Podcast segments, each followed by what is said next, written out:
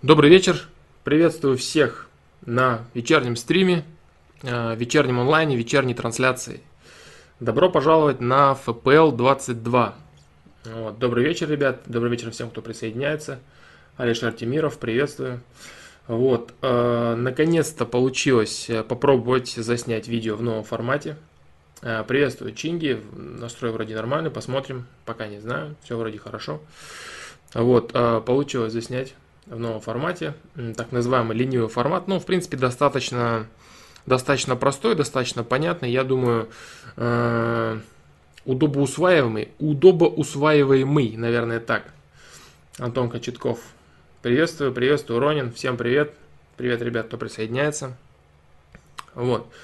И я думаю, что была затронута достаточно важная и актуальная тема, которая затрагивает огромный, огромный ряд вопросов. Танкист Николай.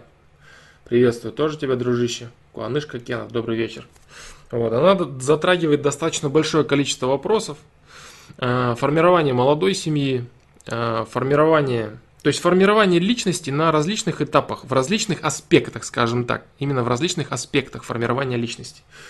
Вот, поэтому я думаю, что эта э, тема будет полезная всем. Вот такие дела. Постарался объять, насколько это возможно, более или менее структурировать и выдать. Я обратил внимание и в Ютубе, и э, ВКонтакте, на, в группах, в которых выложено видео, там э, возникает вопрос вот какого характера, вот какого плана, что э, быть взрослым это не только принимать решения, это значит еще и принимать решение определенного качества. Но это неправильно, это неправильное понимание. То есть здесь э, люди пытаются э, замешать два различных вопроса, два различных аспекта. Вопрос взрослости и вопрос состоятельности личности, то есть вопрос качества личности. Вот, они говорят, что, например, вот э, я там купил себе, накупил себе видеоигр, и вот я разве стал взрослым, я решил там потратить семейный бюджет, например, на а, компьютерные игры, все деньги потратил не как нужно, и вот разве я от этого стал взрослым, мол, ничего подобного. Нет, действительно, да, ты стал взрослым. Вот, если ты принимаешь решение, как направлять свою дальнейшую судьбу, как направлять свою дальнейшую жизнь, ты принимаешь решение в своих повседневных вопросах, в своих делах, значит, ты являешься взрослым. А вот какого качества будут твои решения? Вот здесь уже определяется, насколько ты будешь качественным взрослым или некачественным взрослым, насколько ты будешь э, состоявшимся человеком, насколько ты будешь грамотным, правильным, умным, ну не суть важно, то есть здесь могут быть любые, в принципе, эпитеты, любые описания, но суть сводится э, к определенному качеству тех или иных решений. И не нужно э, мешать качество решений с фактом принятия решений. И говорить, что э, если, например, человек принимает некачественные решения, слабые решения, как в выше названном примере, то он якобы является не взрослым. Ничего подобного. Он, тем не менее, является взрослым. То есть, единственный аспект – это центр принятия решений, как я и говорил в видео. Все остальное – это уже другие вопросы. И нужно для себя в голове это очень, очень четко разграничивать, очень, очень конкретно понимать эти вещи. Так, взрослость – это вот это. Теперь вот это нужно мне, допустим, там, то или иное качество принятия решений, те, то или иное там качество анализа информации и так далее. Это все разные вопросы. Непонимание людей э, своей жизни очень часто возникает вот из-за чего. Из-за того, что люди пытаются э, в какой-то один термин, в какой-то один маленький кусочек увязать огромное количество аспектов своей жизни. Огромное количество. Например, там, в ту же самую взрослость. Они пытаются все подряд вместить, там, все-все-все аспекты. Вот это взрослость. Как вот, кстати, мы говорили на, на предыдущей трансляции, на предыдущем ФПЛ касательно занудства. Да? То есть занудство, в которое входит огромное количество аспектов, огромное количество всяких вещей. И вот э, то же самое люди пытаются впихнуть во все подряд термины. Вот от этого у них в головах, у них же самих в головах происходит путаница. Путаница, и они не могут понять, с чего начать свою собственную жизнь. Вот это огромная проблема. Так, а вот это, а наверное вот это, а вот где же начало? Нет. Взрослость это вот это. Так, я это понял, я принимаю решение. Второй вопрос. Какие решения я принимаю? Это уже не вопрос взрослости, это уже вопрос развития личности. Вопрос ценностей, целей и приоритетов, который неоднократно был э, обсужден на различных э, стримах, которые мы еще будем обсуждать много раз, я уверен, потому что это основополагающие вещи, основополагающие аспекты такого вопроса, как личностный рост. Ну вот, поэтому мы очень часто будем э, возвращаться к этим, к этим моментам, к этим аспектам. Вот такие дела. Вот такие дела, ребят. Что касается вот последнего видео. Вот еще, прежде чем э, начать э, отвечать на ваши вопросы, я смотрю, начали появляться вопросы, я скажу вот что. Наконец-то я смог э, переосмыслить. Так, э, да, вопрос из Гудгейма приходят. Э, наконец-то я смог переосмыслить очень важный для себя момент, очень важный для себя аспект. И, как я говорил ранее, э, по-моему, в позапрошлом стриме, или в каком-то, в общем, неважно стриме, я говорил о том, что если будут происходить какие-то э, понимания, какие-то э, пересмотры чего-то и так далее, я буду обязательно их озвучивать, я буду делиться этим, я буду делиться своим пониманием. Вот, э, касательно вопроса э, эзотерики, то есть слова эзотерика как такового. Сейчас, кстати, вот э, я думаю, что до следующего стрима, до следующего стрима уже появится, скорее всего, появится новый дизайн сайта. Сейчас там проводит уже определенные там, финальные доработки, доделки. Вот, так вот, в чем суть? Суть в том, что я пересмотрел структуру своего понимания мировосприятия именно структуру. То есть э, раньше она, допустим, на том же сайте называлась эзотерика. Вот, эзотерика, и э, я говорил, что я эзотерик. Вот, но очень, э, очень давно и очень долго я пытался все-таки структурировать э, свое понимание, структурировать свои какие-то определенные мысли, и пришел к вот такому выводу, что э, я не буду говорить в процентном соотношении, но это, наверное, если не сказать 100%, то очень много процентов литературы, которую я прочитал э, касательно вот всего, всей вот этой эзотерической тематики, вопросов мироздания, она, э, на мой взгляд, не соответствует э, действительности. И глубина ее, некоторые аспекты, широта и так далее, она не является не является верной, с моей точки зрения. Вот. А, тем более, учитывая, что сам термин эзотерика, он связан с неким таким таинством, секретностью, там, эзотерические знания, там, тайные знания и прочее. Вот. Этот термин я считаю некорректным. Я себя называл очень часто эзотериком и продолжал это делать.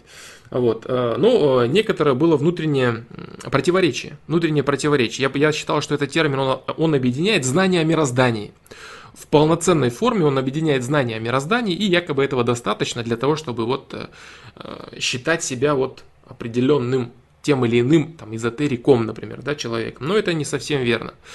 Вот. И я пересмотрел э, подход к этому вопросу. И теперь рубрика на сайте будет называться не эзотерика, а она будет называться миропонимание.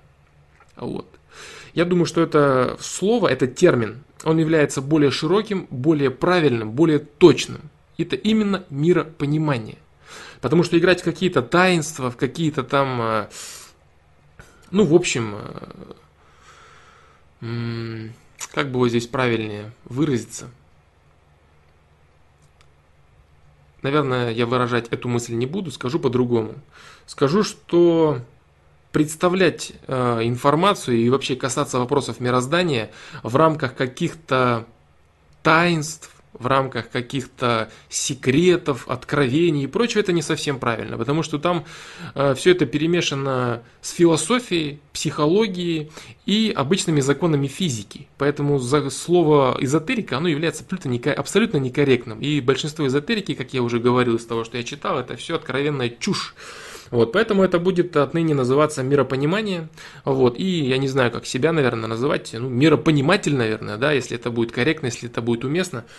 Вот, поэтому вот такие вот дела. Вот, что касательно пересмотров. Но я не думаю, что это прям какой-то фундаментальный вопрос именно в плане а, каких-то конкретных знаний, какого-то конкретного понимания. Здесь, скорее всего, будет более точно это выражено, потому что я э, люблю чтобы слова обозначали конкретные вещи, и они были правильными. Вот. И слово эзотерика, оно не совсем отражает то, что, э, то чем я занимаюсь, мой, мои взгляды оно не отражает. Вот. Поэтому я думаю, что вот такие дела. Поэтому вот такой вот, такая новость. Я не знаю, насколько она важна или не важна, но вот такая вот она тем не менее. То есть от, отныне я все-таки думаю, что правильно называть себя неким, наверное, миропонимателем, то есть человеком, который пытается понять мир. Все. Ничего сложного, никаких таинств, никаких там игр какие-то там секретные там вещи, там прочее, все это, все эти гуру, секты и прочее, это все не нужно. Вот такие дела. Вот, ребят это две вещи, которые я хотел сказать. Кстати, э, я бы хотел услышать, если они все-таки есть или если они остались, вопросы касательно вот э, последнего видео, если вам что-то вдруг непонятно. Я думаю, что у некоторых были вопросы, которые я уже озвучил ранее, когда я говорил, что нужно разграничивать да, эти вещи. Качество решений и факт принятия решений. Я думаю, что у некоторых были людей эти вопросы, я, возможно, ответил на них. Но если они остаются по поводу последних видео, я думаю, Э, есть смысл их задавать, я буду стараться отвечать. И вообще, э, я думаю, что будет тоже неплохо, если у меня получится выпускать подобные видео раз в неделю, и мы, допустим, будем их обсуждать еще более, более широко, более глубоко, каких-то аспектов касаться, нюансов и прочее. Я думаю, это будет неплохо, потому что я постараюсь задевать, как всегда, в принципе, я стараюсь, э, важные, важные жизненные темы, которые можно будет развивать и углублять. Вот. Ну и, естественно же, мы будем обсуждать э, поступающие в чате вопросы, ваши конкретные ситуации, ваши конкретные вопросы и так далее. Вот для интро, наверное, все. Вот как-то так, наверное. Теперь я, наверное, перейду к конкретным, к непосредственным вопросам, которые вы задаете. И попробую отвечать на все, что могу, на все, что знаю. Так.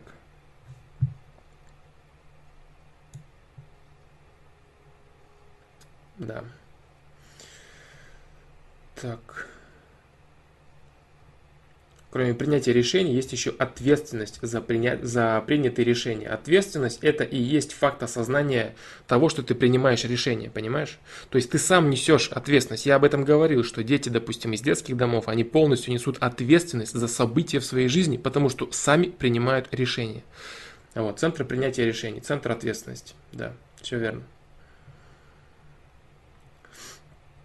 На что стоит потратить деньги на эмоции или на вещи? К примеру, купить кроссовки или сходить на концерт? Конечно, на эмоции. Конечно, сходить на концерт Павлин Гоу. Да.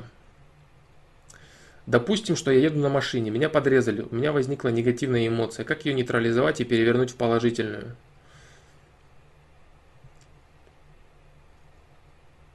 Есть два варианта, есть два возможных варианта. Нужно понять, что либо, во-первых, тебя подрезали для того, чтобы ты медленнее поехал, для того, чтобы ничего с тобой не случилось отрицательного, если ты это заработал, понимаешь? Либо, с другой стороны, ты должен понимать, что ты имел дело с некачественным человеком, с человеком, который принимает некачественные решения, у которого будут от этого очень негативные последствия, понимаешь? Но здесь нужно либо очень быстро мыслить, либо очень глубоко осознавать ситуацию. То есть, например, э, здесь нужно касаться вопросов прощения.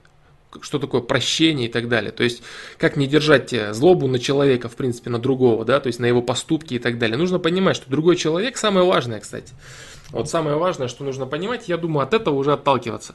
Другой человек никаким образом не может повлиять на э, вашу жизнь, если вы того не заслуживаете. То есть качество ваших событий оно исходит э, только, оно исходит от того, что вы заслужили. И э, реакция на вас других людей, она тоже находится в определенном спектре. Если ты заслужил, чтобы тебя подрезали, чтобы что-то случилось и так далее, это произойдет. И причем, второе понимание, э, ты не знаешь, для чего это. Это уже второе понимание, ты не знаешь, почему это произошло, и ты не знаешь, для чего тебе это нужно. Может быть, ты замедлился для того, чтобы не попасть в аварию впереди либо тебя наказали за что-то и так далее. Понимаешь? То есть ты в любом случае имеешь то, что заработал ты сам. Злиться на этого человека нет никакого смысла. Во-вторых, если все-таки у тебя остается какой-то негатив, ты прекрасно должен понимать, что человек за, свою, за, за свое действие, которое он совершил в, в твой адрес, то есть, допустим, он тебя подрезал, он сделал что-то плохое, на твой взгляд, хотя я сказал да, до этого, что это может быть для тебя нечто полезное, чего ты пока не знаешь. Ну, вот он поимеет свои определенные исходы, свои определенные проекции, свои определенные события. Он тебя подрезал, он может там сразу в этом занести. Или он, продолжая такое, такую манеру вождения, поимеет свои какие-то отрицательные, там, негативные моменты, негативные исходы. Вот и все. То есть ты должен просто понимать, что он несет ответственность за свои поступки. А ситуация, которая у тебя в данный момент произошла, то есть тебя подрезали, например, ты несешь за свои конкретные поступки. А хорошо это для тебя или плохо, факт того, что тебя подрезали, ты пока не знаешь. Вот и все. Понимаешь? То есть ситуация немного, немного шире, немного глубже, чем а, люди приняты о них думать. Там вот мне не нравится, меня подрезали, ах он козел. Понимаешь? Нужно немного шире взглянуть на ситуацию. Не то, что нужно над каждой мелочью там, заниматься там, постоянно философией, там, философствовать и рассказывать самому себе, там, что вот мир состоит. Нет. Нужно просто понимать быстро. Нужно понимать быстро. Так, я имею то, что я должен иметь. Все. Этот человек, если он принимает некачественные решения, если он мне помог, если он меня подрезал для того, чтобы мне это было нужно, для каких-то моих положительных моментов, спасибо этому человеку большое. Если он меня подрезал для того, чтобы э, произошли какие-то отрицательные вещи, значит он за это ответит. Вот и все. Понимаешь? То есть нужно просто понимать э, степень ответственности каждого человека за свои поступки и за то, что он имеет. Понимая, насколько ты отвечаешь за то, что ты имеешь, и насколько он отвечает за то, что он делает в своей жизни. Да? То есть его выбор – повернуть, подрезать, что-то сказать, выкрикнуть и так далее. Вот и все. Здесь надо немного, немного шире смотреть и разобраться для себя в таком вопросе, как прощение, который я неоднократно уже говорил. Вот так. Прощение, да, прощение это очень важно.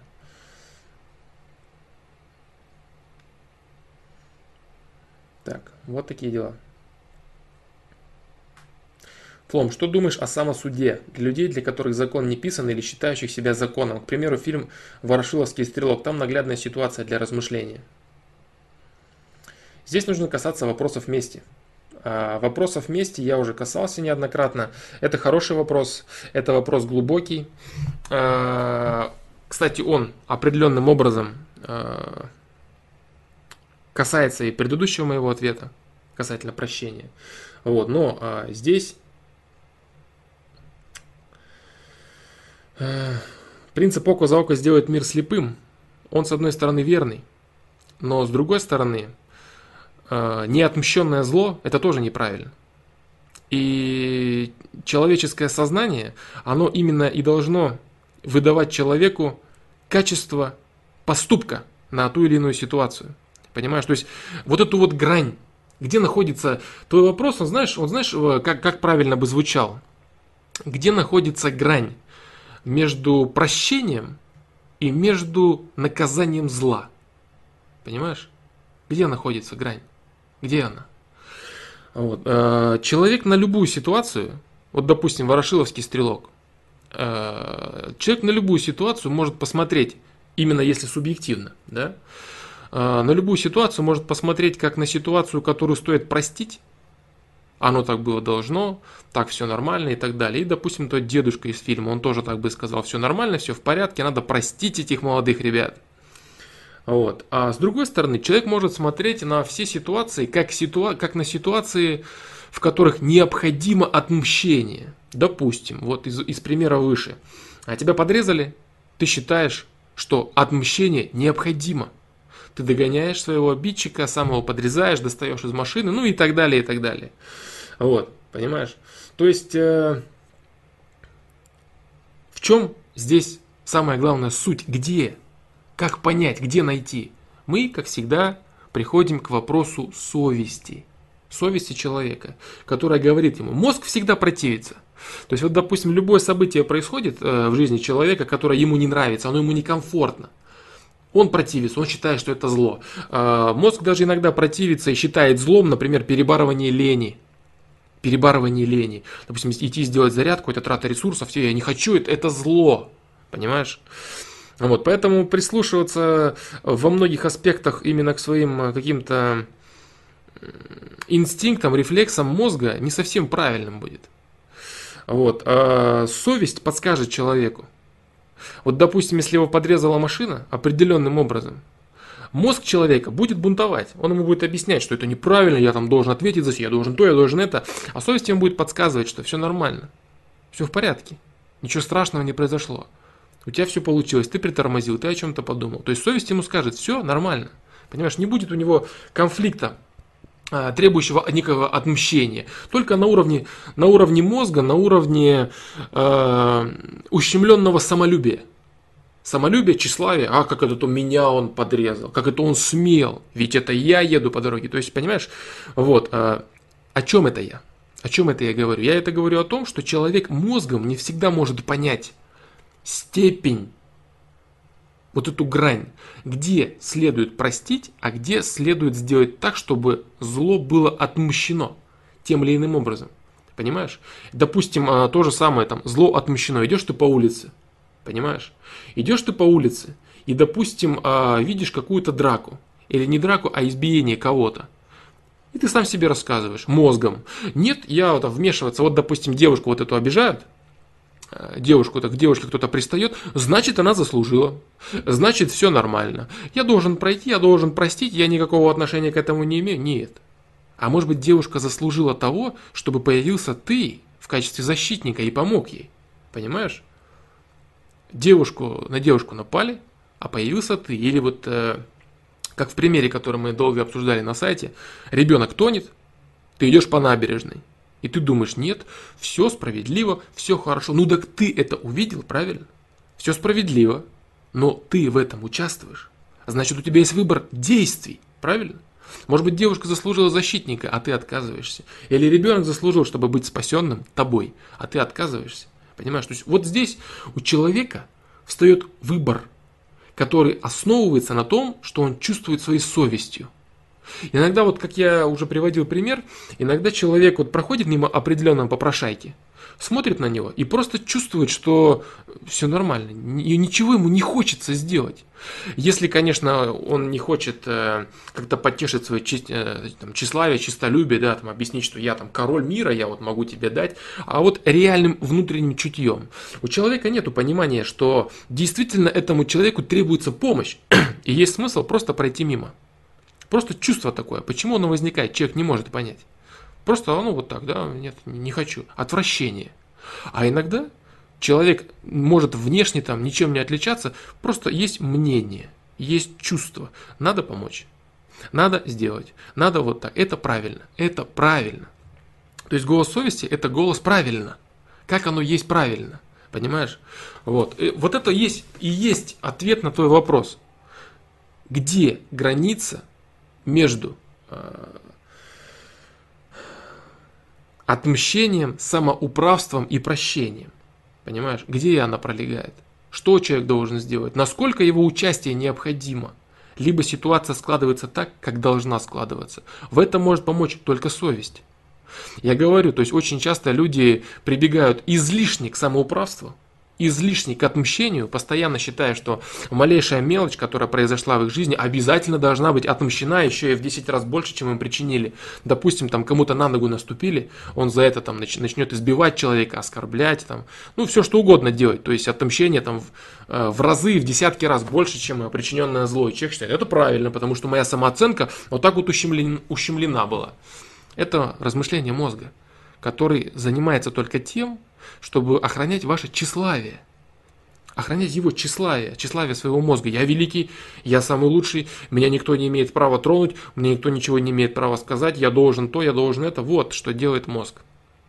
Вот. А совесть она чувствует, как оно есть. Она чувствует, как правильно. Поэтому я всегда и говорю, что человек должен прислушиваться, он должен чувствовать голос совести. Вот, вот.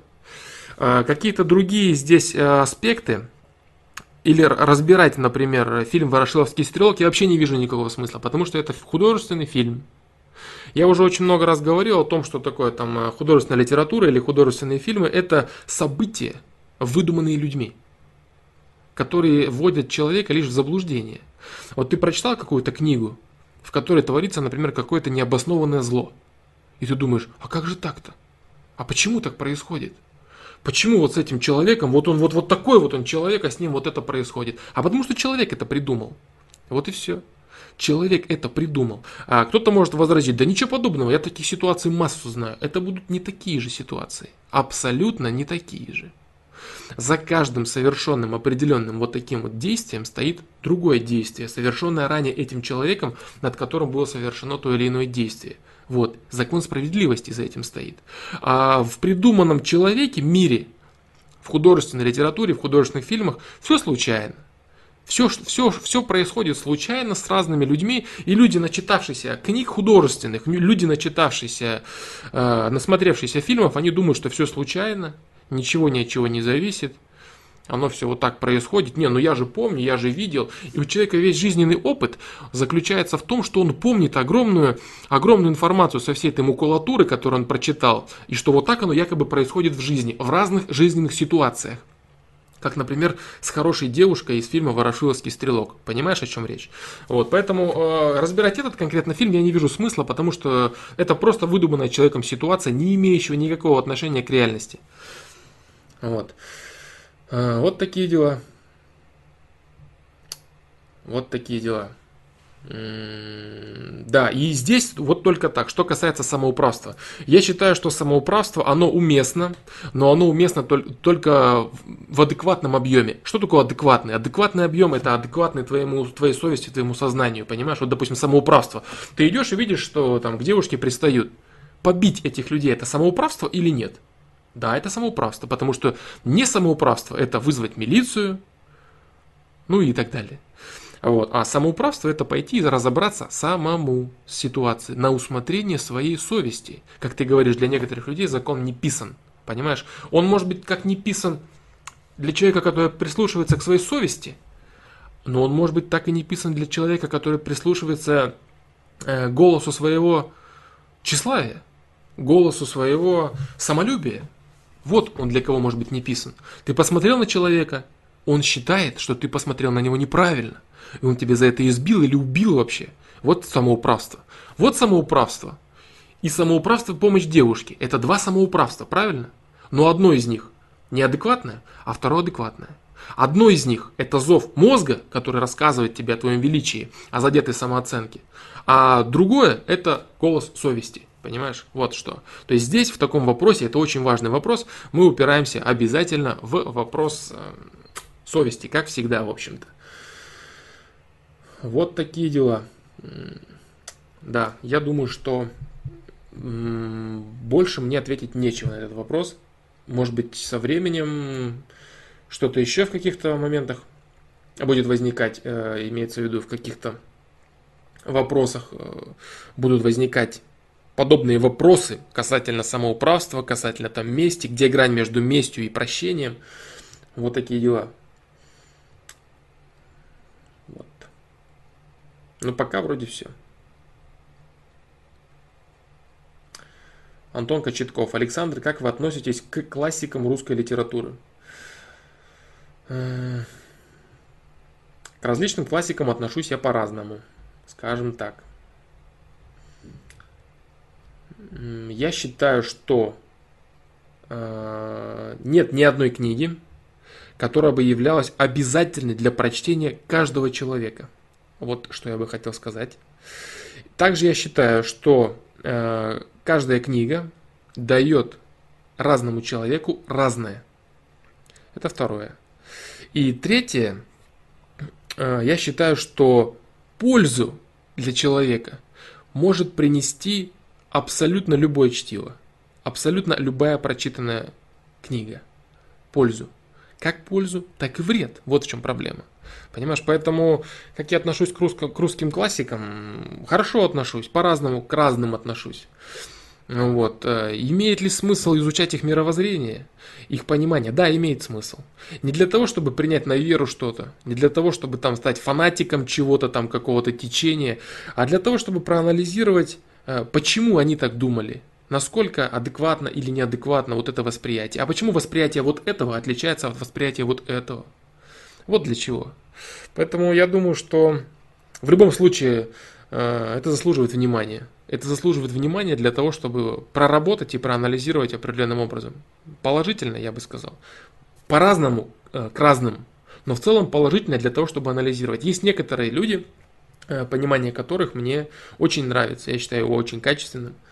Понимание вопросов, допустим, того же там мироздания. Я считаю это очень, очень правильно. Какие-то вопросы религии и прочее. Но я ничего бы не хотел навязывать, поэтому ничего на этот счет я говорить не буду. Мнение вот положительное. Некоторые вещи я э, не читаю намеренно. Я уже говорил много раз об этом. Чтобы определенным образом не засорять голову, оставлять, э, не забивать нерешенные для меня вопросы, некоторые, если возможно они остались, э, не забивать пониманием, которое мне не нужно, чтобы оно вдруг не осталось там в качестве ошибочного, скажем так. Вот поэтому мне, мысли некоторых людей я пока стараюсь к мыслям некоторых людей я стараюсь не касаться. Вот так. Из, из известных, которые, может быть, многие люди читали, прекрасно знают, а я могу не читать, могу даже не знать их существовании. Вот так. Так. Лоренест. А, Флом, с девушкой встречаемся уже почти 4 года. В одной из встреч, когда гуляли, когда остались, остались наедине на улице, я громко воспроизвел отрыжку при ней, и мне на момент мне стало... Да что ж, оно постоянно уходит, чат этот.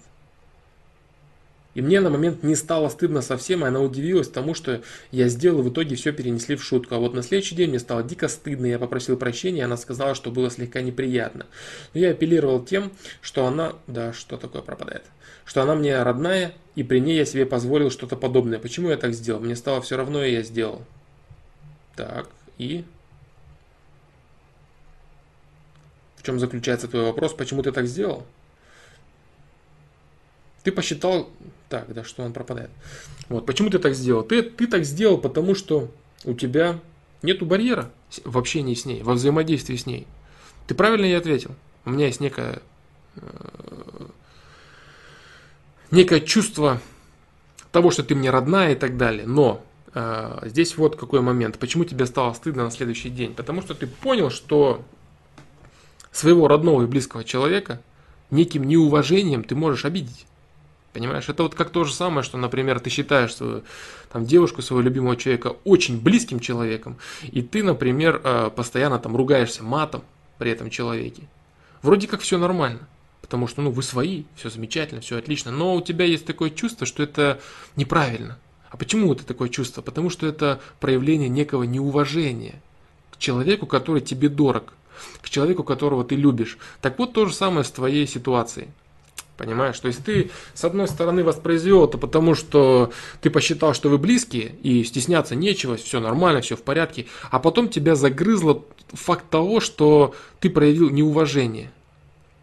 Вот. Некое, некое наплевательское отношение к своему дорогому человеку. И тебя это заело, понимаешь? То есть вот это в принципе нормально, нормальное, нормальное объяснение.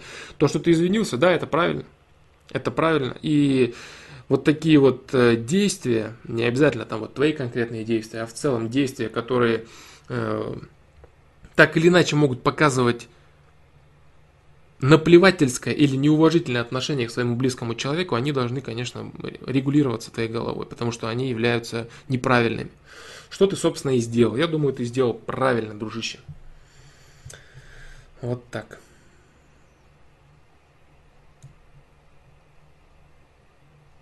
Э,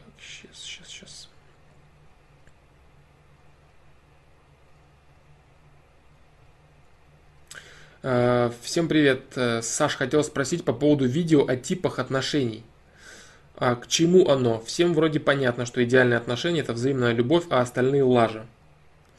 А, они, остальные типы отношений не лажа. Остальные типы отношений это существующие типы отношений. И если человек, который находится в одном из этих типов отношений, будет считать, что существует только такой тип отношений, это будет огромной проблемой для него. Э, а такое происходит очень часто. Например, какая-нибудь э, девушка, у которой не сложились отношения, которой попался манипулятор, который ее обманул, который ее бросил, но девушка оказалась с огромным потенциалом к писательскому мастерству. И девушка написала огромное количество замечательных книг, в которых рассказывается о том, что настоящей любви не бывает, что все вокруг это плохо, что все вокруг это обман, что каждый должен манипулировать, каждый должен использовать и так далее, и так далее, и так далее. Вот в чем проблема. А на самом деле у нее был лишь один из типов взаимоотношений. Вот и все. А другие ей неизвестны, ей незнакомы. Это нужно для того, чтобы человек, находясь в отношениях, он смог посмотреть на свои отношения с некой со стороны.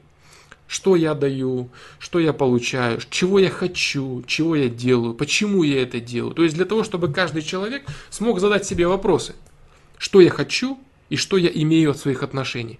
Может быть, человек считает, что он имеет, например, э, взаимную любовь, а при этом он имеет, допустим, одностороннюю манипуляцию со стороны своего партнера. И он этого не понимал раньше, а думал, что находится во взаимной любви. Или, например, человек, который занимается манипуляцией, которого все устраивает, он считает, что это и есть взаимная любовь, что все в порядке, все нормально. Вот. Для того, чтобы люди, которые читают литературу, э, всевозможную бредовую касательно того, что как оно все есть только вот так. А чтобы они понимали, что есть все и вот так, и вот так, и вот так, и вот так, и вот так. И люди, которые вообще не интересны, и люди, которые вот такие намерения имеют, вот такие намерения имеют, понимаешь? Вот для чего. Есть форматы взаимоотношений людей, которые воспроизводятся людьми. И считать, что какой-то один из них, или два, или три, это вот э, весь перечень, это неправильно.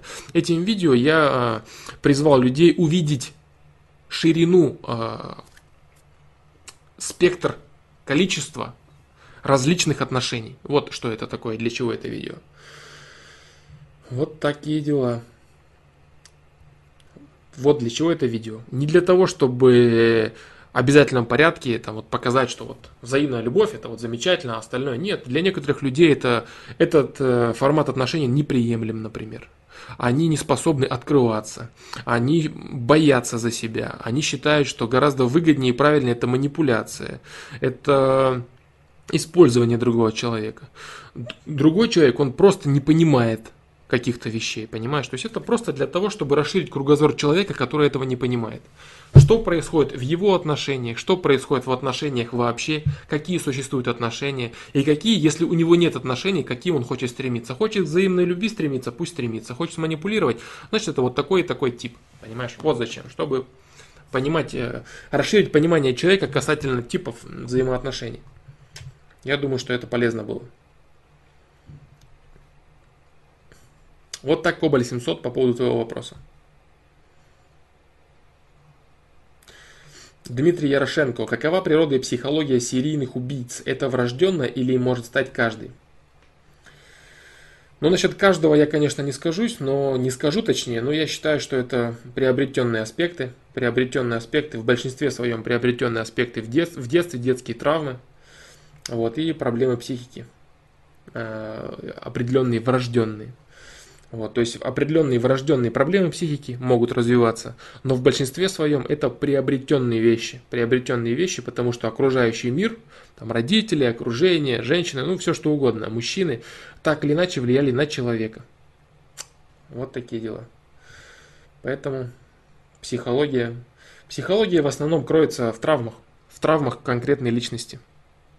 Вот и все. Которая возненавидела или получает какое-то эстетическое или моральное наслаждение. Либо возненавидела людей, единица личность, либо получает какое-то моральное эстетическое наслаждение, там, издевательство, к садизму склонны и так далее. Вот. То есть очень много разных, я сейчас не буду затрагивать, наверное, широко эту тему, не вижу смысла. Очень много различных вещей, которые могут влиять на, форми- на формирование психологии серийного убийцы.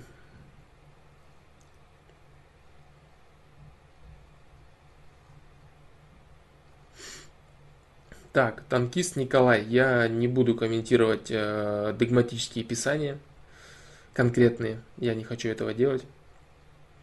Вот, э, читал ли, читал ли, много читал, и не только это читал.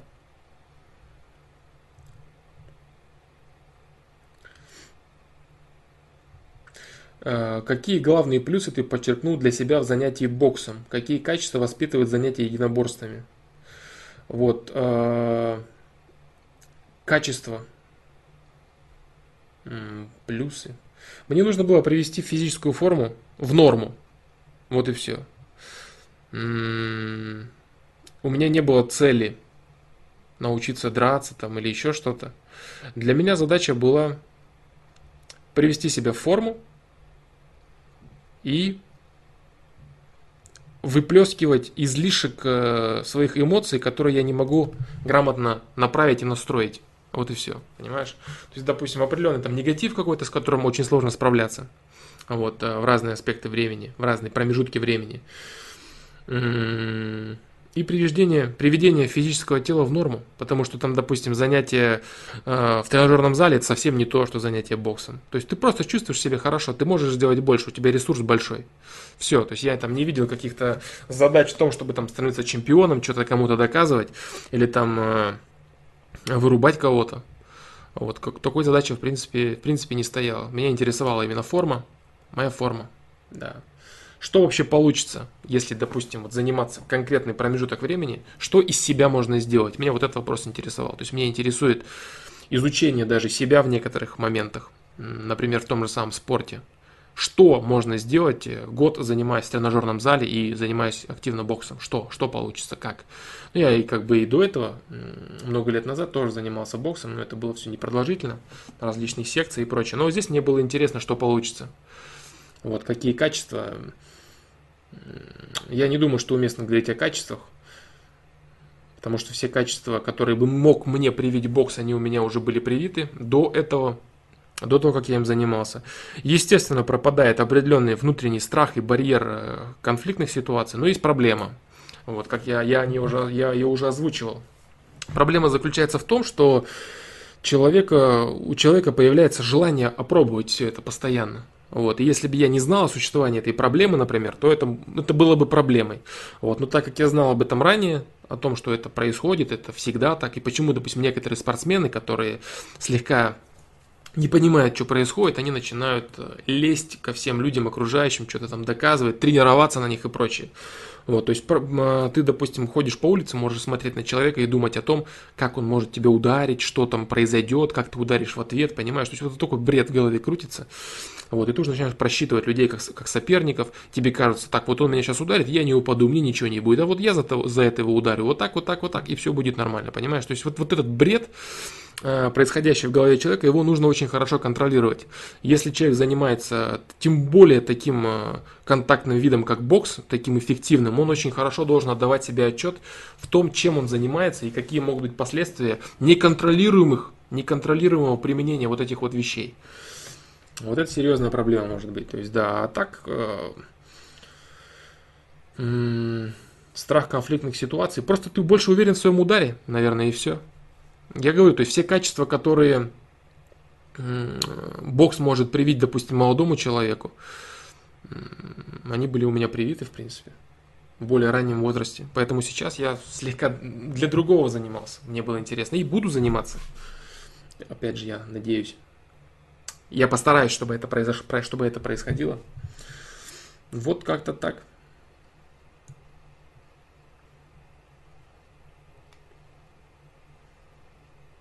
Так.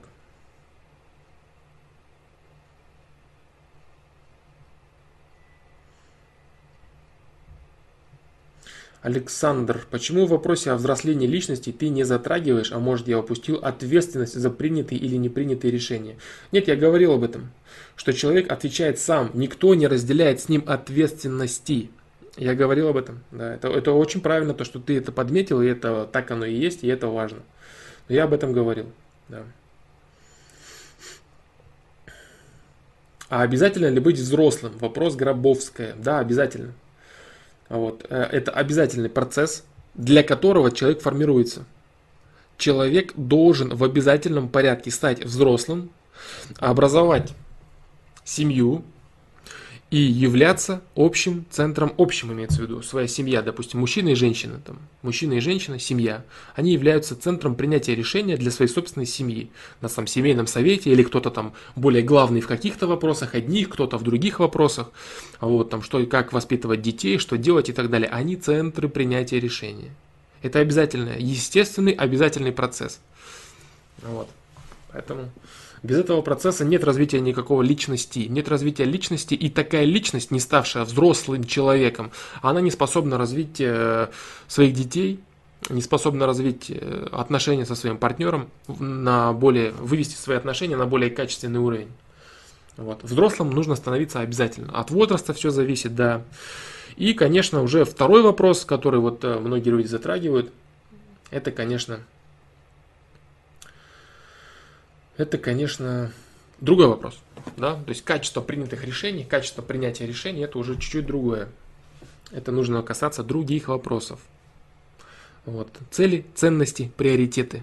Что у кого как. Если ты тратишь, как я говорил, там все деньги семьи, ты так считаешь, ты, допустим, там самодур какой-то, ты стал взрослым, ты принимаешь решения, но тратишь все там на пиво, на пьянки, гулянки и на видеоигры, например. Вот все но ты стал взрослым. Ну и что, да, ты стал взрослым, но твои решения некачественные. Взрослый ли ты? Взрослый.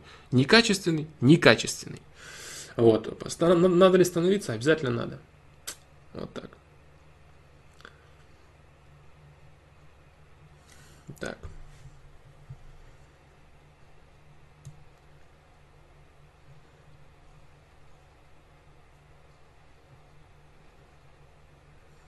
Продолжим. Да что ж такое?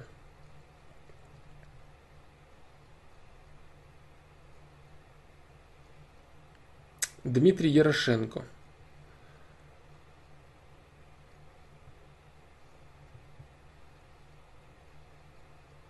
Верны ли утверждения? 1, 2, 3. Ну, наверное, верны. Только их нету, к сожалению. Так, сейчас, наверное, дойду я до них. Стив Джей, привет, Сань, в предыдущем ФПЛе ты говорил, что играешь в компьютерные игры с друзьями, в какие конкретно играешь, можешь поделиться. Да, в разные игры. Вот сейчас, допустим, в Smite играем, вот, э, в StarCraft во второй, War Thunder, допустим, World of Tanks не нравится, там аркадно слишком все. Вот, э, до этого там Warframe, э, Quake, Quake 3. Chivalry, Носгод, ну всякие разные игры, которые можно вместе побегать, э, либо какие-то такие тяжелые игры типа StarCraft или Quake, либо легкие игры, которые можно просто вместе компании там созвониться по скайпу и подурачиться. Вот в данный момент в Smite поигрываем.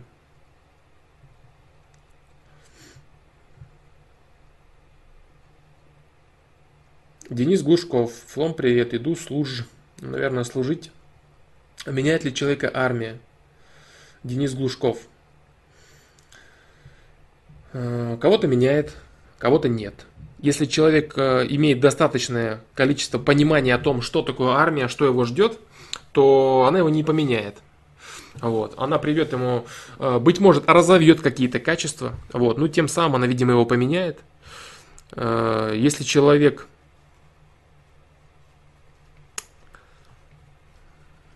Ну тут, если взглянуть более философски, понимаешь, то есть если посмотреть широко на это событие, я не думаю, что это стоит делать. Понимаешь? То есть, если, если начать говорить о том, что все события в жизни человека его меняют.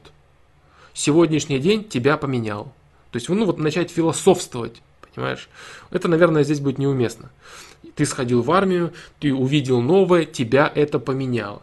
Понимаешь? Вот э, не совсем это будет, наверное, здесь уместно. Вот это вот э, понимание того, что, допустим, даже если твои какие-то навыки развились, ты пошел служить в армию, твои навыки какие-то усовершенствовались, развились, да, вплоть до твоего физического тела, и все, тебя это поменяло. Это будет неправильно. Я думаю, что твой вопрос все-таки был более, более, наверное, узким. И заключался он вот в чем. Заключался он в том, меняет ли принципиально нутро человека армия. Я думаю, что в этом заключался твой вопрос. Поэтому я, наверное, отвечу на это. А на это я начал отвечать, когда говорил, что я считаю, что армия меняет не всех людей. Некоторые люди, которые идут, знают, куда они идут, они отслуживают, они знакомятся с людьми, выполняют какие-то определенные обязанности, э, набирают определенных навыков и приходят теми же самыми людьми с более развитыми навыками. Изменила ли армия этого человека? Нет, не изменила. А есть люди, которых армия очень серьезно меняет очень серьезно вносит фундаментальный вклад в развитие личности мужчины, например. Есть, бывают и такие моменты, в зависимости от того, что это за человек. Вот, поэтому, поэтому, да, меняет ли армия человека. Кого-то меняет, а кого-то не меняет. Вот. По поводу пользы, пользы армии, я считаю, что армия полезна для человека. Если он имеет возможность отслужить, э, там, ему никак это ничего не мешает, например, у него там, там семьи, жены, семья, жена, дети, родители, там, о которых он там должен заботиться или работать уже идти. А вот в таком случае, конечно, наверное, есть смысл остаться, быть нужным семье, но в целом армия, в целом армия, возможно, это полезно. Или какая-то, допустим, учеба прям специальная обязательно у тебя должна быть, там развитие твоих навыков, и ты точно понимаешь, что это все не твое, это тебе не нужно. Вот. Но вот опять же, да, вопросы коснутся, если точно понимаешь, а, очень часто люди считают, что они очень точно понимают то, чего они вообще не понимают. Вот, поэтому для многих людей, которые даже точно понимают, что им а, не нужно туда идти, им а, нужно туда сходить. Им нужно туда сходить, и они приходят Да.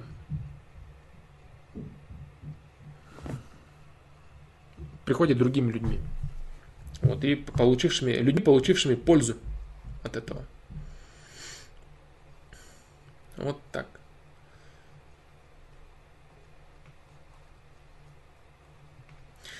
Антон Кочетков. Александр, как вы думаете, действительно ли высшее образование открывает путь на хорошую дорогу? Стоит ли к нему стремиться? Нет.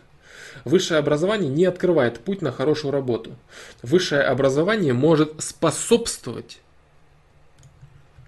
всем остальным твоим. Оно может быть прибавлено ко всем твоим остальным ресурсам для обретения хорошей работы. Вот, например, у тебя есть очень э, качественные навыки в делании того или иного, да, то есть в создании того или иного э, труда, того, той или иной работы. Нет, э, работы, не труда. Труд и работа разные вещи. Вот. Э, ты способен создавать тот или иной продукт, продавать или продавать услуги и прочее, прочее. Вот. Э, или там что-то там считать, делать, э, ну то есть производить ту или иную работу ты качественно способен. Но для того, чтобы подтвердить это работодателю, у тебя должен быть либо опыт работы, либо определенные документы об окончании учебного заведения. Опыт, чтобы получить, тебя должны взять на аналогичную должность. А чтобы тебя взяли на аналогичную должность, смотри предыдущий пункт. У тебя должен быть либо опыт, либо образование. Понимаешь? Вот, поэтому, если ты придешь, например, э, устраиваться на какую-то работу и начнешь рассказывать, какой ты замечательный специалист, но никак это подтвердить ты не можешь, ты нигде не работал, ничего не знаешь, и образования у тебя нет. Вот, поэтому я не думаю, что э, отдел э, HR этого заинтересует, да, они скажут, ну, молодец, дружище, cool story, бро, ну, что-то как-то не, неинтересно, что ты рассказываешь. Поэтому я думаю, что это хороший помощник для того, чтобы приложить его к своим навыкам. Естественно, первостепенно являются навыки человека. Потому что даже обучаясь э, в ВУЗе, в высшем учебном заведении, человек сам выбирает, чего он хочет научиться. И хочет ли он вообще чему-либо научиться или нет. Или он просто отходит туда и получит э, какое-то там, какие-то корочки и, и на этом все. Вот, поэтому, поэтому да, э, обеспечит ли это хорошую работу? Нет, конечно не обеспечит. Вот. Я скажу более, э, огромная совокупность обеспечивает хорошую работу. Очень часто хорошая работа может быть там достаться человеку там, по знакомству и так далее. Но я понимаю, что ты эти вещи не рассматриваешь, но тем не менее, понимаешь, э, хорошая работа, ты можешь дорасти до хорошей работы, начиная с с нехорошей работы, на твой взгляд. Делать, делать, делать, делать, делать и расти по карьерной лестнице, допустим, там в крупной компании, в крупной корпорации или в каком-то конкретном одном деле, увеличивая качество своего, своей работы. Вот и все. Но, э, скажем так, занимать определенные должности, допустим, какие-то управляющие должности, или там, например, разряды какие-то ты должен иметь, подтверждающие твою компетентность, твою компетенцию, понимаешь, э, в том или ином вопросе. Поэтому я думаю, что... Вот. Поэтому я думаю, что высшее образование – это хорошо. Высшее образование – это нужно. Гарантирует ли оно, обеспечивает? Нет, ничего не гарантирует и ничего не обеспечивает. Оно дает тебе возможность реализовать твои навыки. У тебя есть навыки? Отлично. Вот у тебя билетик, говорящий о том, что у тебя эти навыки есть. Вот, я докажу, понимаешь? Но должны быть определенные ресурсы, конечно. Вот такие дела. Поэтому говорить о том, что высшее образование это вот все, ты получил, и вот это обязательно. Вот как, допустим, раньше, сейчас вот очень много родителей, э, которые считают, что детям нужно срочно получать высшее образование, и вот они обязательно будут хорошо работать. Они просто помнят в Советском Союзе, как это было, если ребенок, допустим, э, закончил высший институт, у него там есть диплом об окончании высшего образования, его обязательно берут на какую-то э, высокооплачиваемую работу, потому что государство покупало труд людей. Вот. И они, у, них, у них остался этот стереотип касательно того, что высшее образование это вот ключ к успеху. Вот. Но это, конечно, слегка сейчас все совсем не так. Слегка совсем. Хорошо сказал. Ну да, слегка совсем не так. Вот. Поэтому это просто как дополнительный ресурс, который показывает, вот, э, который показывает, что ты что-то можешь. А можешь ли ты что-то или нет, ты потом в процессе работы докажешь. Либо там на собеседованиях, либо уже непосредственно при занятии своей должности. Вот такие дела. Поэтому надо ли оно? Надо. Все ли это? Нет, не все. Это лишь один из твоих аспектов, который может тебе помочь. Вот что касается высшего образования. Так. А, так, Дмитрий Ярош... Дмитрий Ярошенко. Вот твои, кстати, пункты. Так. Вернули утверждение. Дмитрий Ярошенко. Первое. Легче подавить в себе первое желание, чем удовлетворить последующие.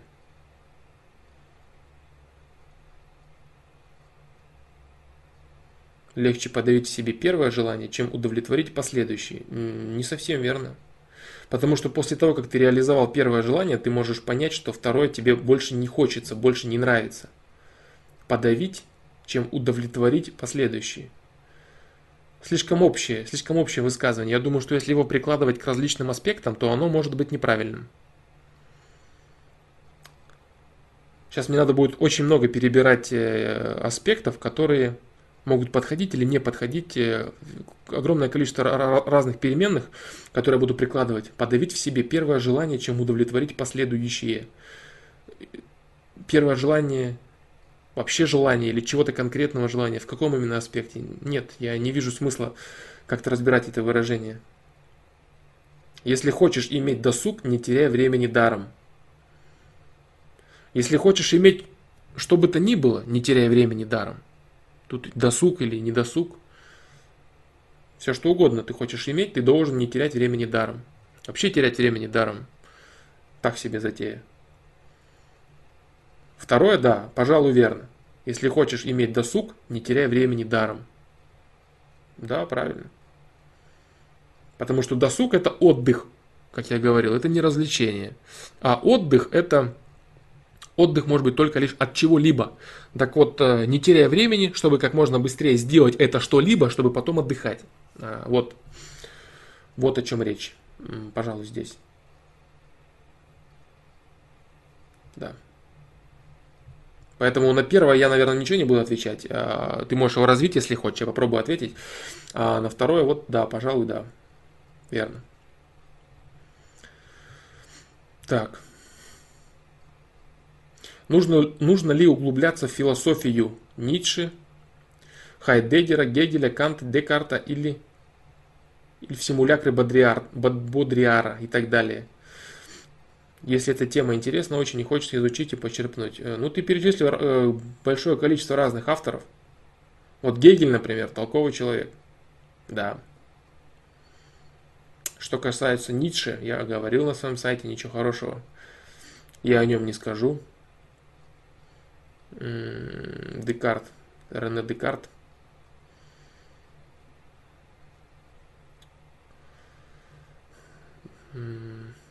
Кант. Что такое симулякры Бодриара, я не знаю.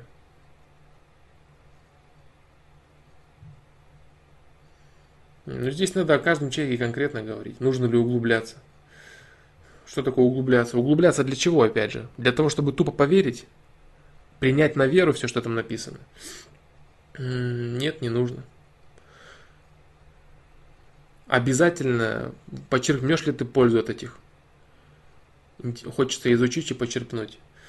Я не знаю твоего ресурса, понимаешь? Я не знаю твоего ресурса. Что ты можешь, как ты можешь оценить, как ты можешь проанализировать э, эту литературу? Может быть, ты какие-то абсолютно некорректные вещи в том же, допустим, Ницше вычитаешь, запомнишь их и примешь за истину. Это будет серьезная проблема. Вот. Каких-то других вещей ты можешь не понять. Я говорил, да, вот а, когда я говорил о русских классиках до этого, я говорил о том, что очень важно понимать, что в каждой книге каждый человек может найти разное. И это может быть для тебя очень серьезной проблемой. Если ты будешь все подряд читать. А, пытаться вникнуть? Сможешь ли ты упорядочить свои мысли? Сможешь ли ты э, отфильтровать ненужное? Потому что говорить, что там, если даже какие-то вещи являются некачественными, на мой взгляд, говорить о том, что эти люди глупые, не приходится. Вот, и, и так как эти люди преподносили свой материал очень въедчиво, очень качественно, это может быть очень опасно. Если этот материал будет некачественный, а ты его впитаешь. Вот. Тут серьезный такой вопрос, именно вопрос чтения э, той или иной информации, да, потребления информации. Тем более ты видишь, так много сразу перечисляешь, ты прям хочешь все это быстро объять. Сейчас вот очень много, сейчас очень модная тема вот это, кстати, да, по поводу начитанности. То есть люди любят хвалиться количеством прочитанных авторов, количеством прочитанных книг. Но это, это такая глупость на самом деле. Люди любят рассказать, я там вот это читал, я это читал, я вот то. А что ты понял с этого всего? Вот этот самый главный вопрос. Э, поэтому э, чего кто читал, сколько он прочитал, это не имеет никакого отношения. Может быть, человек вообще ничего не понял. Может, он понял вообще не так, как там имелось в виду. Может, он понял, но никаким образом не может это реализовать в своей жизни. То есть вот это вот сейчас стремление набить счетчик книг, э, сейчас это тоже очень, очень модно ВКонтакте, там все везде, вот обязательные книги к прочтению, любят списки составлять. Там 100 книг, там топ 100 книг обязательных к прочтению. Такой бред это. Потому что не может быть э, обязательного к прочтению топа 100 для всех людей. Его просто быть не может, этого, этого топа. Потому что восприятие, восприятие у людей разное. Стремления у людей разные. Как мозг работает, воспринимает, запоминает, анализирует. Все по-разному. Даже ценности у людей разные. Как можно рекомендовать одну и ту же литературу людям с разными ценностями, с разными приоритетами, стремлениями, с интеллектом? обязательный к прочтению. Ну, это такой бред. Вот, поэтому очень, очень важно, человек может прочесть одну единственную книгу, одну единственную книгу вообще какого-то неизвестного автора и понять очень многое для себя. Очень многое для себя. Э, что значит понять, понять и притворить в жизнь? Вот. А набивание счетчика, я читал это, я читал то, я знаю наизусть вот это. Вот, допустим, очень часто можно э, вот такую картину встретить по поводу читал. Э, любой психолог дипломированный, он э, может хорошо очень знать того же Фрейда. Он может цитировать высказывания Фрейда, определенные вещи там э, воспроизводить, говорить, а вот это, а значит вот так, а вот это вот так, а вот это вот так. При этом этот, этот же человек, он может быть абсолютно, абсолютно несчастлив, абсолютно неспособный создать свою жизнь э, так, как он хочет это сделать. Вот. И он будет рассказывать, что он дипломированный, там, и он знает, он прочел. А какая разница, что он понял с этого всего, что это ему дало, все вот это, чего он там начитал, там, он может рассказать, что он там, вот это, в чем суть э, результата. Вот так и здесь, понимаешь? То есть я надо прочитать, вот прочитать. Для чего? Что ты ищешь? Понимаешь? Для того, чтобы начать читать вот такие вещи, ты должен ответить себе на вопрос, а что я ищу вообще? Что мне надо? Что я хочу найти? А то ты можешь найти, знаешь, сколько всякого бреда, сколько всякого ненужного знания, которое, э, которое вообще не для тебя и которое тобой не будет понято корректно. Вот это проблема для тебя может быть. Да, поэтому, если ты, допустим, считаешь, ну, так, а в чем мой смысл жизни? Там, вот я не знаю, зачем я живу, вот я там человек, я биоробот или я не биоробот, я куда я... То есть философские вопросы. Или ты хочешь понять, допустим, психологию свою, или там логику ты хочешь понять, понимаешь? Вот это, вот это, а как вот это, а как вот это. Для того, чтобы говорить о каких-то конкретных работах, у тебя должны быть конкретные вопросы, которые ты хочешь решить посредством этих, этой литературы, понимаешь? Вот так вот. Поэтому как-то так. М да.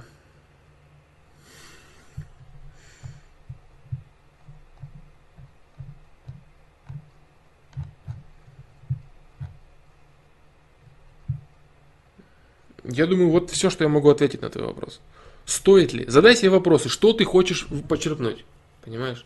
Что ты хочешь почерпнуть? Что тебе нужно? Да. Без этого если ты не знаешь, для чего ты читаешь, что ты хочешь узнать, что ты хочешь найти, это очень опасно. Ты можешь такого бреда нахвататься там. Да. А какие-то нужные вещи и вообще не понять или пропустить мимо ушей. Мимо глаз, точнее. Вот такие дела.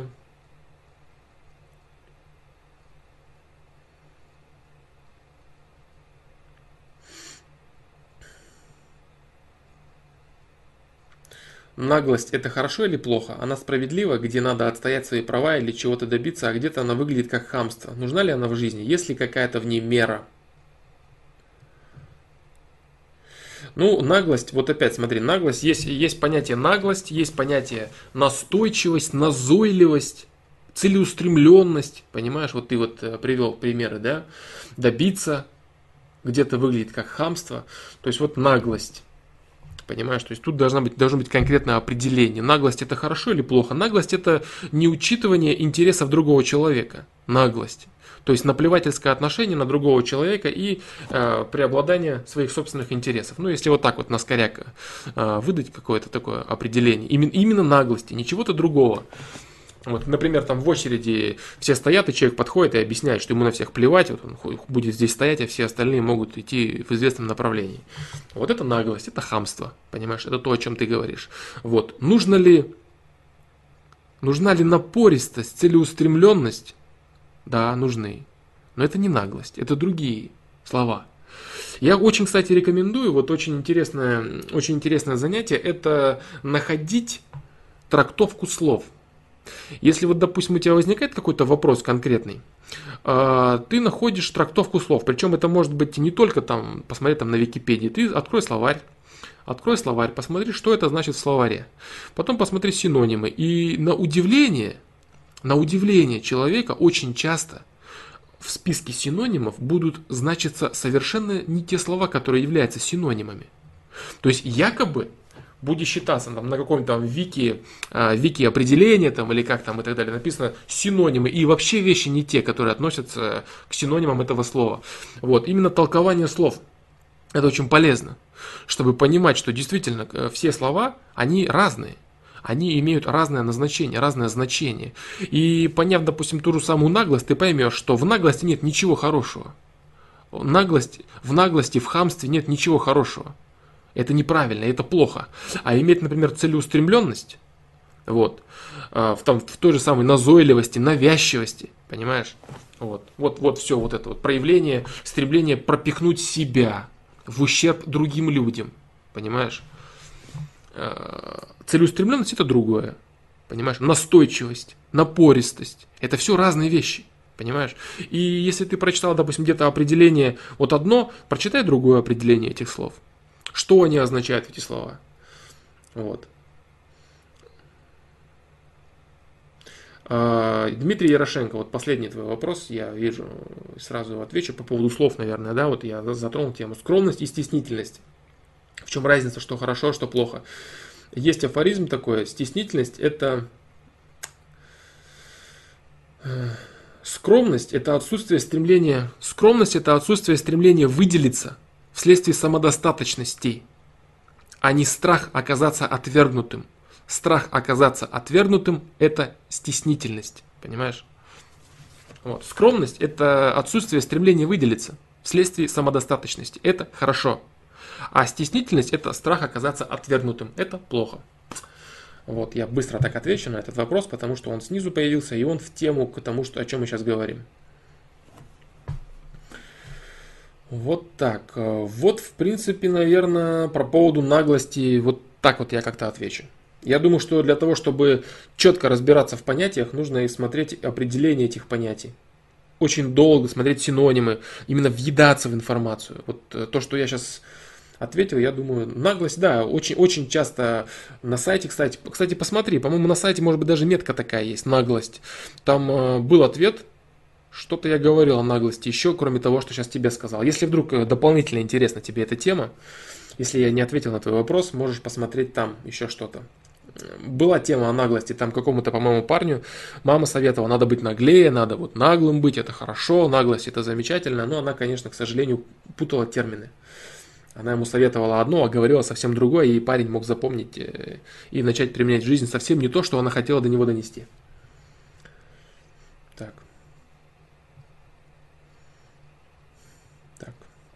Александр, что можешь сказать по поводу ажиотажа вокруг новой игры Pokemon Go? Обычная масштабная рекламная акция с целью продать продукт или же нечто большее? А, сейчас какие-то учитывать Э, теории заговора, там рассказывать, что вот это способ слежения за людьми. Нет, это все не так, потому что это все уже давно есть и без Pokemon Go.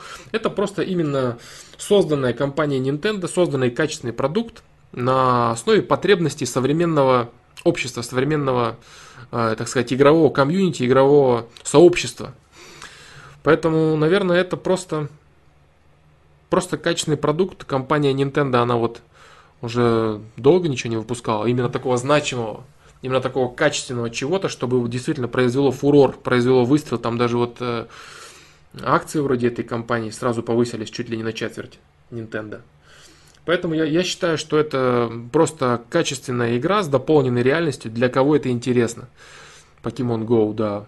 Вот и все нечто большее, я не думаю, я не думаю. Основанная на Google Maps, основанная на передаче э, через э, камеру, дополненная реальность, скажем так, да, вот это и есть э, принцип дополненной реальности. Вот ничего, то есть здесь говорить о каких-то там заговорах, чего-то там это хотят там заглупить население или там хотят там следить, не, ничего подобного. Все это является лишь следствиями потребности рынка. Компания Nintendo, коммерческая компания Nintendo, произвела продукт, который они собираются продавать, и, точнее уже продают, и очень успешно. Вот все, наверное. Ничего на этот счет мне добавить нечего. Вот. Интересно ли мне такое? Ну, пока нет. Будет ли интересно, не знаю, не думаю.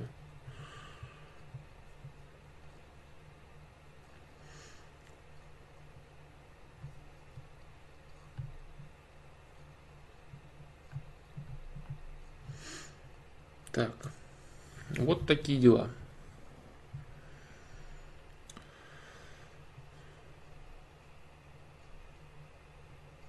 Так.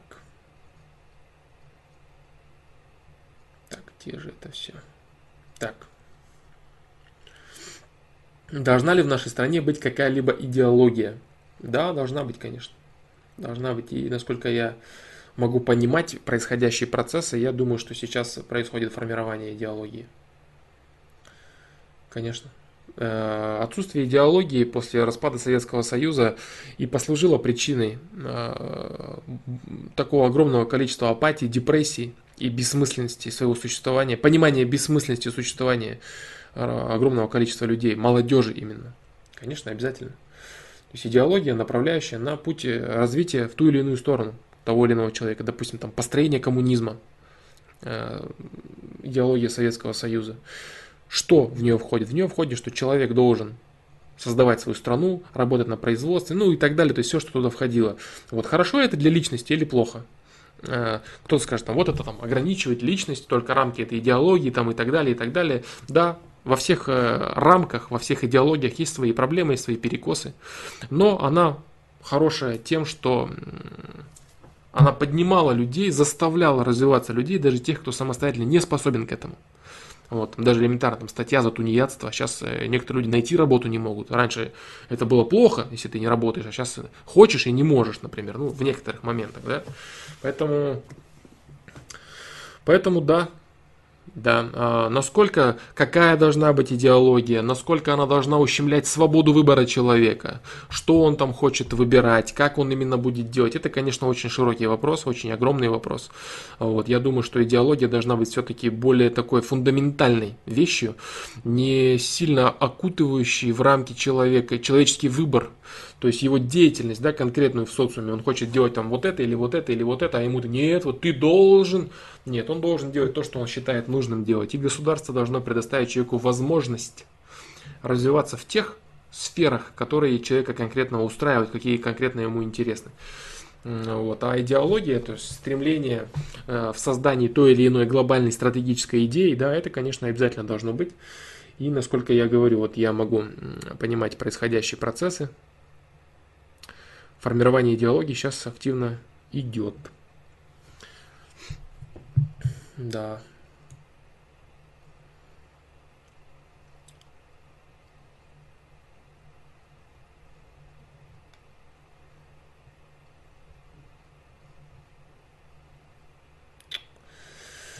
Так, опять вот так, к сожалению, к сожалению, к сожалению. Так, сейчас. Здесь у меня пропал чат. Попробую с Ютуба.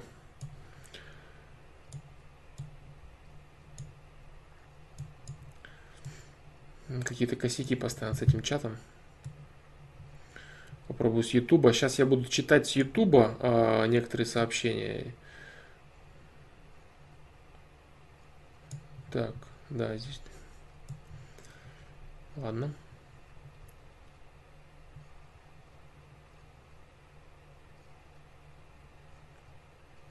Так.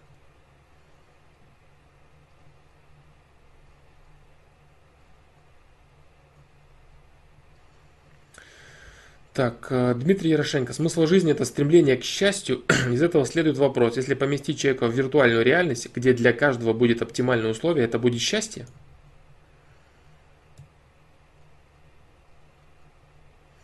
Вопрос в том, что в виртуальной реальности, все дело вот в чем. Все дело в том, что в виртуальной реальности человек не будет обмениваться с реальными людьми энергетиками, э, с реальными людьми любовью. Понимаешь, он не сможет э, своими э, конкретными поступками в линейном времени, ему отмеренном, выражать выражать поступками свою любовь. Понимаешь? Вот, потому что в любом случае в игре э,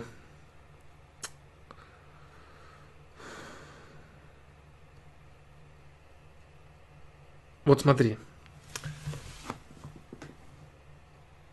Человек, играя в игру, он всегда ощущает себя э, делающим что-то ненужное, скажем так. Понимаешь? Вот, допустим, очень часто человек говорит, вот у меня компьютерная зависимость. Вот я делаю что-то, а, играю там в игру в компьютерную, мне это не нравится, у меня зависимость, у меня зависимость. Человек сознательно, совестью своей, он чувствует, что э, он делает не то, что нужно. Он занят не тем, что нужно на самом деле. Понимаешь, вот эта проблема. То же самое человек, э, погрузившись в виртуальную реальность и создавая какие-то якобы блага, для там э, по задумке сюжету какой-то игры человек э, погрузится в ненужный мир. Он будет ощущать эту ненужность. Почему это будет происходить? Потому что законы, по которым будет создана эта виртуальная реальность, она будет отличаться от законов, по которым существует человек. То есть человек в своей реальной жизни, он делает что-то, ему в обратку идет действие. Понимаешь? То есть действие, противодействие. В компьютерной игре человек будет делать то же самое по правилам, придуманным каким-то человеком. Допустим, ты там, там убил 10 монстров, получил за это там 20 золота. Понимаешь? Вот и все.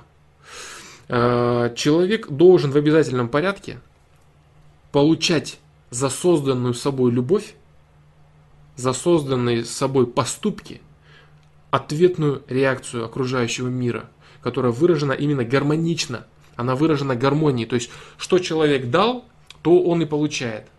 Во взаимодействии между между разными людьми, в обмене энергетиками между разными людьми, там, так называемая любовь, да, любовь к партнеру, любовь там, к девушке, любовь к своим детям и так далее. Понимаешь?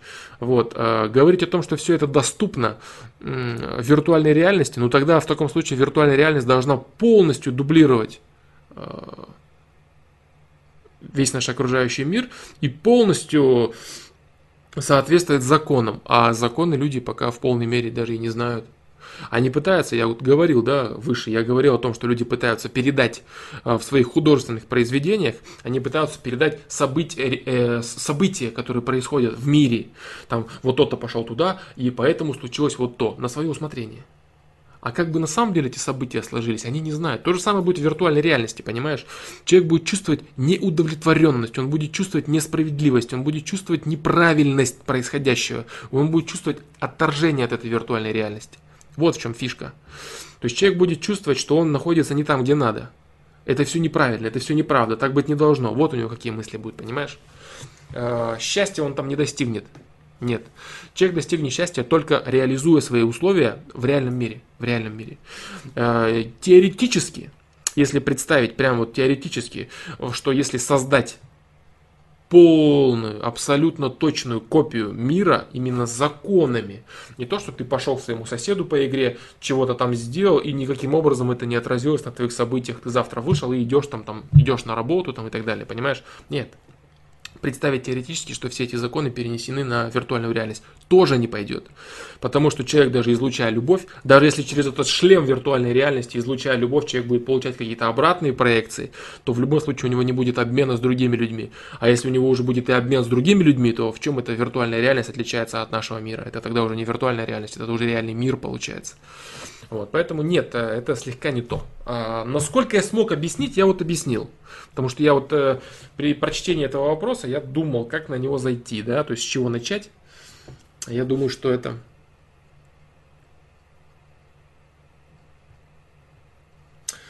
Я думаю, что я смог ответить на него. Точнее, я не думаю, что я смог. Я ответил на него, как я смог.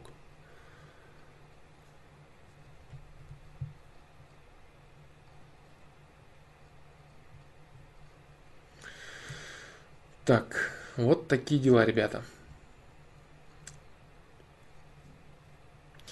Э, Янина Стравье. В видео у вас все коротко, конкретно и понятно. А здесь очень размыто и... И как-то еще, наверное. Я согласен полностью. Да, я согласен, Янина, полностью. Разница заключается в том, что э, при создании видео я стараюсь э, очень четко структурировать информацию, и выдать ее наиболее компактно, понятно и полезно. Здесь же я занимаюсь определенными рассуждениями, рассуждениями над вопросами людей. Вот. И пытаюсь отвечать так, как могу. Вот так. То есть, естественно, заранее ничего не подготавливая, ничего не зная. До создания какого-то конкретного видеоматериала я прорабатываю его очень долго.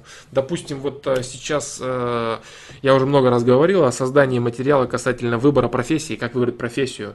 Видео так и не делается, потому что оно продолжает быть э, в разработке, оно продолжает быть в работе, и я пытаюсь его как-то еще упорядочить и структурировать. Вот.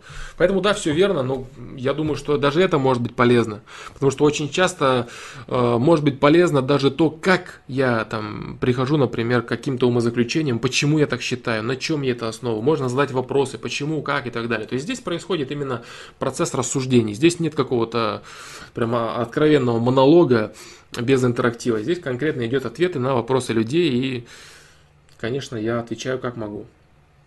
Вот так. Насчет э, конкретно и понятно, очень размыто. Стараюсь отвечать, насколько конкретно могу. Э, Александр, как вы думаете, деньги и власть меняют характер человека? Меняют деньги и власть, меняют поведение человека. Деньги и власть, они раскрывают сущность человека. Вот. Э, афоризм есть такой э, у меня, по-моему. Э, деньги портят лишь человека, лишь людей, у которых без денег нет авторитета. Что значит портят? Портят это значит портят их поведение, меняют их поведение на публике. Нужно понимать, да, что у каждого высказывания есть определенные рамки. Рамки, в которых это конкретное высказывание может быть применено. Так вот здесь речь идет именно о том, когда я говорю, что деньги портят людей, у которых без денег нет авторитета. Это значит э, ухудшается качество поступков этого человека. Вот, он там начинает рассказывать всем, какой он там великий, чего он там ему нужно, начинает капризничать, начинает кривляться перед остальными другими людьми, проявлять там свою какую-то власть и так далее. Вот, но э, меняют ли человека на самом деле деньги и власть? Нет, не меняют. Они лишь обличают его. Вот как-то так, наверное. Меняет характер человека. Характер – это поступки человека на публике. Понимаешь? То есть, как человек будет себя вести. Если человек, допустим, боится там, потерять работу, например, или там еще что-то сделать, он ведет себя определенным образом. Если человек не боится этого, у него там есть деньги и власть, он ведет себя по-другому. Изменится ли поведение? Изменится. Характер – это приобретаемые вещи. Это э, то, как человек взаимодействует с окружающим миром. Изменится ли это? Изменится ли это? А изменится ли нутро? Изменится ли стержень человека, темперамент человека? Внутренний человек изменится или нет? Нет, не изменится. Человек останется тем, кто он есть. Единственное, что он проявит себя. Он просто проявит себя, он просто покажет себя тем, кто он есть на самом деле.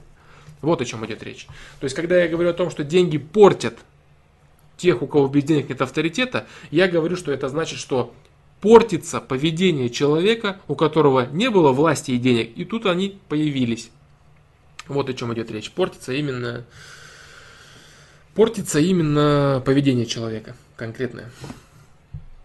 Вот так.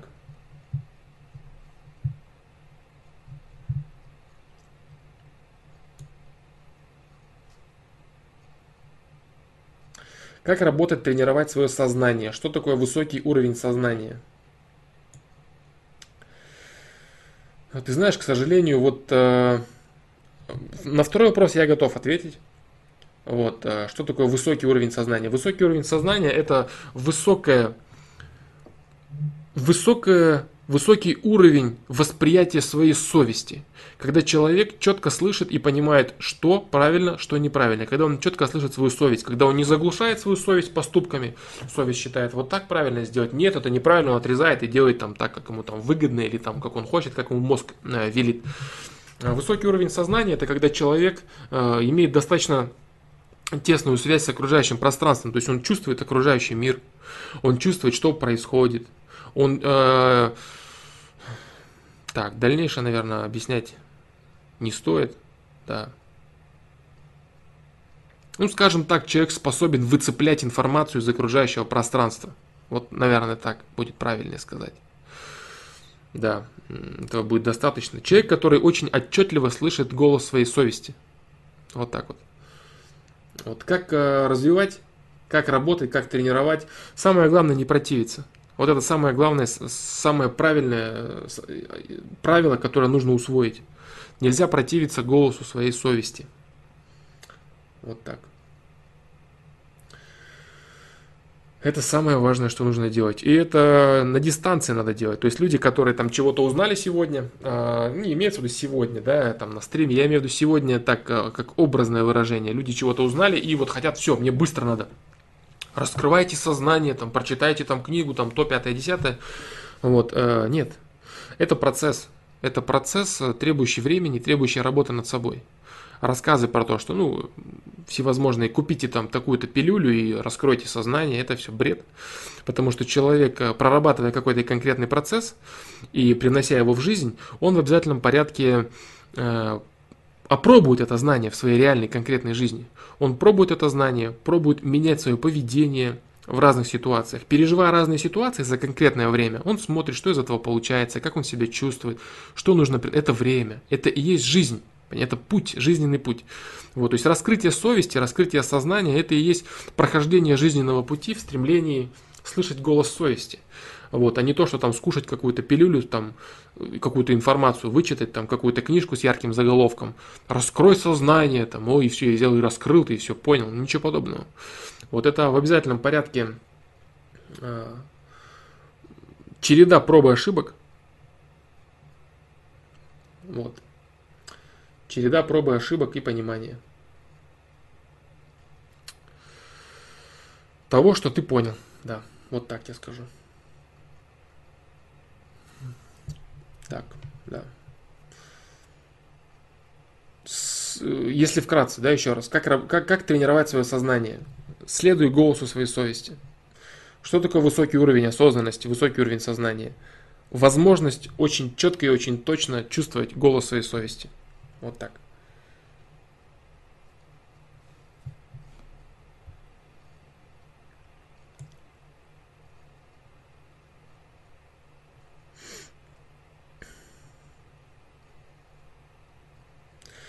Временами внезапно чувствую очень ярко и конкретно, что надвигается какой-то глобальный большой капец. Но в чем конкретно он будет выражен, сказать не могу. Психи- психическое расстройство? Может быть и психическое расстройство на, на основе каких-то твоих проблем с личностью. Вот, э, каких-то твоих комплексов и всего прочего на э, базе всяких апатий, депрессий и так далее. Э, может быть и по-другому. Может быть ты способен именно чувствовать опять же, чувствовать своим сознанием происходящие в мире процессы. Вот, но сейчас очень-очень тяжелая энергетика, очень часто. Э, смены вот этих полюсов, смены погоды, там топит всех подряд. Вот. Очень серьезные, очень тяжелые процессы происходят. Поэтому на людей, которые э, взаимодействуют с окружающим миром, это очень серьезно сказывается, и это можно чувствовать, да. Бывают такие вещи. Поэтому связано ли это с какими-то психическими твоими расстройствами, с какими-то твоими комплексами и проблемами, либо это э, действительно твоя возможность чувствовать, ощущать целостность с окружающим миром и чувствовать его проблемы, э, накопившееся, огромное количество накопившейся отрицательной, очень негативной, грязной энергии вообще. Вот так.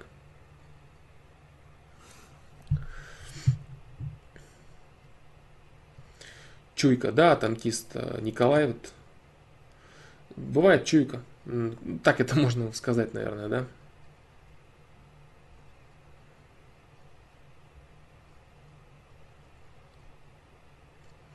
Что нужно успеть до 30 лет? До 30 лет нужно успеть не сойти в болото глупостей. Вот это самое важное, что нужно успеть сделать. Нужно остаться на пути осознанности. Потому что если человек, допустим, до тридцатника входит в какой-то бред, например, он стремится, начинает стремиться там, к манипуляциям, к всевозможным, принимает какое-то мировоззрение отвратительно, то потом его уже пере, перевоспитать практически невозможно. Вот это проблема. То есть до 30 лет человеку нужно не наворотить косяков со своим мировосприятием. Это самое важное. Я, конечно, понимаю, что ты ожидал совсем не этого ответа, ты ожидал, что там нужно там эм, построить дом, вырастить дерево, родить сына, там, завести семью и так далее, и так далее. Это все следствие. Это все следствие того, как оно все пойдет, если ты останешься при адекватном мировосприятии, которое идет через твою, через твою совесть, через твое сознание. Вот о чем речь. Поэтому вот это самое важное. Самое важное не утонуть в болоте э, грязи, быта и всей вот этой информации, которая сейчас, которая сейчас, которой сейчас засорено информационное пространство о том, чего надо, как оно правильно, вся эта грязь, все эти клипы, ну и прочий мусор, да, засоряющий человеческое понимание. Вот. вот что нужно сделать. Вот это очень важно. Вот это очень важно, что нужно сделать в обязательном порядке. То есть нужно не потерять себя. Да, до 30 лет ни в коем случае нельзя терять себя, потому что потом найти себя практически невозможно. Можно, но крайне сложно, и для этого нужно вообще там менять формат жизни, уклад жизни, все полностью ставить с ног на голову. Да, поэтому здесь самое главное не совершить непоправимых ошибок со своим мировосприятием. Вот что нужно самое главное сделать. Все остальное лишь следствие. Если с этим все в порядке, значит у тебя все будет нормально во всех остальных аспектах конкретных, да, то есть там твоя семья, работа, все-все-все прочее, твой там личностный рост, взаимоотношения с, там, с людьми и прочее, прочее, прочее. Самое главное не завести себя в бредни, пока ты молодой мозг формирующийся. Ты можешь это очень легко сделать, там, начать там затянешь с тем, что там будешь там любить там бухать, гулять, отдыхать, э, там какие-то развлечения постоянные, там радости, потом тебе все это начнет надоедать, ты будешь видеть, что вот в этом смысл жизни, в том, в пятом, а на самом деле его потом и нет никакого, мне все надоело, я ничего не знаю, в этом мире ничего нет, понимаешь? Знакомая история, не так ли? Очень, очень часто, вот очень многих это можно слышать. Вот, поэтому здесь самое главное это остаться именно в адеквате мировосприятия. Это самое важное, что нужно сделать. Вот такие дела. Поэтому такой вот вопрос, э, такой вот ответ, точнее, наверное, не совсем тот, который ты ожидал, но, но вот такой вот. Э, желательно к 30 годам прийти к осознанности, да, к осознанности своего существования, понять, понять себя отчасти. Это будет очень круто. Вот что нужно успеть сделать. Не нужно совершить непоправимых ошибок, и нужно непоправимых ошибок в мировосприятии ошибки нужно совершать обязательно, да, то есть делать, пробовать, пробовать, ошибаться. И это совсем не про то. Я надеюсь, это очень, это понятно должно быть, это очень важно. Так.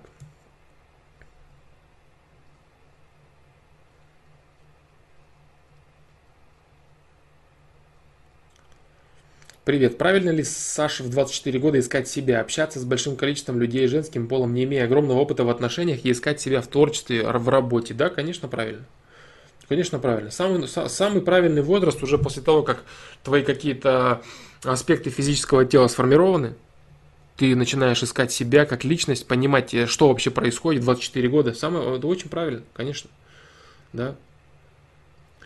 И еще, Саша, вопрос. От чего с возрастом становится скучно? Начинает надоедать город, кажется, что люди вокруг счастливы, а ты нет, возникают очки депрессии. Сегодня кажется хорошо, а завтра все плохо, спасибо. Вот это возникает от отсутствия мировосприятия. Кстати, вот опять же, да, удивительным образом предыдущий вопрос э, коррелирует с этим вопросом. То есть совпадает. Неправильные цели и ценности. Сейчас вот э, очень распространенная Потребление, потребление блага, купи, купи, скушай, купи на день. Вот это вот э, человека в 24, в 25, до 30, по крайней мере, оно человека начинает очень сильно угнетать и заедать. Вот, если человек э, никаких ценностей и целей не видит, кроме того, чтобы покупать себе постоянно всякие новые побрякушки, вот, тогда, конечно, у него будет острый недостаток ценностей. Вот, поэтому здесь нужно понимать и город, э, почему в 24 года начинает тебе что-то надоедать, начинает тебе становиться что-то скучно, потому что ты понимаешь, э, у тебя испаряются твои фантазии абсолютно неосуществимы. Вот как, например, человек, который учится в институте, он считает, что вот он сейчас закончит и начнется там новая жизнь, там произойдет там нечто, какая-то фантастика, и вот начнется то-то, то-то, то-то, а потом ничего этого не происходит, он понимает, что в принципе вот оно все как есть, оно так все и дальше будет, ничего не меняется, ничего само по себе не происходит. У человека улетучиваются фантазии. Это процесс вхождения во взрослость, так называемый. Вот. Поэтому да, то есть тебе становится все понятно, ты в чем-то разочаровываешься, а разочаровываешься ты только лишь в своих фантазиях в своих неадекватных фантазиях. Это все, в чем ты разочаровываешься. А, рассказы о том, что все вокруг счастливы, это нет, это неправда. Ты просто не можешь э, адекватно отследить, как на самом деле себя чувствуют те или иные люди. Вот и все. Им тоже может казаться, что ты счастлив, а у них какие-то сумасшедшие проблемы, которые тебе даже не снились. Понимаешь? Вот все. То есть все познается, во-первых, в сравнении, и самое главное, нужно уметь понимать, сравнивать, что сравнивать, как сравнивать, да, то есть себя сравнивать с другим человеком, это вообще очень сложно. Можно, может казаться быть, что у него все хорошо, я хочу быть им, как у него все замечательно, а у него все может быть отвратительно. У него могут быть такие неподъемные проблемы, там, для тебя, например, понимаешь, и так далее. Вот. Но здесь именно вопрос в том, что твои фантазии, ни на чем не основанные и не обоснованные, они разрушились. В 24 года ты понял, что ты должен был, оказывается, пахать, должен был делать вот это, вот это, вот это, и само по себе ничего не происходит. Вот, это, вот в чем проблема заключается. Вот такие дела. А стоит ли это делать? Обязательно стоит. Это самый что ни на есть замечательный возраст. Потому что если ты младше, допустим, около двадцатника, то там, конечно, имеют место быть более примитивные процессы более примитивные процессы, которые связаны все-таки с физиологией, связаны со стремлением там, с игрой в тщеславие свое. То есть тебе хочется там перед сверстниками там кривляться, там выделываться, какие-то понты у тебя из тебя плещут всевозможные. Вот. Поэтому здесь говорить о каком-то поиске себя, именно в таком широком масштабе. Конечно, да, те же самые там понты и игра в тщеславие, это тоже элементы поиска себя. Все это элементы поиска себя, человек осознает, человек понимает, человек там делает. Просто здесь единственное, в чем разница, в том, что осознанности, осознанности событий, осознанности вещей гораздо меньше, допустим, там 18-19, чем в 24. Это я говорю э, потенциально. Правильно? Не нужно считать, что у каждого человека в 24 осознанность событий всегда больше, чем у человека в 18. Ничего подобного. Есть люди, которые в 17, и в 16 лет крайне осознаны. А есть люди, которые в 30 ничего не понимают, и у них затуманены мозги всяким бредом. Вот, я здесь говорю о потенциале. Именно о том моменте, когда физическое тело человека развилось, а, он там сформировался, его там мозг, его физиология, вот, и он может начинать уже думать о поиске пути своего. Вот я о чем говорю. Поэтому в 24 года, да, это самое то. Это самое то.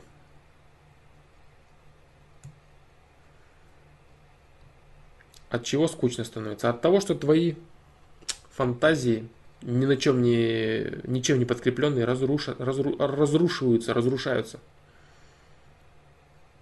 Развития себя не хватает или замкнутость во мне. Замкнутость в тебе, она от, от того, что у тебя не хватает развития. Понимаешь? Вот. Бесит культ спорта. Понятно, что физупражнение это польза, но к чему возводить это в абсолют и говорить, что всем нужно качать бицуху и так далее. Почему так происходит? Потому что этого не было, потому что этого мало. Вот. А, предыдущее поколение, допустим, 70-х, э, 80-х годов, э, люди, дети, они были временами, они жили при в 90-х, в 2000-х, там это было не модно, там это было не популярно, ЗОЖ не был популярен, люди там пили, наркоманились, гуляли, совсем были другие стремления у людей. Сейчас этого мало, сейчас это становится модно, да, это как фетиш определенный. Вот, и люди это, конечно, излишне выпячивают, и стараются показать, э, что вот это вот обязательно для всех, вот обязательно все должны быть накачаны. Я говорил об этом на прошлом стриме, об уместности э, тех или иных э, доз спорта, да, насколько спорт уместен в жизни каждого конкретного человека. Может быть, человек вообще не предрасположен там, к занятию. Обязательно он должен жрать этот протеин, обязательно он должен накачать себе вот такие банки, это обязательно, без этого никак. Да ничего подобного. И весь ресурс свой, который у него, допустим, мало, он потратит на поддержание всего этого огромного куска мяса. Ничего подобного, не для всех это нужно. Вот я это говорил уже неоднократно. Вот, поэтому, да, здесь это культ спорта, именно так ты правильно говоришь. Вот, э, следующее поколение, более молодое поколение, они наоборот будут противиться. То есть это элементарный э, молодежный протест. Молодежный протест против того, что было до этого. Со следующим поколением будет протест на спорт, все будут говорить, что это все неинтересно, опять снова появится культ тупых очков, и нужно будет заниматься чем-то другим, и так далее, и так далее. Потом снова наоборот, и так далее. Это просто молодежный протест, не более.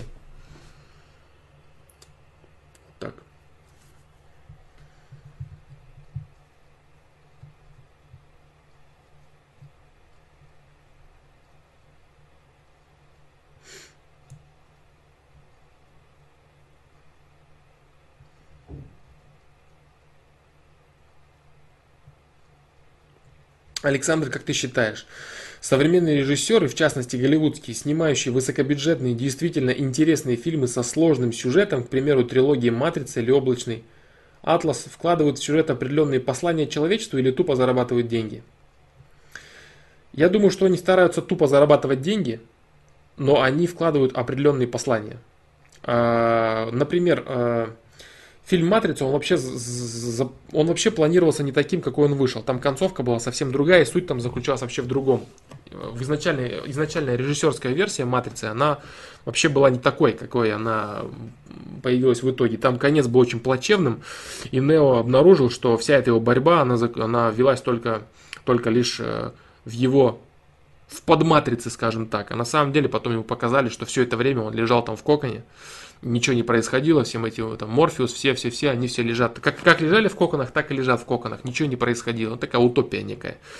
Вот, но э, продюсеры настояли на том, чтобы все это вышло вот в таком вот формате с хорошим концом, с, хорош, с, хорошей, с хорошей концовкой, там много чего порезали, короче, и главный сюжет его, Нео, разговор с архитектором, он тоже там заключался в том, что тут ему объяснил, что нет никакого выхода, ни с какой матрицы, и все твои эти потуги, это просто Э, возможность дать людям поиграться в спасение, дать людям поиграться в спасателей, в спасителей. А на самом деле вы как лежали в коконах в этих, так и лежите. Вот. Поэтому они, облачный, э, облачный атлас вообще фильм, на мой взгляд, некачественный, там совсем неправильно показан процесс реинкарнации. Вот. Да. Получай, я, тебе, я, отвечу так. Получается так, э, что человек возможно, сам люди, эти, которые создают эти продукты, сами того не хотя, создают полезные и качественные вещи, из которых люди почерпывают нужную информацию. То есть информация, она, информация, как я уже много раз говорил, допустим, там музыка, которая должна быть э, написана, она находит выход через тех или иных людей. Идеи, которые должны быть озвучены, они находят выход. Здесь то же самое. Идеи, которые должны быть озвучены, они так или иначе продюсер чего-то добавил, режиссеры что-то придумали, сценаристы как-то, как-то, как-то, как-то, и получается продукт определенного качества, который полезен тем или иным людям. Но они, конечно, стремятся зарабатывать бабло. А люди там, сценаристы, которые там все это пишут, они даже некоторые и не, парятся о каком-то глобальном замысле. Есть, конечно, некоторые заказные вещи, заказные работы, там, рассказать там в каком-то фильме о там, таком-то государстве, что это плохо, там, те-то террористы, или, допустим, вот э, перед тем, как э, э, был вот э, после того, как Януковича э, в Украине убрали там тоже, по-моему, с этим, э, как же его зовут, э, со Стэтомом фильм был, где они в машине ехали. Я не помню, какой конкретно фильм. И он ей говорит, вы там русские все такие. А главная героиня ему отвечает, я не русская, я украинка, мы другие. Вот, то есть, ну, это были определенные шаблоны, которые закладывались э, для того, чтобы люди это слушали, люди на постсоветском пространстве слушали украинцев, а мы другие, а русские украинцы не так. То есть, есть вещи заказные, именно идеологические вещи, а есть вещи, на которых они пытаются зарабатывать деньги, есть вещи, через которые выходят определенные знания. Вот такие вот дела. Как это все формируется, это вот опять же сложный процесс нахождения выходов у, у информации. Вот такой вот ответ, наверное, получился на твой вопрос. Опять, наверное, я ответил не так, как ты хотел, как ты ждал, но вот так вот я ответил. Так, по-моему, здесь у меня уже был, было продолжение. Так, вот, к сожалению, у меня... Да.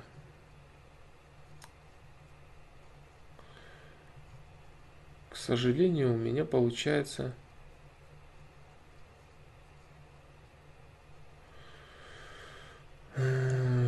История чата теряется. История чата теряется, а люди на Твиче и на Hitbox е задают вопросы. с Restream ом какая-то проблема.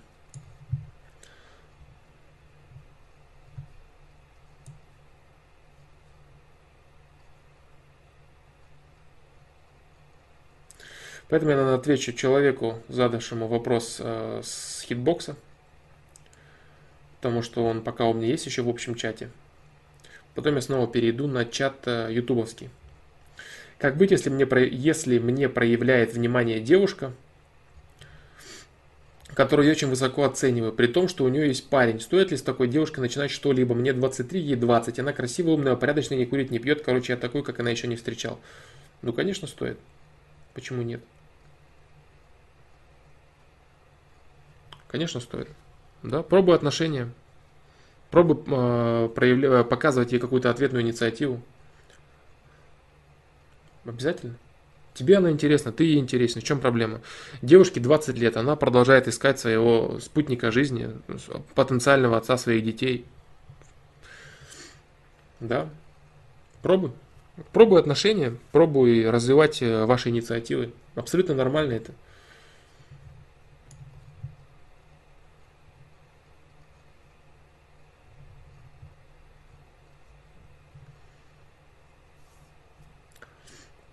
Так, ребят, э, просьба. Я смотрю, активная переписка идет. Э, активная переписка это, это круто, это хорошо, это замечательно. Но проблема в том, что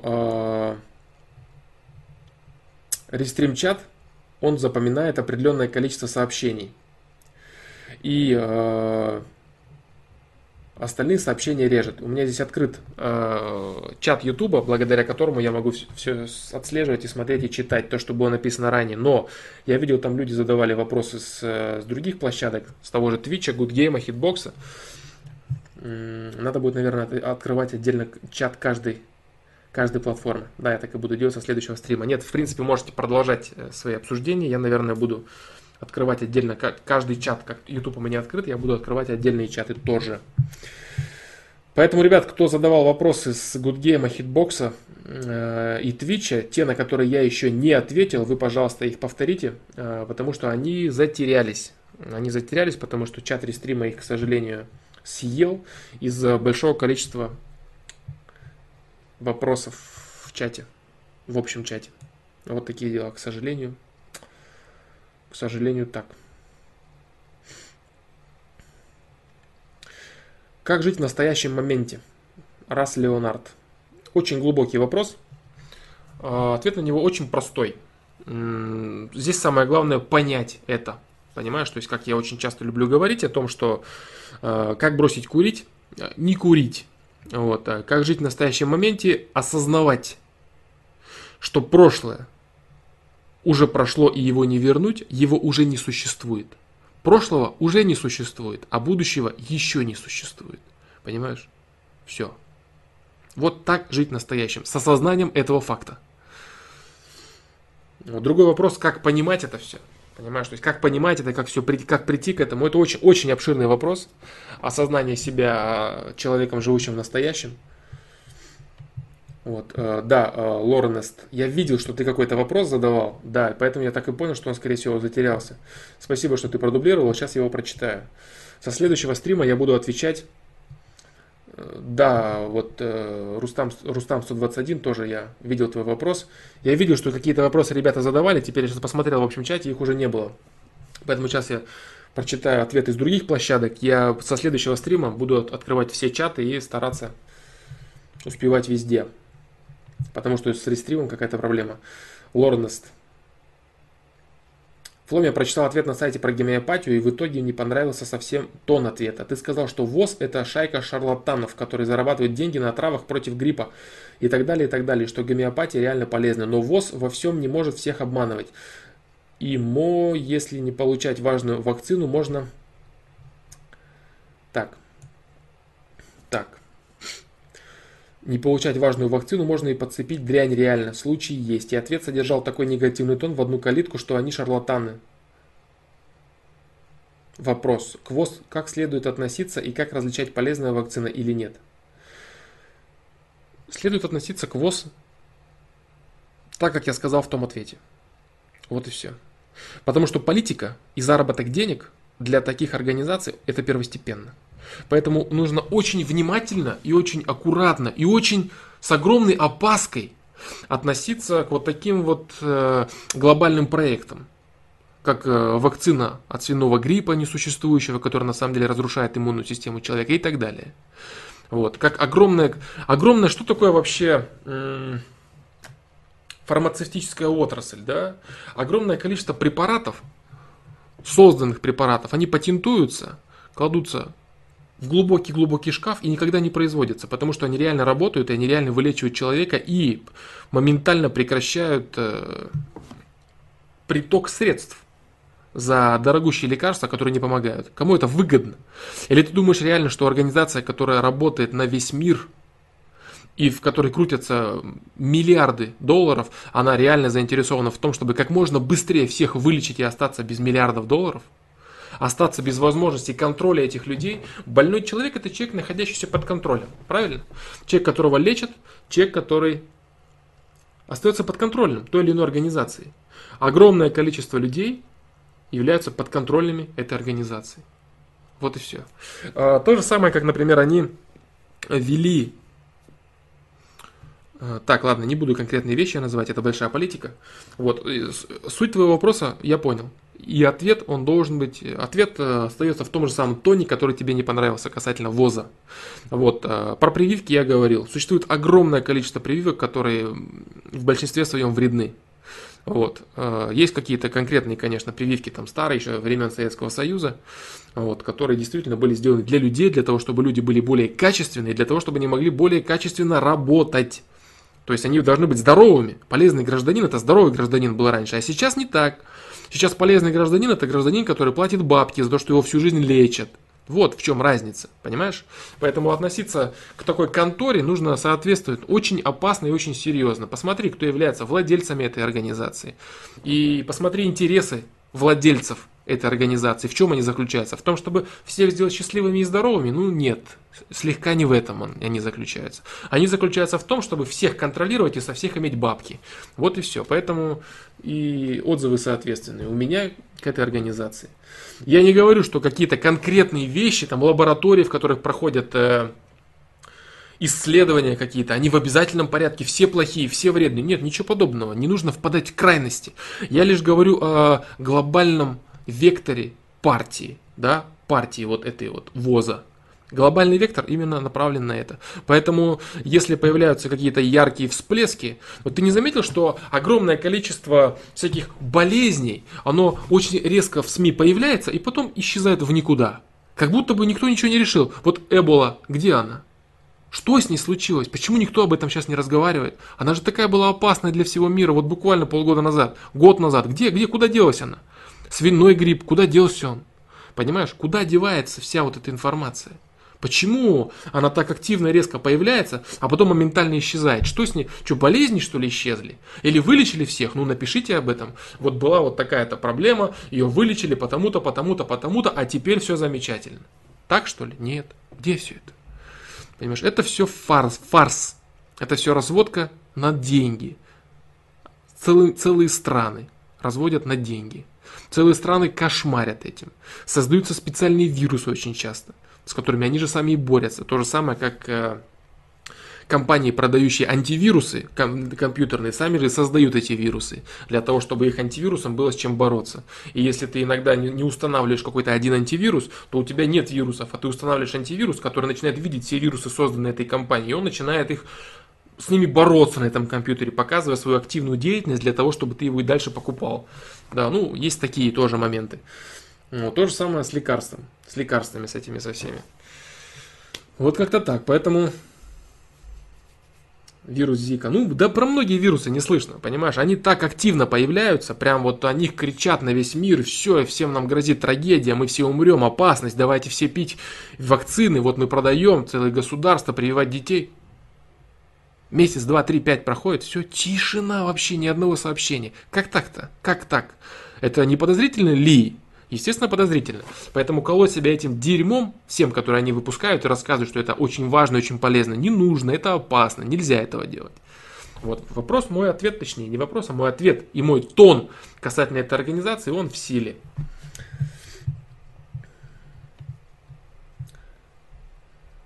Вот так.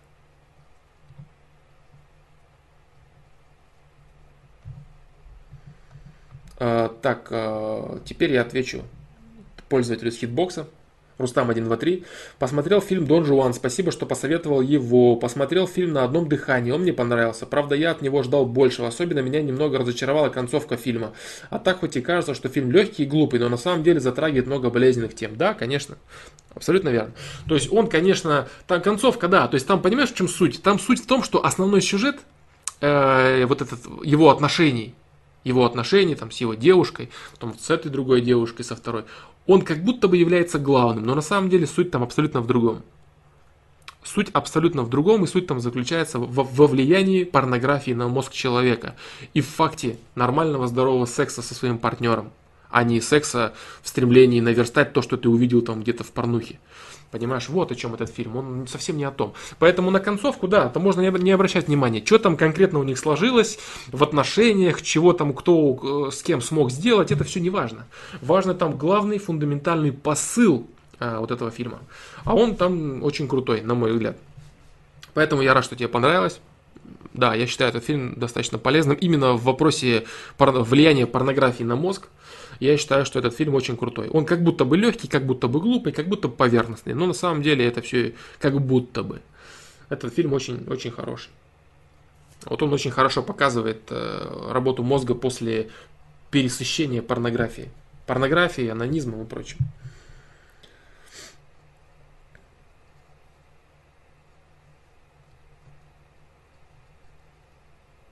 О каком фильме ты говорил? Я говорил о фильме... Э, сейчас. Сейчас. Э, Страсти Дон Жуана, что ли? Страсти Дон Жуана или Дон Жуан? Страсти Дон Жуана, по-моему, что-то такое. Да, я его как-то советовал, по-моему, на сайте или в каком-то стриме, я не помню. По-моему, на сайте, в одном из ответов. Хороший фильм. Конечно же, нигде не рекламируемый, никому не нужный, забытый всеми. Но, но хороший.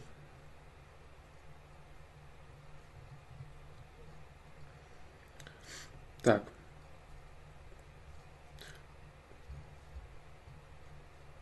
Флом, как научиться заниматься сексом? Мешает стеснение и понимание того факта, что она опытнее. И просто понимаю, что можно лучше, но не знаю как. Метод пробы ошибок, дружище. э, ты просто пойми, что секс ничем не отличается от любого другого дела и занятия. Если ты в нем не практикуешься, если ты не пробуешь и не ошибаешься, у тебя ничего не получится. Понимаешь?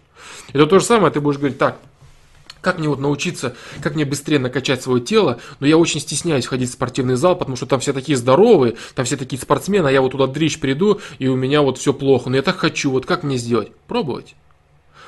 С осознанием факта того, что каждый человек, когда начинает то или иное дело, он в нем ничего не понимает, он в нем слабый, он в нем новичок, он в нем начинающий. То же самое ты в сексе сейчас, понимаешь? Все. Пойми, что все когда-то, все люди были начинающими в этом деле, как и в любом другом деле. Бери и пробуй. Вот все, что ты должен делать. Вот так.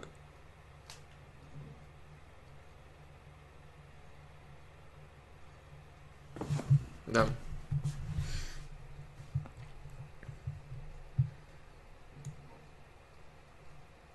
А, фильм Гордона Левита, да, точно, Александр Костарев. Фильм Гордона Левита, да, да, да. Страсти Дон Жуана Гордона Левита. Да.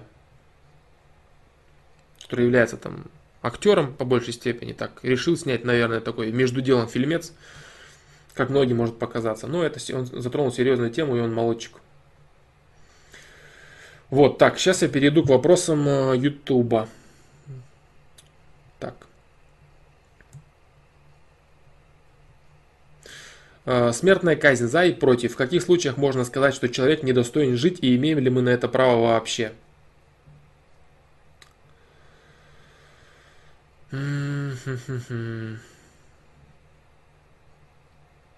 Вообще, по-хорошему, человек ни в каких случаях не имеет права э, считать, что другой недостоин жить. Вот так я считаю. Но говорить э, касательно именно смертной казни, как политического процесса, я не буду, мне не хочу. Но считать что какой-то человек достоин или какой-то свод законов достоин того, чтобы другого человека признать неспособным к дальнейшей жизни, я считаю это неправильно. Вот так. А, что касается политических аспектов, то некоторые люди иногда считают, что это чего-то там решит, вот будут злодеи в обязательном порядке, э, их будут все казнить, убивать, там расстреливать, уничтожать, но травить, вешать или что там еще делать. А, но не всегда это будет так. А, с точки зрения политики начнется уничтожение неугодных людей, которых э, будут подводить под смерть, смертные статьи смертельного приговора. Поэтому это очень такой вопрос серьезный. Очень серьезный э, в старом дизайне сайта, который, увы, затерял. Возможно, да, то есть такой вопрос, и да, я уже отвечал на него. Лоренест я уже отвечал на него. Я не знаю, почему я его не перенес. Может, он мне показался недостаточно информативным. Может, просто я его не перенес, потому что он затерялся. Может, все это вручную было переносилось из базы в базу. Там была некорректная база, и все могло затеряться.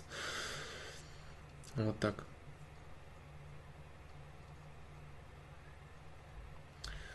Вот.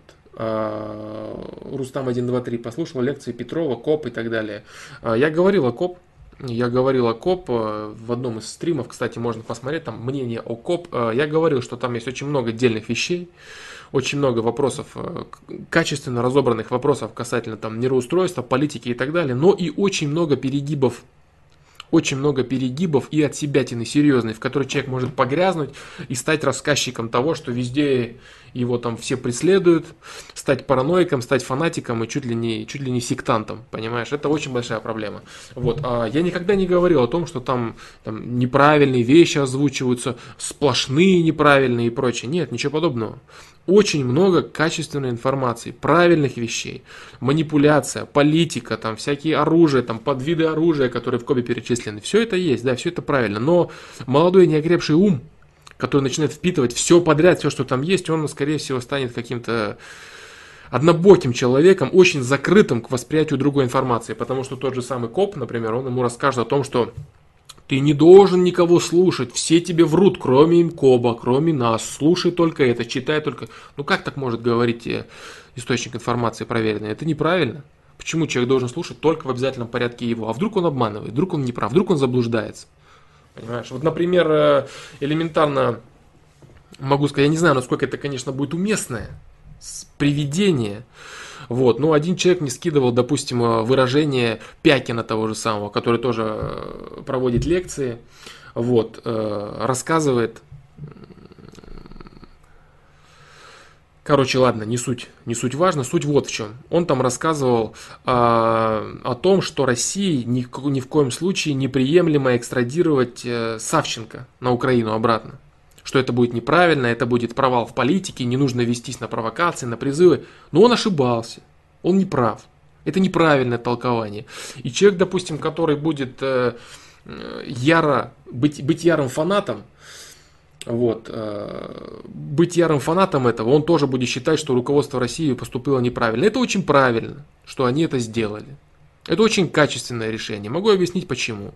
Потому что украинская сторона, они прекрасно понимали, что Россия не выдаст Савченко, который грозил 20 лет тюрьмы. Они понимали, что на это можно создать инфоповод, что можно сделать э, рассказ о герое Украины – возвести ее в ранг героя и требовать у России. Они прекрасно помнят, как Россия относится к требованиям э, новых украинских э, властей временных. Как оно к этому относится? Никак. То есть вообще никак. Им, про, им просто плевать на то, что Украина считает, что Россия чего-то делает там неправильно, или она чего-то там должна, или выдавать там преступников, которые убивают кого-то. Вот они поняли, что можно попробовать создать шум из этого всего, а Савченко им все равно не отдадут. Они это понимали. Почему они это понимали? Потому что Савченко им и не нужна. Потому что Савченко неадекватный дебил. Вот кто такая Савченко. Вот в чем вопрос. Савченко не нужна ни нынешнему руководству в качестве героя, ни, никому она не нужна. Она нужна только как умерший герой. Как вот часто же говорят, герои должны быть мертвыми. Так и здесь должна была быть такая же ситуация. О ней вспоминать, сожалеть о ней, рассказывать там, что вот мы ее спасем когда-нибудь, где-нибудь. Но в реале этот персонаж неадекватный. Он не нужен был украинскому руководству. А российская дипломатия взяла и отдала его.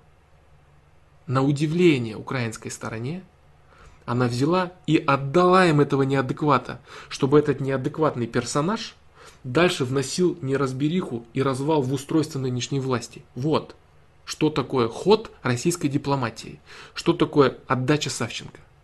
Хорошо это или плохо? Правильно это? Это отлично. Чего натворила там уже Савченко на всевозможных там, заседаниях и прочее. Как она выставляет Украину.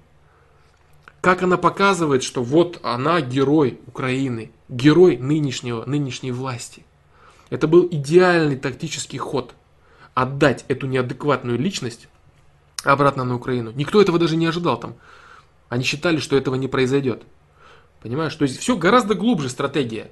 А рассказ того же Пякина о том, что это ни в коем случае не надо поддаваться, это неправильно. Ну, это неправильно, это ошибочное понимание. Вот и все. Ну, это вот, вот просто нек, некий узкий, да, узкий, один из узких э, форматов, один из примеров конкретных вот. Что человек может ошибаться. И если ему, допустим, э, безоговорочно верить этому человеку, то могут быть проблемы с восприятием. Вот и все. Вот такие дела, ребята. Поэтому я часто говорю, что да, очень много там полезных вещей, но для того, чтобы эти вещи полезно в себя впитать, чтобы мочь их впитать, нужен очень качественный аналитический аппарат. Если у тебя его нет, то ты слепо, как фанатик, будешь верить каким-то там догмам написанным, понимаешь, рассказывать, там, вот мертвая вода, там, вот то, то, то, пятое, десятое. Да ничего в этих книгах особо и нет, я вам скажу. То есть я читал, ну, не настолько эти книги сильные, насколько их э, пытаются позиционировать. Не настолько эти книги сильные. Вот, поэтому, поэтому как-то так. Естественно, я знаком. Я говорил много раз, что я с этим знаком, с этим направлением, что оно является как полезным с точки зрения, что оно дает э, некоторые фундаментальные знания, вещи. Понимаешь, те же самые там лекции Петрова посмотреть, можно понять какие-то вещи. А постоянно вот во все это углубиться, рассказывать там про предикторов, ну, это лишнее. Это опасно может быть для, психи, для психики человека. А уж ребенка, который сидит вконтакте и в это все погряз, так и тем более. Вот о чем я говорю, понимаешь? Вот это проблема. Это проблема.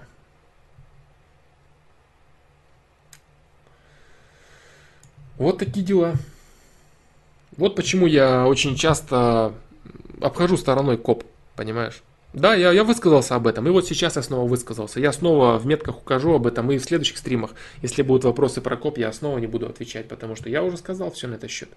Есть много полезной информации, но очень много... Это как, знаешь, это как вот книга, допустим, какая-нибудь по эзотерике. Очень много правильных моментов о мироздании перемешаны на неправильных моментах о мироздании, на неправильных выводах которые, допустим, молодым мозгом, не сформированным мозгом, могут быть не так приняты, как нужно мозгом неспособным э, к анализу информации, вообще некорректно приняты. Вот проблема в чем. В идеале для США Савченко должна была умереть в тюрьме России, но ее там перепят... Да, да, да, да, да, все правильно. Понимаешь? Перепрошили, отправили с информационной бомбой назад. Теперь она мстит на месте, да, метит на место. Конечно, конечно. В идеале Савченко должна была, Савченко должна была умереть э, в тюрьме России. И Россия злой, коварный враг. То есть ее бы, наверное, даже постарались убить в тюрьме России. И рассказать, что вот э, Россия сгноила героя Украины. То есть сделали бы так, постарались бы ее уничтожить, отравить, там, повесить, ну все что угодно. Они бы не, они бы не поскупились ни на какие ресурсы, чтобы уничтожить Савченко в тюрьме России и рассказать, что какая вот Россия плохая. Вот видите нашего героя. Хороший герой, мертвый герой. Россия сделала супер грамотно. Они взяли и сбагрили ее обратно туда, к ним. А теперь они уже за нее отвечают, за своего героя. Они уже там, наверное, все прокляли, что пытались ее высвободить. Вот что такое грамотная дипломатия. Отдать, как вот э, ты написал, да, информационную бомбу для того, чтобы она там разваливала э, имеющийся режим. И она им не нужна была живая. Им нужна была загнобленная в тюрьмах России героиня Украины. А этого не произошло. Им взяли ее и отдали, и пихнули. Делайте с ней что хотите. И они, и они опешили. Вот проблема. Вот это уровень. А рассказ о том, что ни в коем случае нельзя поддаваться на украинские провокации, это бред. Это от недопонимания. Вот о чем я говорю. Поэтому некоторые вещи могут быть неправильно поняты и толкованы как вот это вот так. Ничего подобного, это не так. Вот такие дела. Так. Как перестать быть пассивным? Эйданкер. Перестать быть пассивным можно только э, при появлении протеста на, на свою пассивность, э, когда ты чувствуешь, что тебе это не нравится. Если человек пассивный и у него все в порядке, ему ничего не надо, он ничего не требует, у него, у него все отлично, ему ничего не нужно. Это один аспект. А другой аспект это когда человек э, начинает понимать, что так, что-то, что-то меня моя пассивность не устраивает. Это называется протест. Об этом я сказал в видео «Цель в жизни».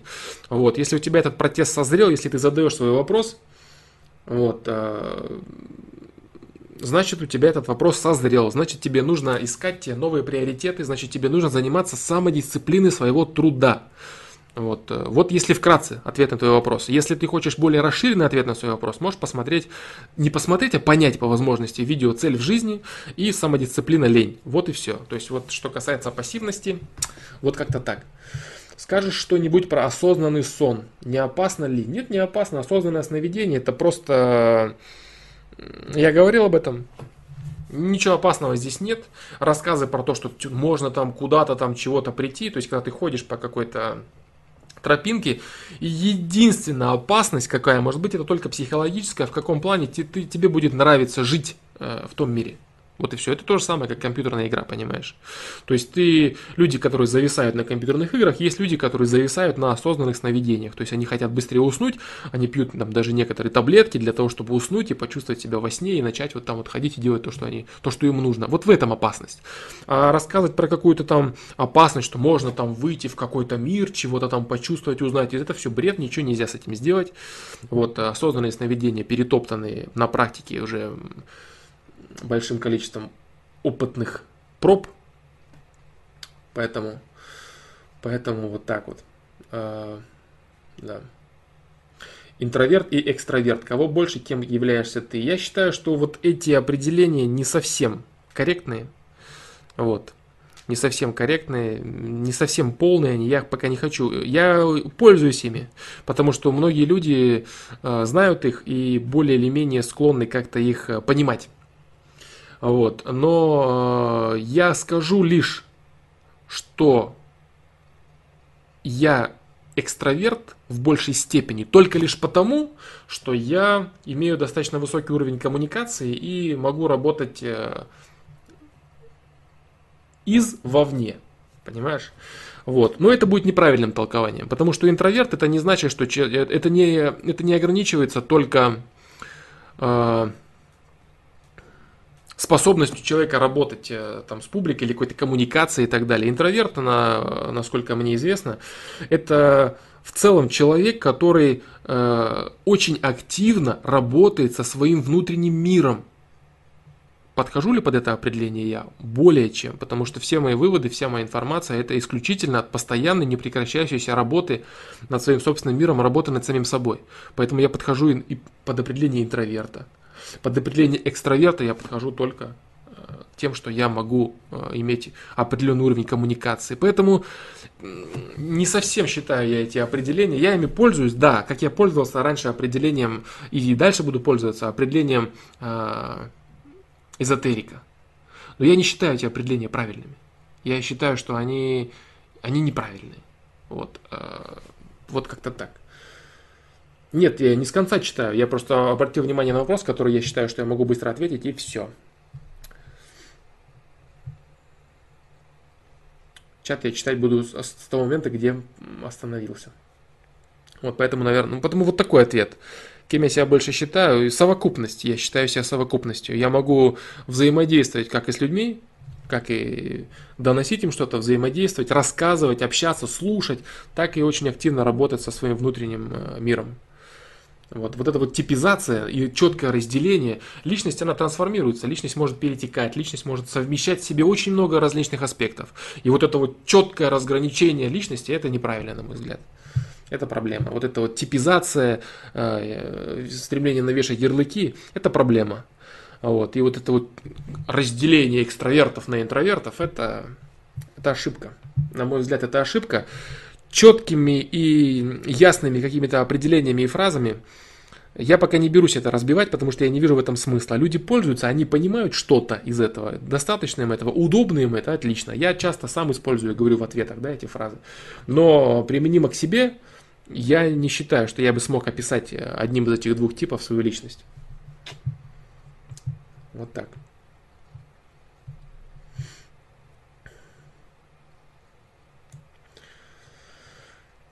Вот э, что про осознанные сны, что касается интроверта и экстраверта. Привет, Флом. Скажи, пожалуйста, должны ли партнеры иметь опыт в сексе, прежде чем создавать серьезные отношения? Должен ли парень быть опытнее своей спутницы? Я много раз уже говорил об этом. Вот, э, я говорил о том, что желательно, чтобы парень имел определенный опыт, определенное понимание вот. А женщина, чтобы была девственна. Я это говорил, озвучивал я много раз это. Этому есть огромное количество разных э, причин, психологических аспектов, энергетических аспектов, огромное количество. А, при прочих равных. Всегда я это озвучиваю. При прочих равных было бы, естественно, если представить необитаемый остров, абсолютно чистый, парень, абсолютно чистая девушка, и они живут, и им замечательно, и все прекрасно, они питаются, кушают лучи солнышка, пьют чистую воду, ловят рыбку, с ней разговаривают, отпускают ее и дальше кушают солнышко. Вот. Но это, к сожалению, наш социум, он слегка другой. Если человек не будет, э, мужчина, не будет знать в достаточной степени женщин, и с точки зрения э, секса, с точки зрения взаимодействия с ними, у него могут быть проблемы я, о которых я очень много раз э, говорил, у него могут быть проблемы э, с возрастом э,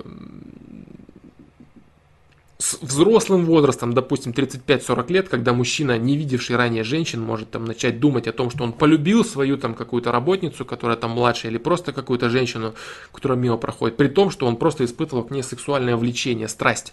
Он начинает разрушать свою семью, уходить от жены, детей и рассказывать, что он полюбил там, э, ему там 45 лет, а он полюбил там 20-летнюю, например, там 19-летнюю за то, что он ее захотел.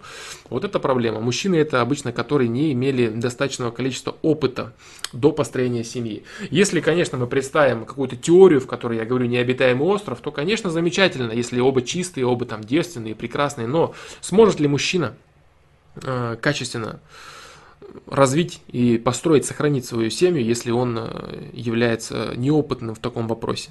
Вот, у него будут со временем желание там что-то попробовать, а уже что-то попробовать, находясь в отношениях, это значит измена, ложь и так далее. Вот проблема. Вот, а мужчина, который пришел с определенным пониманием этого вопроса, это уже другой вопрос. Естественно, есть перекос, есть перегибы. Допустим, а, есть понимание, что мужчина, который привык там ходить, там, таскаться, допустим, мужчина, любящий там перебирать женщин, он будет заниматься этим всегда, у него уже не будет там разницы никакой, у него стираются границы. Да, это перебор. Это перебор. Но это крайность. Вот есть крайность мужчина абсолютно неопытный, и есть крайность мужчина, который перебирает все подряд. Это два перебора. Это две крайности. А есть баланс. Баланс, который является гармонией сопоставления опыта и сопоставления осознания того, что есть семья, есть любимый человек, есть то, что кардинально и фундаментально отличается от всего остального. Вот что такое. Вот то, о чем я говорю. Естественно, есть люди, у которых голова полностью подвинута, они уже не способны отличать там свою женщину от всех остальных женщин, они уже всех видят одинаковым куском мяса для того, чтобы совершить, совершить половой акт. Все. Вот, поэтому это уже перегибы. Естественно, это перегибы, это уже другие крайности. Крайность отсутствия опыта и крайность перебора опыта, при том, что человек уже не справляется и не может не видеть никакой разницы. Это две крайности. Крайности во всем плохо. Есть центр гармония. Вот. Это хорошо. Вот такие дела. А, Рустам 123, мистический вопрос. Существуют ли другие цивилизации, были ли они в древности? А, я не хочу отвечать на этот вопрос. Я от него уклонюсь, пожалуй, от него. Да. Уклонюсь я также от вопроса, почему там исчезли одни, там оставив а, после себя какие-то вещи, там даже известные людям цивилизации, да, которые были до. Почему там, я не хочу этот вопрос разбирать. По крайней мере, сегодня – вот. Я не буду его, на него отвечать.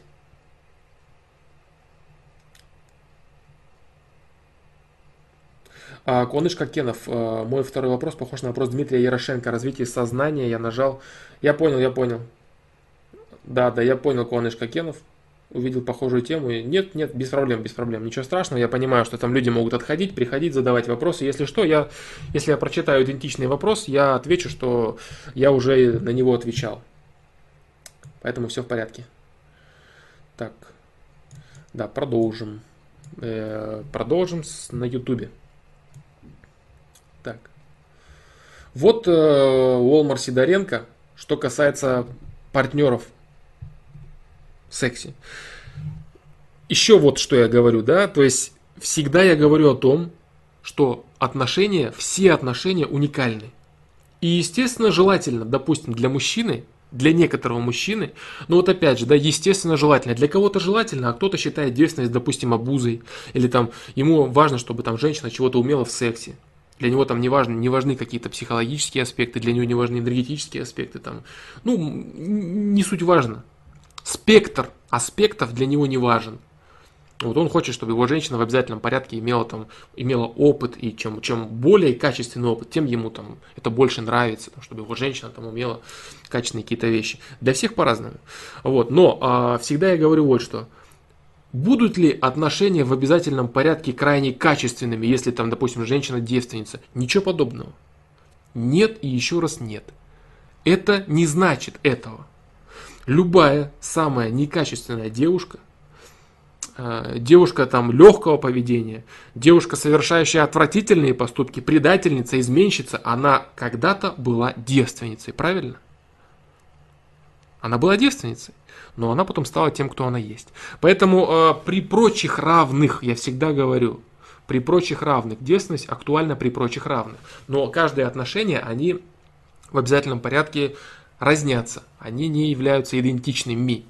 Вот, поэтому э, некоторые люди могут построить отношения, допустим, там мужчина может построить отношения с женщиной, не девственницей, у которой, допустим, были отношения. Это очень, я говорил опять же много раз, это очень порядочная женщина. Э, женщина, которая имела просто там, допустим, э, некачественного партнера, которая доверилась ему, а он ее, например, обманул или еще что-то. Вот, и она продолжает быть достойной, хорошей женщиной, достойной, хорошей девушкой. Она ищет отношения, хочет дарить тепло, хочет дарить любовь, хочет создать крепкую семью и так далее, и так далее. Вот такие отношения э, могут быть очень хорошими, очень замечательными отношениями. Было бы хорошо, если бы вот именно в этих отношениях именно эта девушка была бы девственной, и именно ты бы у нее был бы первым партнером. Да, замечательно. Но будет ли твои отношения с другой девушкой-девственницей лучше, чем эти твои отношения с этой дев- девушкой, которая не является девственницей? Нет, конечно. Совсем не факт. Совсем не факт. Может быть, это твои самые лучшие отношения, самые качественные отношения именно с этим человеком, у которого были, допустим, отношения, или, допустим, люди очень часто мужчина там женится на женщинах с детьми, например, уже с детьми, там, у которых несколько партнеров было, для них это не проблема. Очень важно, чтобы был качественный человек, способный, там, имеющий определенный уровень развития, а, общие цели, взгляды, ценности и так далее. Человек, стремящийся любить, человек, которого другой человек способен любить, то есть создать взаимную любовь, крепкую семью хорошие отношения. Обязательно ли с девственницей получится хорошие отношения? Нет, конечно. Я же говорю, любая девственница, любая понятно кто, была девственницей. Когда-то. Вот, поэтому э, всегда нужно понимать, что при прочих равных. И поэтому твой общий вопрос касательно там, должны ли быть, э, э должен ли быть опыт, не должен быть, теоретически, не должен быть. Желательно, чтобы при прочих равных у женщины не было опыта, а у мужчины был. Но если ситуация складывается по-другому, Опять же, теоретически я говорю, да, теоретически идеально, если бы и у мужчины, и у женщины не было опыта, и они жили на необитаемом острове и кушали солнце. Но эти теории неприменимы к реальности. Все отношения уникальны. И если человек в отношениях, мужчина в отношениях с женщиной, у которой были партнеры, и они очень счастливы, вот, и они любят друг друга, замечательно. В чем проблема? Это отлично. И совсем не значит, что этот мужчина сможет найти там какую-то девственницу, которая будет лучше, чем эта женщина, и он способен будет ее любить. Ничего подобного. Ничего подобного. Вот. При прочих равных. Все. Потому что я говорил э, в видео, э, чего хотят мужчины, потому что есть определенный психологический аспект, есть определенные аспекты, энергетические аспекты. Вот это все есть, да. Но при прочих равных. Все это актуально при прочих равных. И существует, э, в моей практике, в моем опыте, существуют очень качественные отношения, очень качественные, в которых у мужчины были женщины, а девушка была девственной, а девушка была не девственной тоже. Вот, и у них замечательные, очень качественные отношения. Также в моей практике существуют э, варианты семей, в которых у мужчины были отношения, а девушка была девственна. Развод, непонимание, расставание. Такие моменты тоже есть. Только при прочих равных. Вот и все.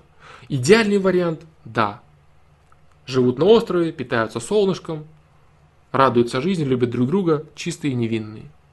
В реальности, в нашем социуме, мужчина имеет опыт, мужчина понимает, что такое женщины, что такое взаимоотношения, имеет адекватный опыт. Это не мужчина, который перебирает все подряд и который не видит разницы между своей женщиной и остальными женщинами. Идеальный, э, самый более-менее адекватный расклад. Мужчина имеет опыт, женщина опыта не имеет. Вот и все. При различных остальных переменных эти вещи могут быть разными. Партнеры могут быть как девственны, так и не девственны. Вот и все уникальны все отношения, э, не существует одинаковых отношений. Вот в чем, э, что я хочу всегда объяснить. Вот так. Александр Костырев. Встречаюсь с хорошей, скромной девушкой. Сейчас уже стыдно изменить для опыта. Она не заслуживает такого. Мне кажется, лучше строить отношения как есть. Да, если ты уже начал отношения, ты уже начал отношения. То есть до твоих этих отношений, то, что ты делал, это одно. А сейчас ты уже начал отношения, в которых тебе уже не хочется изменять. Конечно, не нужно этого делать. Не хочешь изменять, не хочешь предавать партнера, не делай этого. В чем проблема?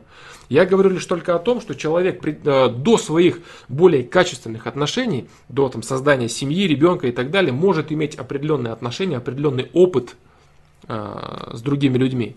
Вот, э, мужчина в данном случае, да? Вот и все.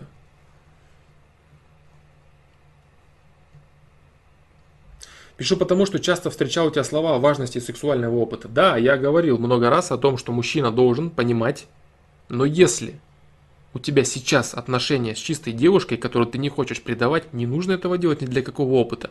Я говорил, да, что могут быть там проблемы в будущем, но это, э, это будет зависеть от твоего понимания. Если вот, допустим, даже я это сейчас озвучиваю, и ты будешь понимать прекрасно, что, допустим, э, э, в 30 лет или там в 25-40 лет ты будешь хотеть молодых девушек, у тебя будет страсть к ним возникать, и это абсолютно нормально, это инстинктивное чувство, то не нужно путать это ни с какой любовью.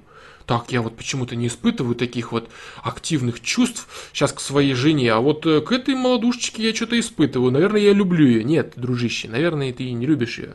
Ты просто хочешь с ней секса. Это абсолютно разные вещи. Вот, поэтому, чтобы, чтобы понимать эти вещи, нужно и нужно иметь опыт. Но если ты его не имеешь, ну, постарайся как-то почерпнуть его из каких-то сторонних источников. Вот, например, я тебе сейчас это рассказал. Я не знаю, насколько ты сможешь это принять и понять. Вот, э, еще где-то можешь почитать или поспрашивать у кого-то, понимаешь? Вот, что это слегка разные вещи. Там, твой человек – там, стремление там, любить, я говорил в видео, да, по поводу любви, что такое, что секс и любовь ничего общего не имеют, потому что может быть любовь без секса и может быть секс без любви. Поэтому эти вещи, это не тождества уж явно, это абсолютно разные вещи. Поэтому здесь именно мужчина, который, да, должен понимать, что такое женщина, что такое секс вообще в его жизни. Вот такие дела если я смогу тебе помочь, я буду счастлив. Если тебе нужна будет еще какая-то, какое-то понимание, ты можешь спрашивать у других людей, можешь что-то ты прочитаешь, можешь что-то ты узнаешь и так далее. Чтобы не было такого, что ты пришел на работу, там, я тебе говорю, да, у тебя там трое детей дома, двое, у тебя там жена любимая, с которой у вас все замечательно, вы вместе прошли путь, вы друг друга цените и любите, и тут тебе в голову гормоны ударили, у тебя в штанах известно, что происходит, ты увидел какую-то молодую красавицу и влюбился, понимаешь? Нет, ничего подобного, ты просто захотел ее. Вот. Поэтому не надо путать. Как некоторые люди, очень даже некоторые там известные, популярные личности, они начинают рассказывать, что у них там вот любовь вот в 50 лет там или в 45 у них вот любовь вот с этой вот 19-летней девочкой. Прям он очень любит он ее. Так на нее посмотришь, в принципе тоже так можно было бы ее пару раз полюбить, да, но это не любовь. Не любовь это. Это другое. Это просто игра гормонов, это просто страсть, это просто желание секса. Это не любовь. Поэтому бросать свою, бросать свою семью и уходить вот к таким вот подобным женщинам, это показывает лишь определенный, определенное качество мужчины, определенное качество его понимания вопроса. Мужчины, который бросает женщину, с которой прошел весь свой жизненный путь, своих детей, ради какой-то молодой красавицы, с которой его, на которую у нее хоро, хорошая эрекция. Вот и все. То есть, ну, это говорит о определенном качестве мужчин, определенном, не, определенной некачественности этих мужчин. Кем бы они там не были э, в социуме, что бы себя не корчили. Вот, если их восприятие семьи такое, что они способны это сделать, то это плохо. Вот и все. Вот так.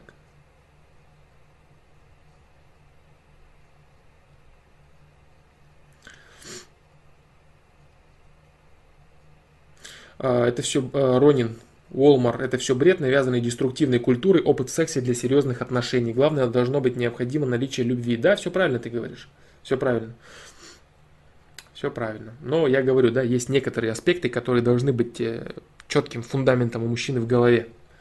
Вот, а то, что там опыт женщины должен быть обязательно, вот она должна быть мастерица в любви, там, угодить своему, своему мужчине, ну, это, наверное, только, опять же, да, интересует тоже мужчина определенного склада ума, чтобы его женщина была там супер мастерицей там какой-то. Что тебе нравится, чего ты хочешь, ну, научи, объясни, научи, покажи. Тренируйтесь сами, проходите, живите, развивайтесь, радуйтесь в постели, там, экспериментируйте, все что угодно. Вот, кстати, вот у многих людей очень большая проблема – в отношениях еще вот с чем связано. Они боятся говорить партнеру то, что думают на самом деле. То есть что-то там у них не получается, он боится, он думает, я сейчас ему скажу, и вот он вот так не поймет, он вот будет считать, что я там какой-то плохой, или вот так, вот так, вот так, или там у него не... Надо говорить все. Надо говорить все открыто, прямым текстом. И усовершенствовать навыки того или иного, допустим, того же самого секса, там, разных видов или форм секса.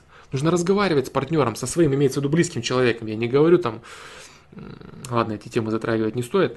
со своим близким человеком. Чего ты хочешь, говори, чтобы у тебя не оставалось это в голове с какой-то твоей сокровенной фантазией, которую ты с кем-то там когда-то хочешь реализовать. Говори своему партнеру об этом. Так и скажи, скажи, ты знаешь, я вот хочу, чтобы у нас получалось хорошо.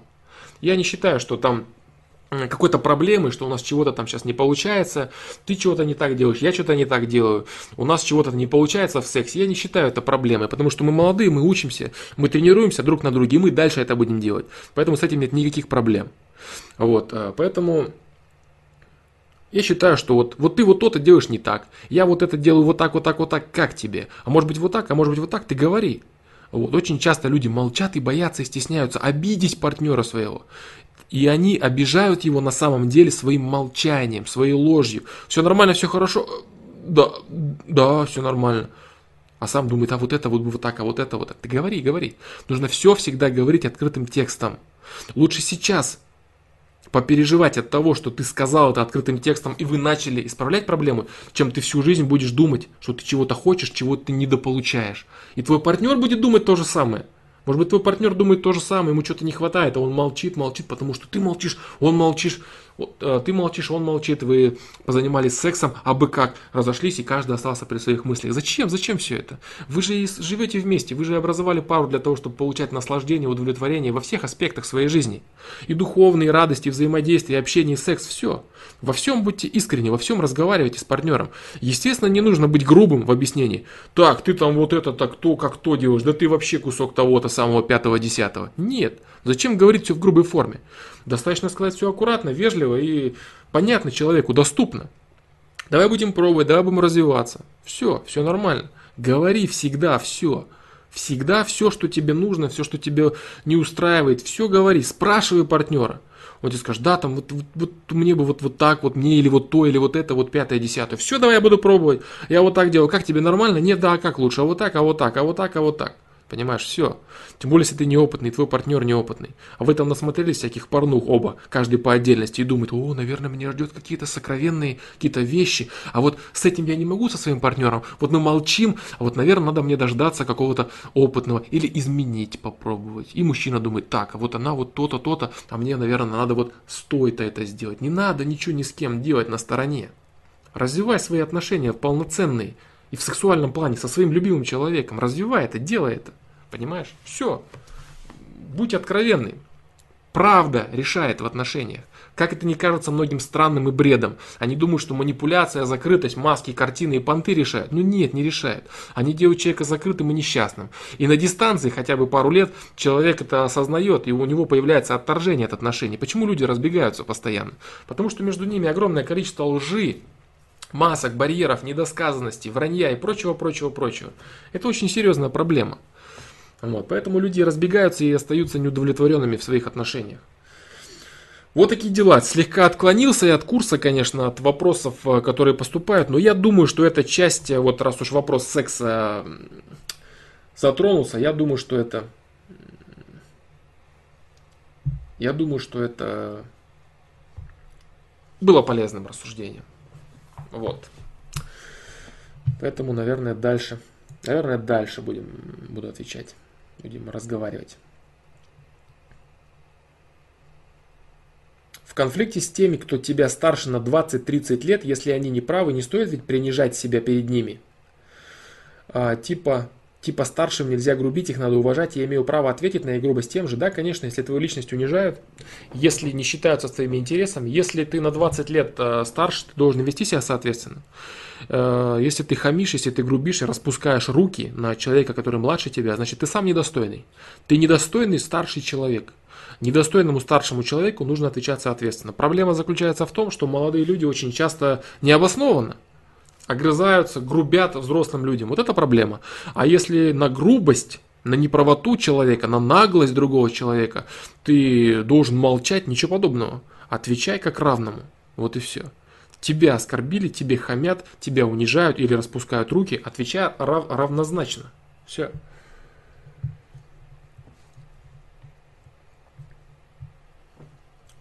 Вот так, никаких проблем. Естественно, если там это не там старик, которому там 75 лет, который уже там из ума выжил, на тебя орет или палкой там, ну, конечно, нет, не надо с ним драться, там, уйди, скажи, спаси, извините, дедушка, я не прав, все, понимаешь, надо все-таки адекват, э, меру адеквата знать. Я понимаю, о чем ты говоришь, допустим, там, может, 40 лет там мужику какому-нибудь там, или 50, 45 лет, понимаешь, он там быкует, рассказывает тебе, что он старше, а ты должен молчать и терпеть. Ничего подобного, ничего ты не должен. Если он наглеет, ты должен отвечать, все. Поэтому я понимаю, если там это дедушка какой-нибудь старенький, который там уже совсем из ума выжил, который орет на тебя, не нужно, конечно, там руки распускать или как-то выяснять что-то с ним. Вот так.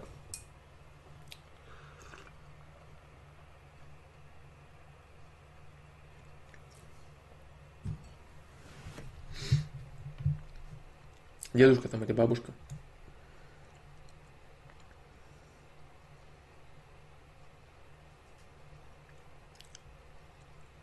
Почему за поступки вину возлагают целиком на, вино, на виновного? Они рассматривают среду, в которой он живет, и ситу, ситуационные факторы, которые могли повлиять на его действия, и как правильно судить. Понимаешь, э, трактовать ситуационные факторы можно по-разному. Это будет зависеть от того, кто пытается это интерпретировать. Как он мог поступить? А мог ли он поступить вот так? А любой виновный в преступлении – он будет тебе рассказывать, что его вынудило окружение.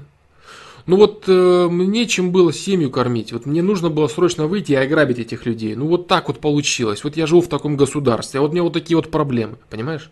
Чувствуешь, чем это может пахнуть? Когда человек начнет рассказывать, что его вынудили так сделать, э, любого можно как будто бы вынудить сделать все что угодно. Но на самом деле человек каждый отвечает за свои собственные конкретные решения. У человека всегда есть выбор. И если человек выбрал в тех или иных ситуациях сделать то или иное, допустим, противоречие с какими-то правилами, законами и нормами, значит, он должен отвечать за это персонально. Вот. А другие люди, находящиеся в тех же самых условиях, они же поступили по-другому, правильно? Они же выбрали другие выборы. Так почему он не выбрал такие же выборы? Понимаешь? Вот. Поэтому целиком на виновного, потому что человек, каждый человек отвечает за свои поступки конкретно.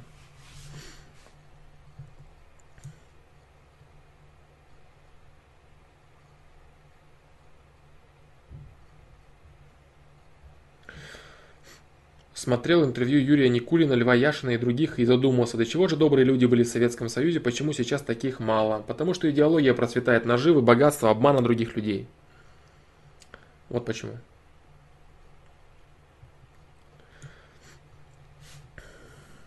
Александр, не знаю, может быть, вы задавали такой вопрос о авторском праве, лицензии, в частности, ПО, музыки, фильмов и пиратстве.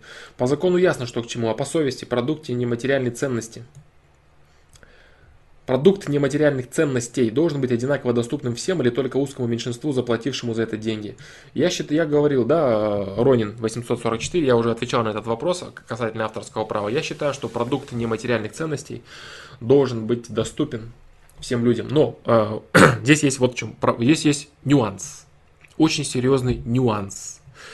Э, при том, что продукт должен быть доступен широкой общественности – человек, создающий продукт, доступный широкой общественности, должен получать определенные ценности за это. Понимаешь? А, в этом плане идеальным было, конечно, Советский Союз, при котором государство выкупало у человека его э, какие-то изобретения, его вещи, отдавая ему определенные блага, которые имел гражданин, и этими благами могли пользоваться все остальные люди. Вот это было неплохо, это было качественно. Вот. А если же, здесь, понимаешь, можно упереться в две крайности. То есть, допустим, человек, который производит какой-то интеллектуальный труд, он производит музыку, которая доступна всем бесплатно. Человек просто не может прокормить свою семью, понимаешь? Вот. А с другой стороны, другая крайность. Люди хотят э, пользоваться творчеством, видеть грани мира, которые другие люди создали, увидели и сделали. Люди, которые не имеют возможности заплатить, но имеют очень большое желание и стремление развиваться. И люди, которые на базе этих открытий каких-то и вещей, они могут очень серьезно вырасти и дать какие-то, может быть, даже вещи миру, сами дать новые. И им нужны, им нужен доступ к этим всем знаниям, к этому, к этой всей там мудрости, к этому развитию и так далее. Понимаешь? Но, вот видишь две крайности. Одна крайность, человек не может э, без оплаты за свои услуги не может существовать, а другая крайность, постоянная оплата за эти услуги не дает доступа людям. Понимаешь? Это две крайности. Крайности, опять крайности.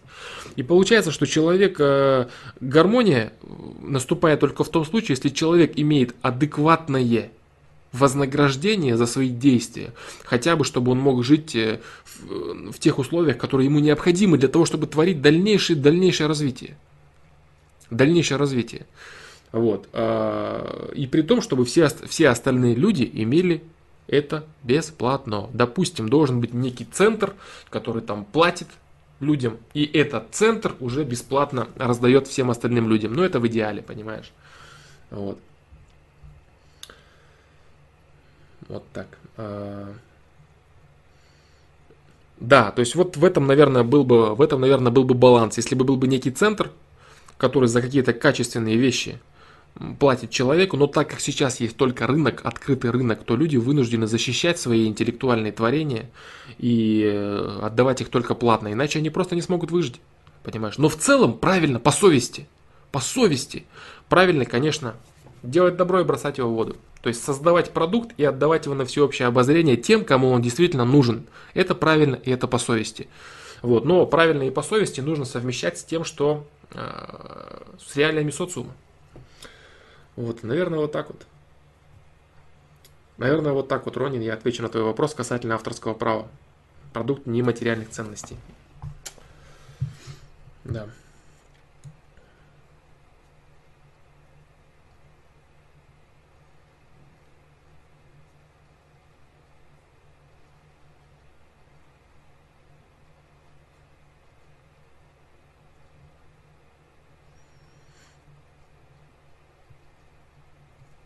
Так, сейчас, сейчас, сейчас, сейчас. Так.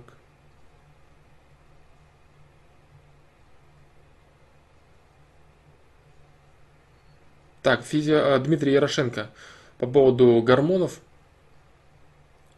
вот, э, в животных и прочего, это физиологические процессы. Я сейчас не хочу их затрагивать по некоторым причинам. Да.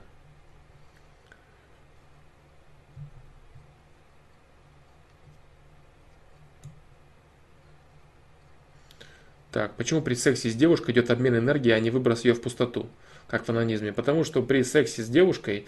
Э, так, так, так, так, вот это, сейчас, сейчас, сейчас. Сейчас я подумаю. Сейчас я подумаю, есть ли смысл говорить об этом или нет. Сейчас я подумаю.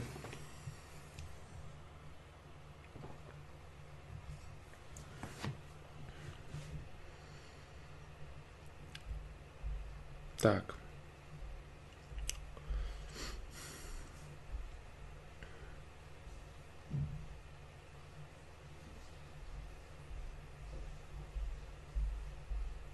Нет, я не буду отвечать на этот вопрос.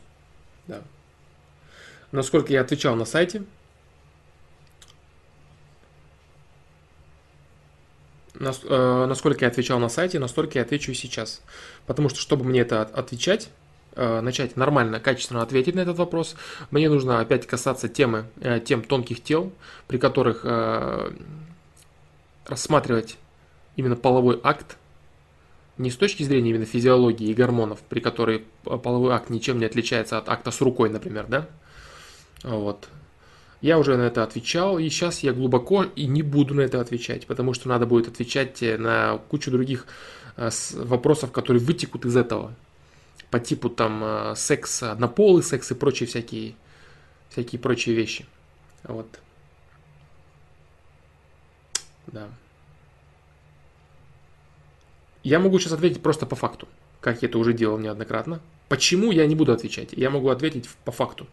При сексе с девушкой идет обмен энергиями. Именно мужчины с женщиной. При сексе, при половом контакте разнополых людей. Вот так я скажу даже правильно вот, а не выброс ее в пустоту. Да, выброс ее в пустоту происходит при э, самостоятельном акте оргазма. То есть при анонизме, мастурбации. Мастурбации. Да.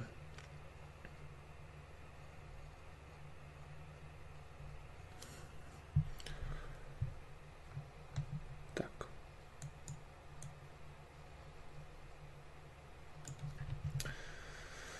Да, на этом я ограничусь.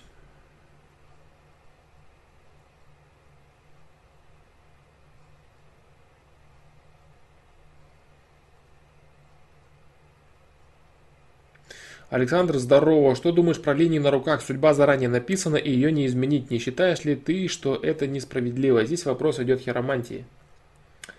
Вот, э, нет, э, линии, линии на руке отображают нынешнее положение вещей. Все рассказы о том, что на твоей линии, на твоих э, ладошках изображено все, что тебя ждет потом когда-нибудь впереди через 50 лет, это бред.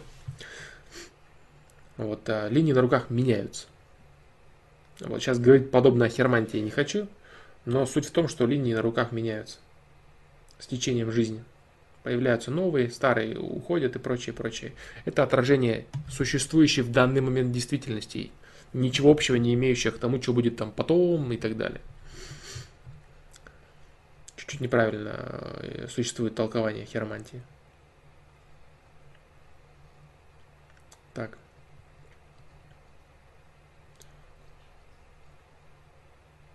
В чем отличие интеллекта от разума?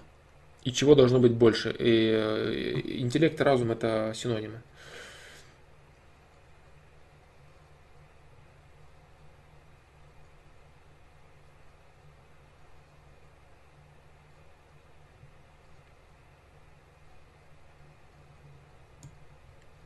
Чего должно быть больше? А, интеллект, он измеряется конкретными вещами. Разум – это обобщенное понятие. То есть интеллект входит в разум. Вот. То есть человек разумный. Человек разумное существо. Вот. А интеллект это часть разума. Вот. Э, точнее, не, не синонимы, да, синонимы это я неправильно сказал. Вот. Это разговор об одном и том же, скажем так. Это качество именно твоего ресурса, твоего компьютера, мощность твоего компьютера. Вот что такое интеллект. Чего должно быть больше? Ну, не совсем корректный вопрос, понимаешь? Не совсем корректный. Вот. А ты, наверное, хотел спросить, э, в чем отличие разума от сознания? Наверное, ты это хотел сказать. И чего должно быть больше? А, если ты вопрос поставишь так, чего должно быть больше, разума или сознания, а, то сознание должно быть максимально много, насколько тебе только доступно. То есть ты должен всю жизнь заниматься тем, что ты должен, если так можно правильно выразиться, раскрывать сознание, то есть чувствовать свою совесть, чувствовать окружающий мир, чувствовать, как оно правильно – обрести искусство развлечения. Понимаешь? Вот что такое. Вот это, этого должно быть у тебя максимально возможно. Сколько у тебя при этом интеллекта, а, какого качества твой разум, это второстепенно. А, первостепенным у человека должно быть сознание. Это однозначно. Если я правильно твой вопрос понял, и я отвечу так, как вот я понял.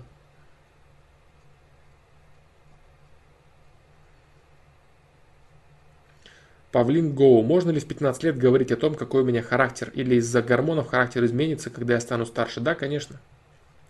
Из-за гормонов э, твой характер изменится. Сейчас у тебя идет формирование личности, сейчас у тебя идет э, постоянный протест и всего. Вот. Э, говорить о том, какой у тебя характер. Вообще характер он меняется. Темперамент.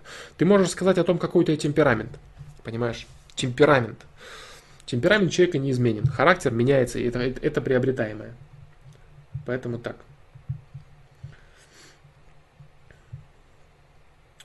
Вот такие дела.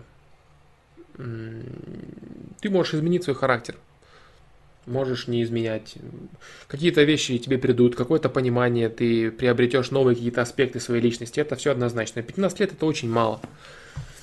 Вот. А, но темперамент твой, то есть кто ты, какой ты есть внутри, твой некий стержень, понимаешь, он уже у тебя есть такой, какой есть, и он не изменится. Характер, то, как ты внешне себя ведешь, твое поведение, может быть, ты э, будешь там серьезнее, или будешь медленно говорить, быстро говорить, как, что это будет происходить. Вот, это будет э, зависеть, зависеть от твоего характера. Юрий Самарин, в 26 лет характер должен сформироваться. Желательно бы, конечно, да, потому что 26 лет это уже тот момент, когда человек должен себя более или менее понять. Да. 26 лет должен бы характер сформироваться. Вот. Но э, обязательно ли он должен сформироваться? Человек может прийти к созданию своего я и позже. Вот. Он может изменить, допустим, очень часто люди там и в 40 лет меняют, там, кардинально меняют свой характер. Вот так вот он был, он что-то осознал, что-то понял, а теперь вот так вот он делает. Понимаешь, то есть неплохо было бы, да, для того, чтобы какие-то фундаментальные вещи в своей жизни организовывать, например, там работу, свою семью и так далее, и так далее. Для этого характер должен быть, конечно, сформирован уже. Ты должен более или менее хорошо понять себя. Да. Поэтому вот так. Было бы неплохо, скажем так, в 26, в 26 лет сформировать свой характер.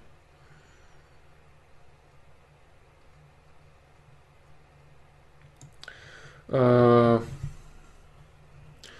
Кобаль 700. Бывает фантазирую, какой я успешный актер или спортсмен, как избавиться от этих мечтаний. Они порой мешают сосредоточиться на чем-то важном. Так, сейчас я быстро отвечу на вопрос, который вот я вижу в рестриме. Стоит ли начать принимать антидепрессанты? Нет, не стоит. Теперь к вопросу о, фан- о фантазиях. Да, это действительно, это не порой мешает, это всегда мешает. Вот, это именно мечтание, фантазии. Если ты никаких усилий не прилагаешь для этого, если ты просто остаешься в каких-то голых, ни на чем не основанных мечтаниях, это лишь мешает тебе э, действовать в твоей конкретной жизни. Как от этого избавиться? Просто принять факт того, что это вредно. Как не курить? Нужно понять, что курить вредно и не курить. Вот ты сейчас знаешь, что это вредно. А ты пойми, что это вредно. Как понять, что это вредно? Нужно осознать перечень конкретных негативных факторов, которые возникают у тебя в голове вот вместе с этой мыслью. Например, вот ты считаешь, что ты успешный актер или там кто-то там успешный спортсмен – если ты так считаешь, что ты уже состоявшийся успешный спортсмен, значит ты будешь выказывать недовольство касательно своих ресурсов. Вот, допустим, ты пофантазировал, что ты успешный актер, а потом раз, ты оказался у себя в комнате, которая полна бардака, и в которой у тебя нет ничего из того, что тебе хочется, когда ты успешный актер, ты думаешь, так, ну что-то что не то, мне не нравится то, что я имею. Мне не, не хочется быть тем, кто я есть. Мне не нравится, понимаешь? То есть у тебя будет э, возникать огромное количество ненужных выводов из твоей реальной жизни, если ты будешь постоянно мнить себя успешным актером. Понимаешь? Вот это проблема. То есть это проблема, которая будет э, не давать тебе реализовать твои имеющиеся ресурсы. Осознай это.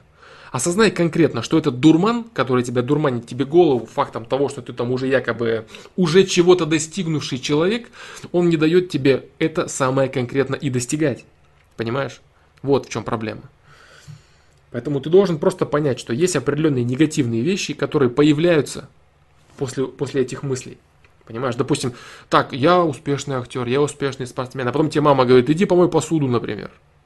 Понимаешь? Или папа тебе говорит, иди сходи в магазин за хлебом.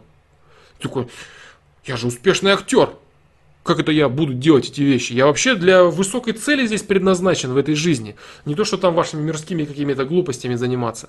Понимаешь, вот, вот эта проблема.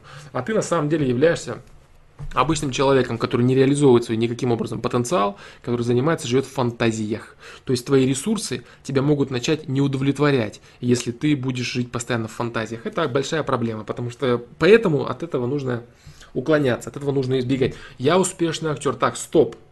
Нет, я не успешный актер. Я могу стать успешным актером, наверное, если я буду делать вот это, вот это, вот это. Делаю ли я это? Нет, не делаю. Вот это правильный настрой мысль. Я успешный спортсмен. Стоп. Я не успешный спортсмен. Я бы хотел стать успешным спортсменом. Стану ли я им? Что я для этого делаю? Что, какие у меня есть ресурсы? Что я могу для этого сделать? Вот твои мысли должны быть. Лови себя на этих мыслях. Я успешный актер. Ой, чего я могу сделать? Я могу купить и вот это. Я могу купить... Зачем эти мысли? Зачем? Я успешный. Да не, я не успешный. Я не успешный актер. Стоп. Это неправда. Это ложь. Мне ложь в моей жизни не нужна. Я успешный спортсмен. Нет, я не успешный спортсмен. Я не успешный спортсмен. Это ложь. Я не хочу себя обманывать. Мне это не нужно. Я хочу стать успешным спортсменом. Вот это другой разговор, понимаешь? Я хочу стать. Я хочу стать. Я хочу стать, значит я должен что-то делать. Что я должен делать? Вот это, вот это, вот это. Это другой разговор, это конкретика. А представлять себя, я вот император, как бы было бы хорошо, я был бы императором Земли, а что бы я делал? А вот я бы делал, зачем? Я хочу стать императором Земли, что я должен для этого? Это другой вопрос, понимаешь? То есть какие-то свои вещи, навыки развивать, там себя там в чем-то там какие-то себе вещи наворачивать, но ты будешь развивать себя. Вот. Я хочу стать я есть он. А ты он или нет? Ты успешный спортсмен? Неуспешный. Успешный актер? Неуспешный ты актер. Поэтому не надо себе забивать голову бредом и фантазиями, а нужно умело располагать и распоряжаться имеющимися ресурсами. Я не успешный актер, я не успешный спортсмен. И именно поэтому у меня есть вот эти вот эти ресурсы, которые сейчас я должен реализовать. Я хочу стать успешным актером. Я попробую реализовать вот это, вот это, вот это. Понимаешь? Вот, все. Вот правиль, правильный ход, здоровый ход мысли. Без самообмана, без фантазии, без бреда. Здоровый ход мысли. Вот так.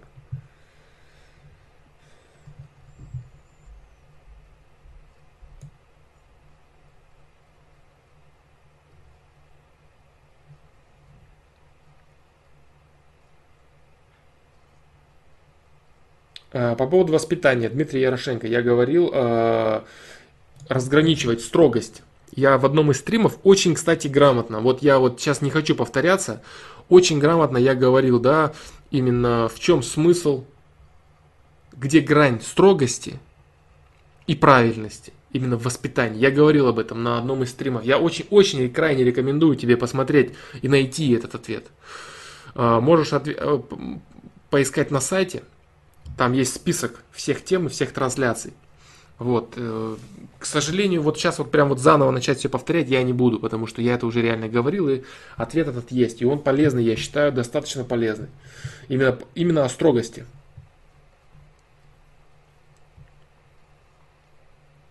Так, вот так.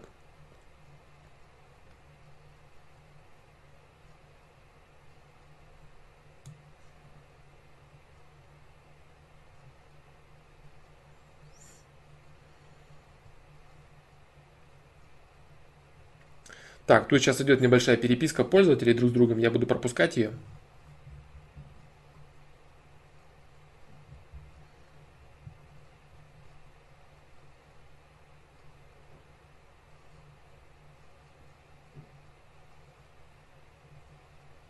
Секс без любви, твое мнение. Я считаю, это все-таки плохо.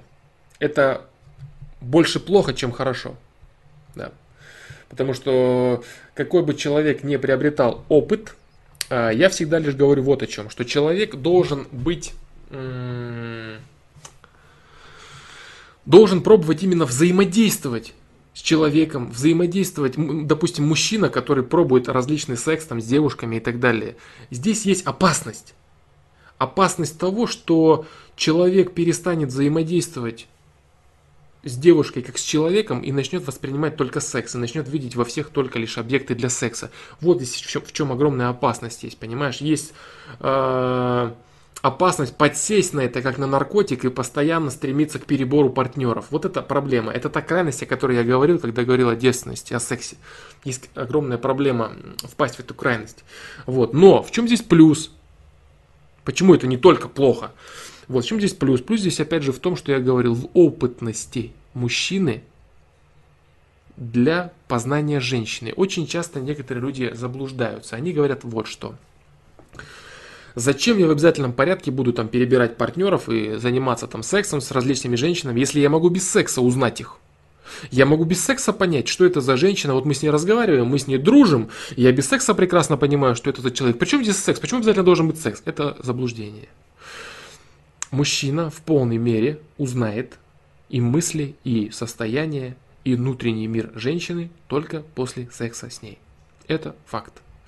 Вот, поэтому рассказывать о том, что чего-то там ты понял, чего-то там ты знаешь, там вот ты девственник, ты там ни с кем ничего у тебя не было, и ты вот все прекрасно знаешь, ты можешь очень серьезно удивиться и очень серьезно, быть может, разочароваться в различных своих знакомых после того, как ты с ними, допустим, первый раз поимеешь секс. Ты увидишь смену настроения, смену поведения этого человека. Это будет абсолютно другой человек, совсем не тот, который был ранее, который был до этого момента. Вот, поэтому говорить о том, что мужчина способен там вот все познать, вот все прекрасно, он знает все, чувствует все, понимает свои какие-то порывы, свои позывы, свое э, понимание. Вот, ты будешь знать только после секса. И это, эти вопросы важны вот, для мужчины.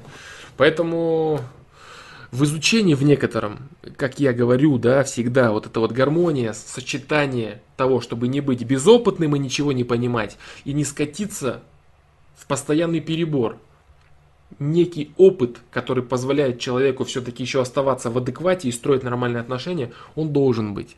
Вот. Но в целом, как я отношусь в целом к сексу, потому что секс без отношений, это если представить, то есть постоянно там смен там ходить там по проституткам или там каких-то там женщин легкого поведения, там постоянный секс, как будто бы в порядке вещей, там ради наслаждения какого-то там типа это нормально. Нет, ничего подобного, это не нормально. Во-первых, секс, он, э, секс с человеком, э, с женщиной, допустим, для мужчины, он э, набирает на себя энергетику этой женщины, набирает на себя поля этой женщины. Потом эти поля и эту энергетику он приносит домой в свою женщину, там, допустим, в мать своих детей и так далее, в свою семью. Это очень большая проблема. Вот. А вообще, в целом, я отношусь крайне негативно к сексу э, с другими партнерами при наличии отношений. Вот мое естественное понимание. Крайне негативно я отношусь к сексу с другими партнерами при наличии постоянного партнера, любимого человека тем более. Вот. Э, до построения, до, по, до того, как момент, пока человек нашел серьезные свои отношения какие-то, он, конечно, там пробует, там какие-то до этого отношения у него есть. Или, допустим, там, если он там молодой, у него там нет отношений, Э, у них там какая-то, я не знаю, там, если это кому-то интересно, там какая-то гулянка на квартире или там еще что-то, и там есть какие-то женщины легкого, легкого поведения, которые уже всем известны, что они там не девственницы, да, вот, и у нее есть возможность там что-то попробовать для себя, вот такие вещи могут быть допустимы в различных э, каких-то моментах. Но опять же, да, то есть является больш... огромный риск там и заразиться, и что женщина это забеременеет, и потом это сломает жизнь вам, обо... вам обоим. Вот, то есть, видишь, огромное количество негативных факторов существует. Нужно быть очень аккуратным, очень внимательным и очень досконально изучать этот вопрос. То есть вопрос близости с другим человеком. Вот, поэтому вот так вот. Очень часто я говорю, люди не понимают, что у них происходит в отношениях. Вот, допустим, мужчина там на стороне там имеет огромное количество секса, а потом приходит домой, там имеет секс со своей женщиной, и у них какие-то недопонимания начинают происходить, какие-то какие-то что-то как-то не так у них начинает происходить в отношениях. Даже если мы не возьмем аспект того, что мужчина начинает обманывать свою женщину, то есть он закрывается от нее, он закрывается, переграждается барьером, то есть между ними уже есть ложь. Эта ложь, она, конечно, разъедает пару, это однозначно.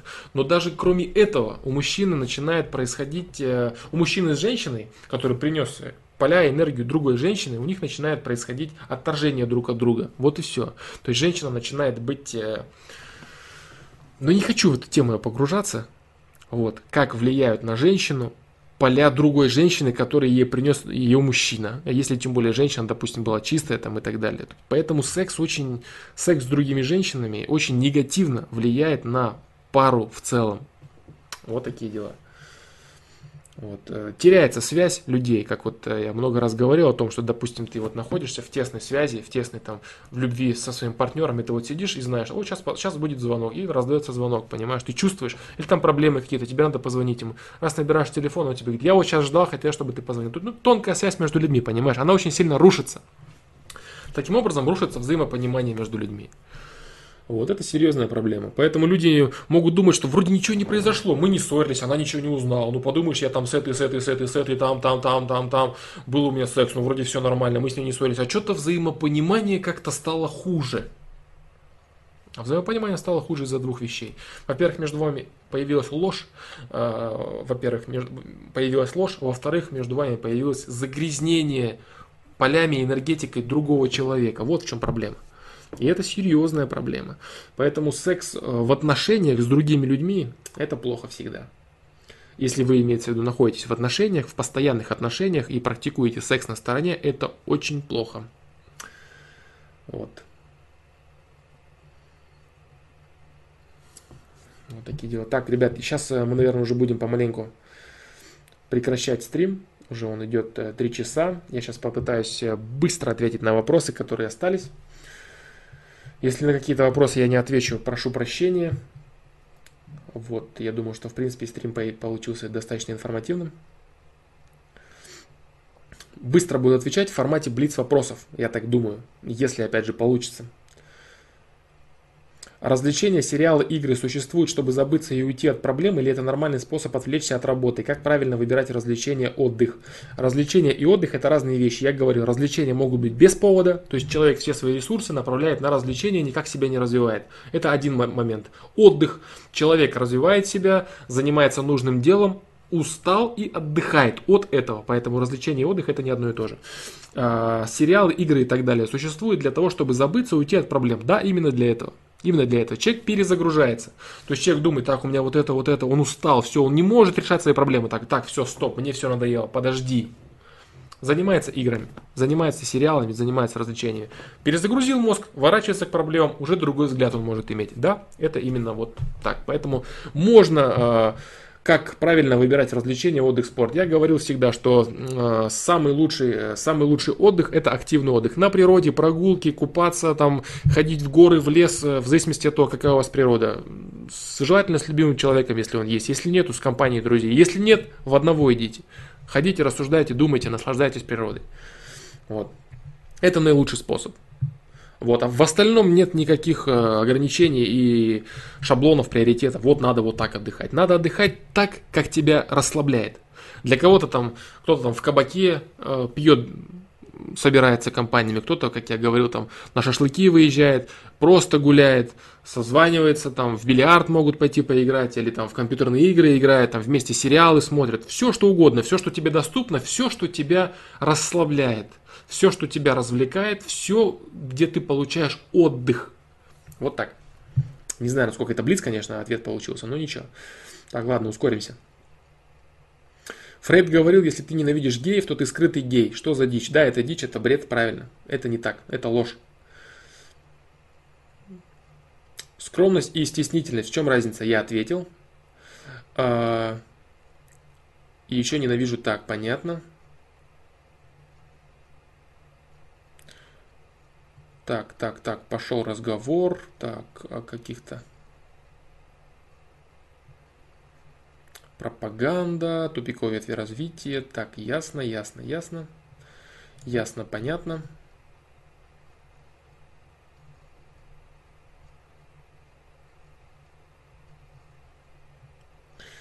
Что насчет Pokemon Go, а как насчет того, что такой способ слежения даст определенным заинтересованным людям более детальную и точную информацию об объектах, которые люди снимают в процессе игры?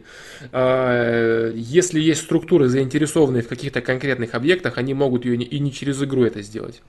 Вот и все. То есть конкретные объекты они могут сами. Если человек имеет доступ на этот объект, человек имеет доступ на этот объект, значит туда может прийти любой другой человек. А если там закрытый доступ, там нельзя снимать, то там и видеосъемка запрещена. Понимаешь? Не то это. Э, не, не, не надо искать там всякие заговоры там, где их, не, там, где их нету. Это, это не то. Эта игра это не то. Допустим, какой-то там стратегический или там военный объект, где запрещена съемка и все прочее. Ну, там никто и не будет играть в покемонов. А если э, кто-то снимает то, что можно снимать, то, где можно находиться, так если он снимает, то есть заинтересованная структура может туда послать своего человека, не говоря там про какую-то там спутниковую съемку и все прочее, там всяких шпионов модных. Вот, и заснять это все точно точно так же. Нет, это, это не то. Компания Nintendo произвела именно продукт для рынка, зарабатывать деньги. Не надо, вот, вот, вот понимаешь, вот эта вот вещь касательно слежения, способ слежения, вот это я говорил о том, что вот такие проблемы могут появляться у людей, излишне параноидальные мысли у людей. Вот когда я о Кобе говорил, Коп, вот, вот эта проблема может быть.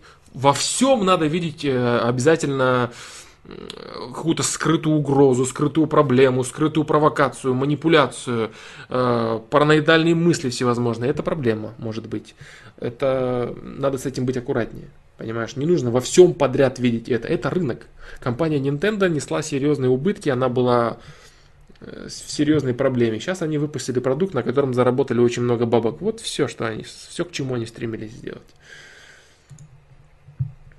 Так. Так, так, так, так, так, так, сейчас.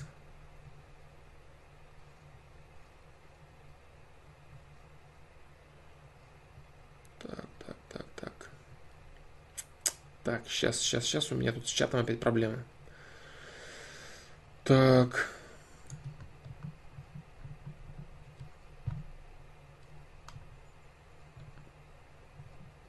А, вот нашел я. Угу.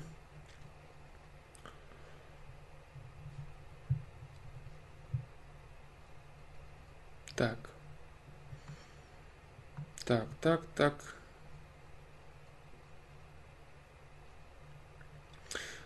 Флом, почему, обретая анонимность, люди смелее проявляют агрессию и троллинг? Это комплексы? Да, конечно. То есть человек чувствует безнаказанность, человек чувствует э, факт того, что он может пройтись по другому человеку всевозможными матами и прочим, прочим, прочим. Стремление вот пройтись матами по человеку, откуда может возникнуть? Вот откуда оно может возникнуть?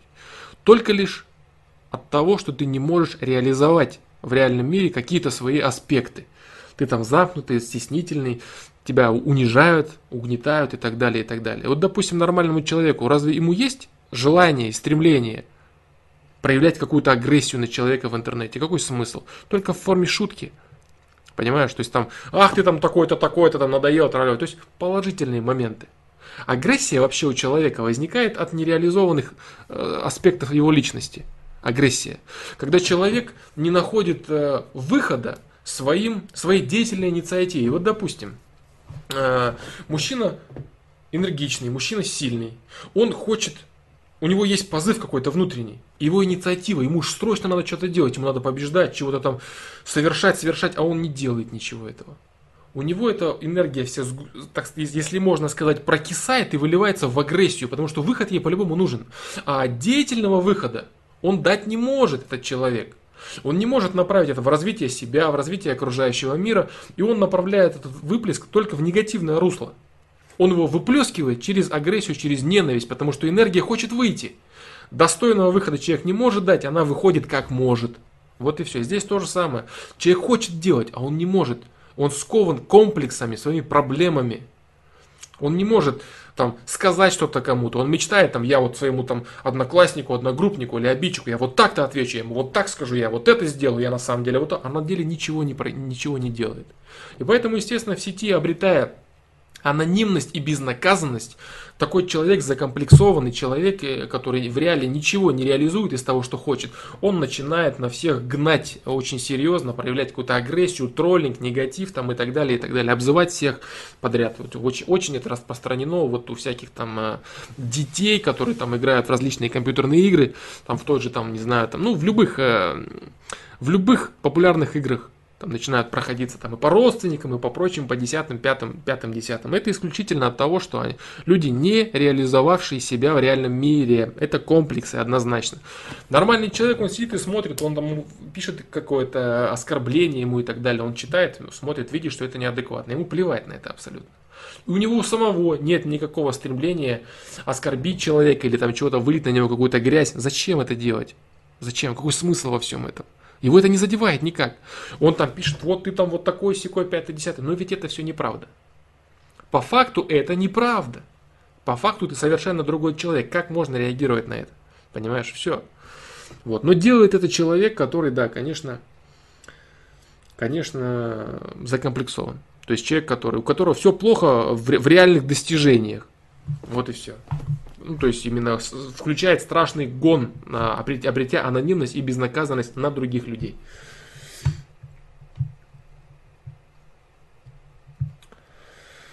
Вот такие дела. Так, так, так, так. Так, общение, печенье.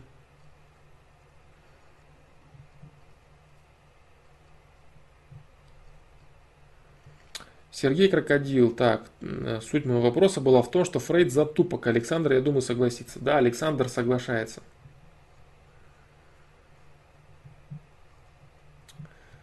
Так.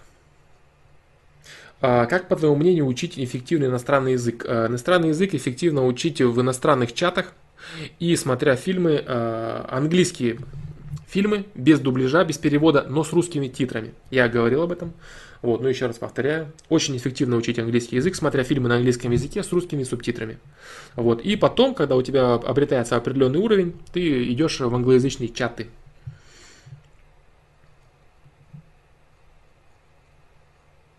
Так, так, так, так. Очень интересно, очень интересно. Так,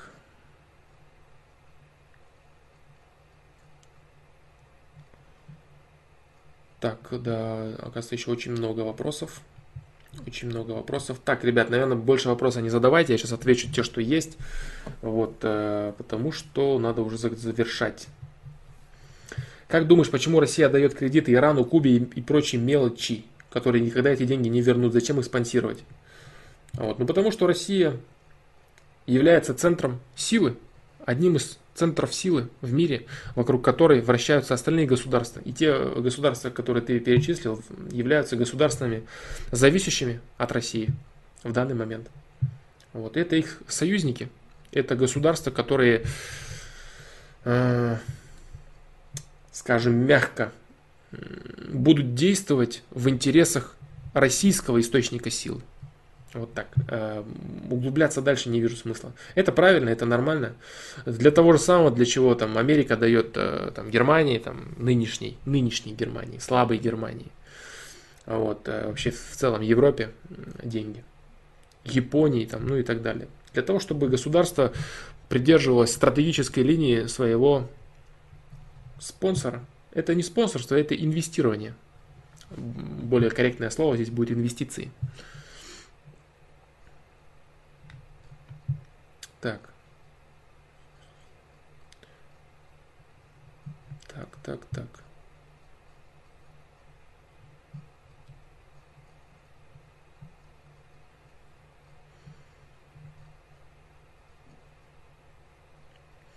Закон усложнения материи – это философский закон или физический? Не мог бы поподробнее описать? Закон усложнения материи – это свободная моя трактовка, свободное мое определение – вот, которая философский ли это закон, физический.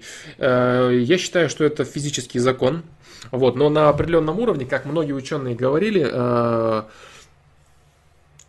физические законы начинают переплетаться с философскими рассуждениями, да, когда там уже уходит, физика уходит в вопросы сознания и так далее.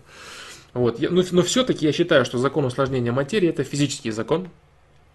Вот, э, поподробнее описать. Пока, не, пока нет, пока не могу я поподробнее писать, потому что я все собираюсь снять видео, но это не сейчас, попозже. Да. Да. Сейчас я не буду, тем более в конце стрима точно не буду. Философский закон. Нет, это закон физический, конкретный физический закон. Да, я думаю, так будет правильнее. Физический или философский? Физический. Так.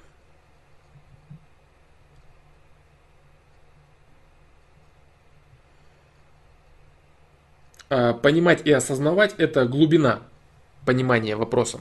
Знать – это поверхностно, понимать – это достаточно глубоко, а осознавать – это чувствовать и знать досконально. То есть это просто глубина понимания вопроса. Знать – это значит знать, но ничего не понимать. Понимать – это уже понимать достаточно качественно, мочь анализировать, сопоставлять факты и так далее. А осознавать это очень глубоко э, вникнуть в тот или иной вопрос.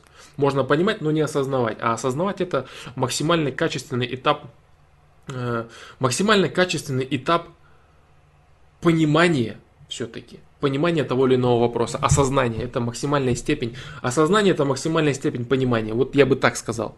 Да, осознание максимальная степень понимания. Да.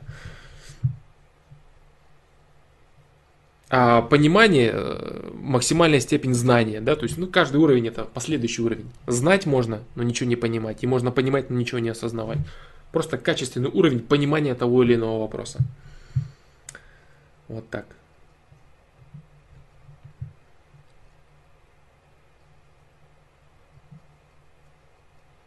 Так, так, так, так.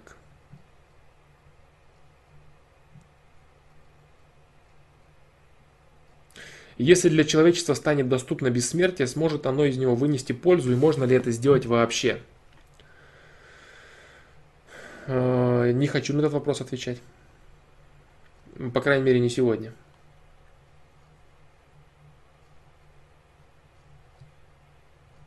Так.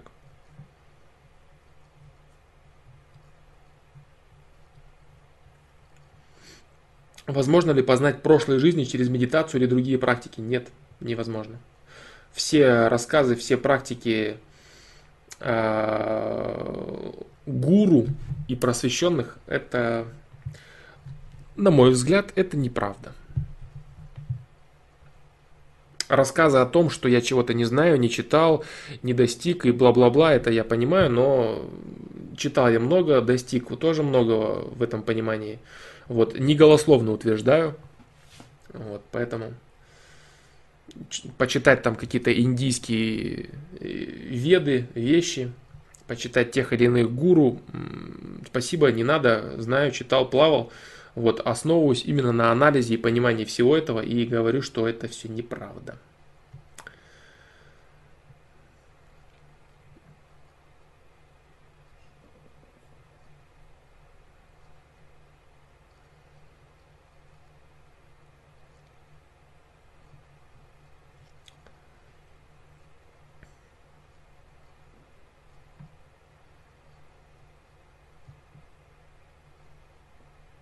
Как найти эти ценности, как найти радость в жизни? Радость в жизни найти нужно э, с помощью приоритетов и ценностей.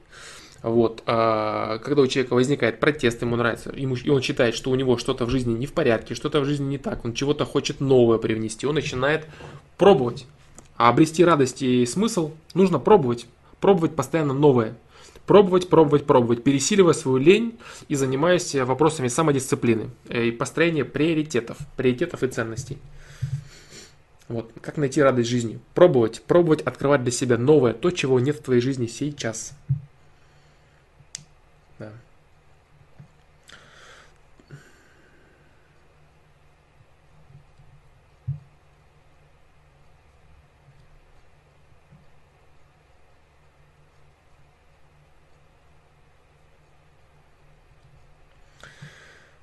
О, интересная, интересная Дискуссия развернулась на злободневную тему.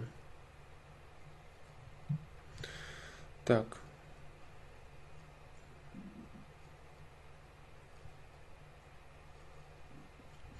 Почему мне нравятся исполнители, в чьих песнях есть посыл к правильным духовным ценностям, а сверстникам, одноклассникам исполнители, которые поют о том, как они бухают и курят разница в мышлении? Да, разница в ценностях. Разница в ценностях, разница в том, к чему они стремятся, чего они понимают в уровне понимания и чего ты понимаешь. Вот, э, я говорил о том, что не всегда правильно и уместно считать себя выше других людей, если ты начинаешь думать подобным образом. Э, посмотри на сайте, очень важный, очень интересный, думаю, для тебя, а может быть ты уже и смотрел, называется э, метка в рубрике «Личностный рост», в рубрике «Социум», «Не понимаю сверстников». Вот. Там есть это понимание э, касательно того, что человек очень часто начинает рассказывать, что они все быдло, а я возвышенный только лишь потому, что человек не может строиться в, имеющий, в имеющийся социум, в имеющиеся правила взаимодействия с другими людьми. Человек обделен вниманием, человек обделен группой лиц, и он начинает рассказывать, что я великий, а они быдло. Вот это неправильно.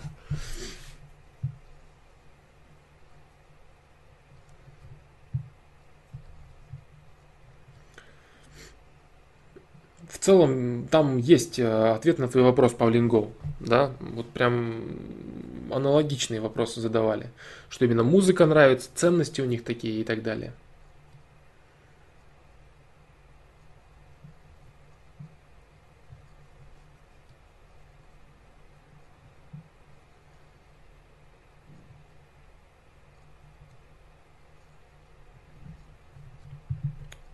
Так. Как сохранить психологическую стабильность в военное время? Психологическую стабильность. О какой стабильности ты говоришь? А в военное время никак не сохранить? А психология человека абсолютно перестраивается, он пересматривает все свои ценности.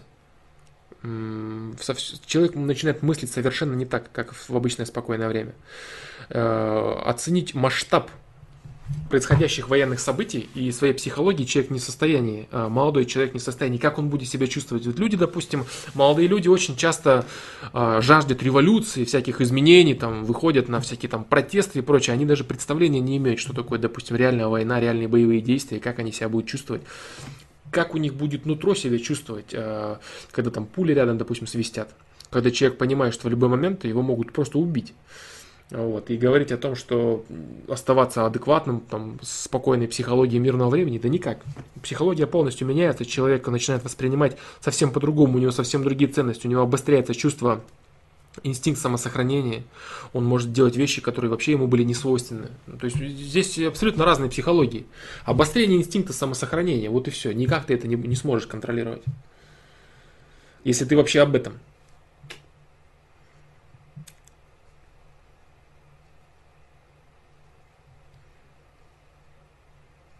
Так. Так, вот так.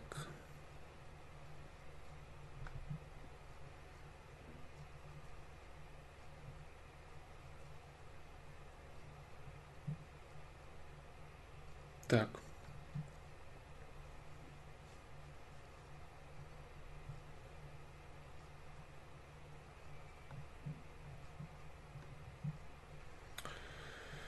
Как не по...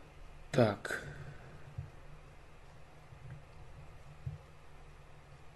Да, Конеш Кокенов, я нашел твой вопрос. Переворот в Турции устраивали американцы? Нет, переворот в Турцию устраивал сам Эрдоган для того, чтобы почистить свою своих э, соратников. Э, кому выгодно, нужно всегда искать. Это звучит, конечно, как дичь, но переворот в Турцию устроил сам Эрдоган. Потому что у него появилось уже огромное количество лоббистов и других людей, которые могли со временем устроить реальный переворот. Ему сейчас очень срочно нужно было там позадерживать генералов, адмиралов, там пострелять нужных людей, пересажать, экстрадировать. Чистку ему нужно было провести кадров. И он это сделал.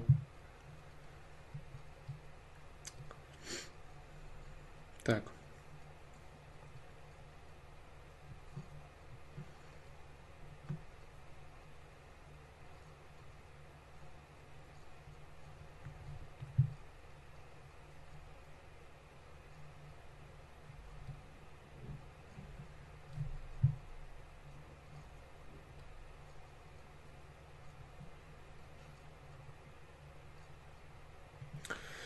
Да. Так, Саня, привет. В последнее время очень заинтересовался осознанными сновидениями, а конкретно заинтересовала возможность влияния на какие-либо страхи или болезни изнутри. Что думаешь об этом? Я думаю, что нет. Я думаю, что это неудачное, э, неудачное лекарство для каких-то внутренних страхов и болезней внутри комплексов и так далее. Я думаю, что это не совсем правильно, потому что я говорил об осознанных сновидениях немного выше, и говорил я вот что, что осознанные сновидения могут завести человека в э, тупик, в тупик, в котором он будет чувствовать постоянную тягу к этим осознанным сновидениям. То есть ты, допустим, с одной стороны будешь перебарывать там какие-то комплексы, чего-то ты хочешь делать, ты будешь там ну, развернешь свою личность на полную катушку, а потом ты возвращаешься в реальный мир, и ты не можешь этого сделать. У тебя будет уже ненависть к реальному миру и стремление к осознанным сновидениям. И постоянно ты будешь жить э, в снах, постоянно будешь пить там снотворные, ничего не будешь хотеть в реальном мире, и будешь хотеть только жить в мире фантазии. Поэтому это плохо. Я думаю, что это не очень.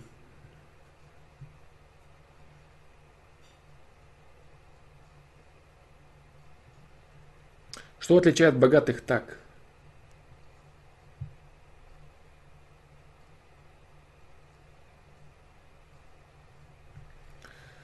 Так, а, по-моему, я... Так, получится, нет, не знаю, заблокировал, не заблокировал.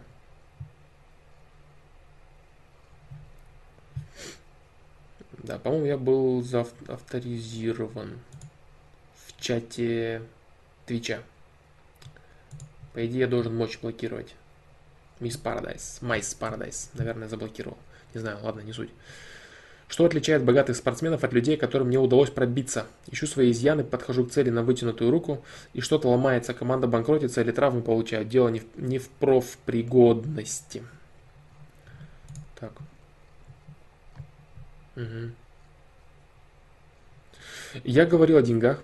Э, здесь нужно коснуться А, нет, не, не блокируется, да? Понятно. Не блокируется. Плохо.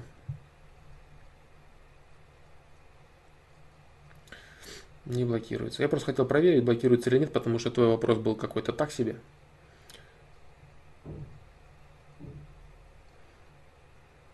Да. Так, ладно, тролли поперли. Так, так, так, так. А, здесь, надо, здесь нужно паф-пуф. Здесь нужно а, обращать внимание на то, что тебе нужно. Я говорил об этом много раз. А, нужна, нужна ли тебе популярность, нужны ли тебе деньги, понимаешь? То есть это, здесь нужно касаться именно вот опять вопросов тонких, тонких, так сказать, материй, а, касательно того, что, чего тебе дает система в обратку, понимаешь? Вот, тебе нужно смотреть э, не смотреть, как же правильно сказать.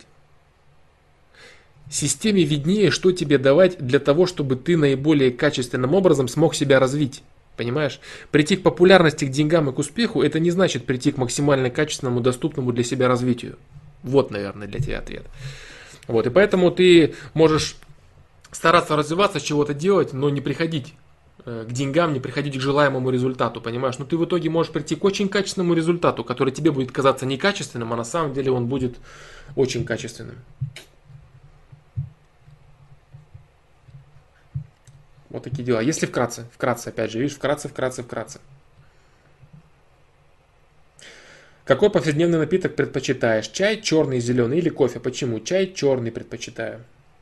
Вот, потому что кофе мне не требуется, излишняя вот эта бодрость мне хватает, в принципе. Вот, э, кофе я могу выпить изредка для вкуса. Вот, э, чай зеленый я пью после тяжелой еды в основном, а просто как напиток ежедневный. Я травяной чай, либо черный. Как напиток имеется в виду. Да? Не запивать что-то, а напиток. Вот почему. Так.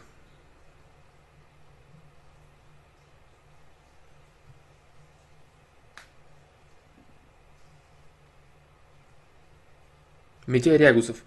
Привет, как-то задавал тебе вопрос про Савельева, его теории, что мы все движем инстинктами, и человек со, со всеми своими достижениями именно им обязан. Истинная мотивация эгоистичная, что думаешь?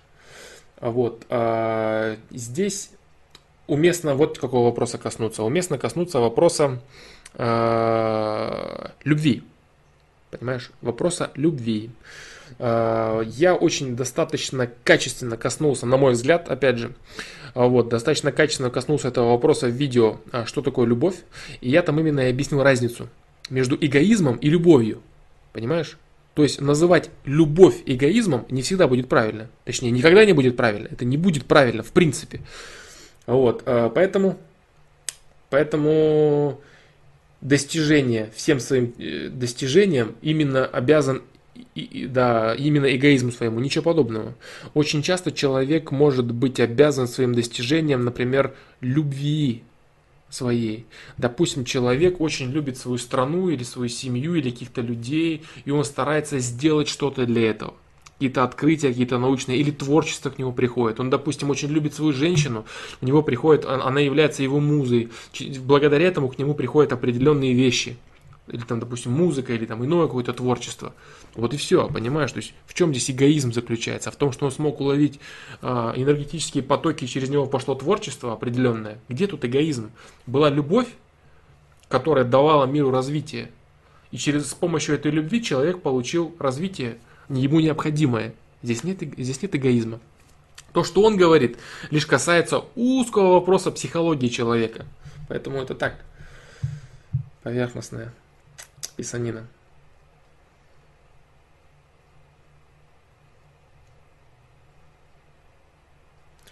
Чаще всего мотивируют не какие-то высокие цели, а выпендрежные. Нормально ли это? Нормально, нормально. С точки зрения психологии я говорю, что это нормально.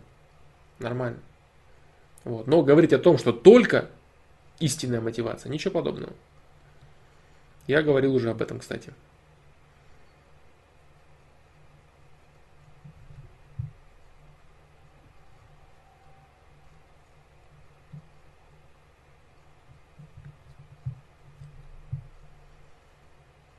да, так. Жизнь музыканта. Ребят, что делать, если в один день хочешь посвятить себя какому-то делу, а в другой другому? Что делать, если не можешь найти дело, которым хотел бы заняться? Надо пробовать его по, по методике, которую я объяснил в видео саморазвития. Я думаю, это будет очень полезно. Вот. Сосредоточься в разных делах, да-да-да. Угу. Так. Придерживаешься ли какого-то определенного тайм-менеджмента? Нет, только стратегической глобальной задачи, э, которая у меня стоит. И все. Все остальное, тактические какие-то вещи, они могут разниться очень сильно. И режим в том числе. Так.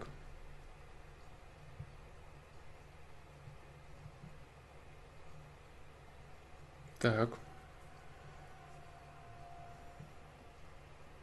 Здравствуй, моя одногруппница очень хорошая девушка, хотела бы создать близкие отношения. Как избежать пресыщения кон- конфликтов, пресыщения конфликтов, если мы видимся 6 дней в неделю и учиться вместе еще 3 года? Э, какое, о каком пресыщении ты можешь говорить, если люди иногда проживают по 50 лет друг с другом и видятся 7 дней в неделю? О каком пресыщении ты можешь говорить? Если ты хочешь создать близкие отношения, то это замечательно, что вы с ней видитесь 6 дней в неделю и учиться вам еще 3 года. Это замечательно. Начинай сближаться и развиваться. Все. Это никакая, это не проблема. Это наоборот плюс. Как относишься к БДСМ? Отрицательно отношусь. Проявление психики. Кому-то это нужно. Вот, лично я отрицательно.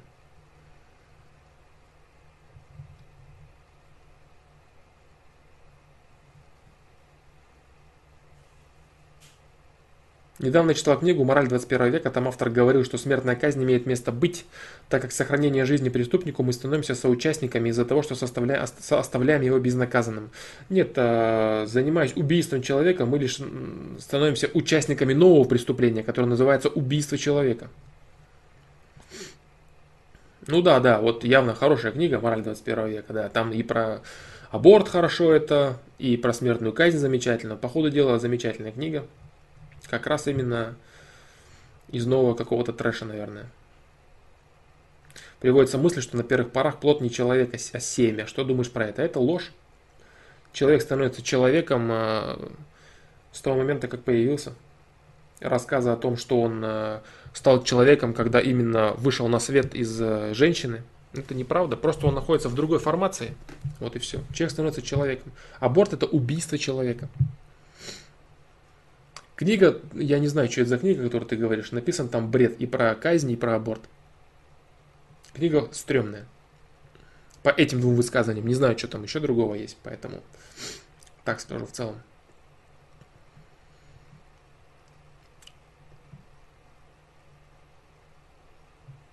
Почему люди совершают самоубийство? Потому что не могут найти правильного ответа на свои вопросы из-за заблуждения, серьезного заблуждения в ценностях и целях своей жизни.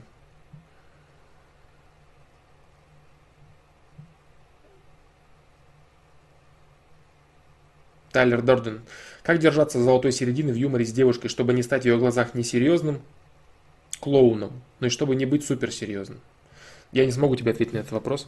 Это очень специфичный вопрос в плане нужна конкретика, понимаешь, как не стать.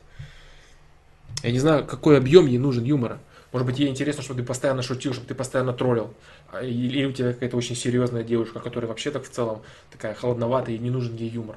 Понимаешь? Здесь вопрос вот в чем. Здесь вопрос не в том, а, как тебе кем-то стать. Ты будь тем, кто ты есть. А как она тебя воспримет, это ее выбор.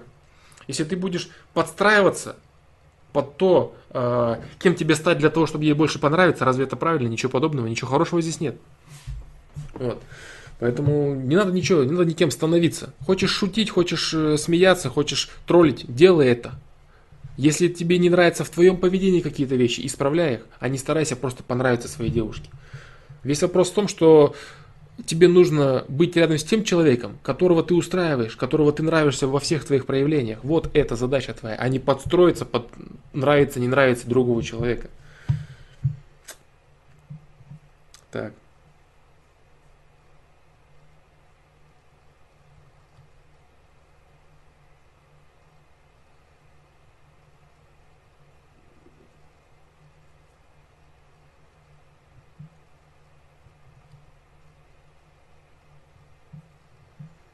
Так, так, так, так, так.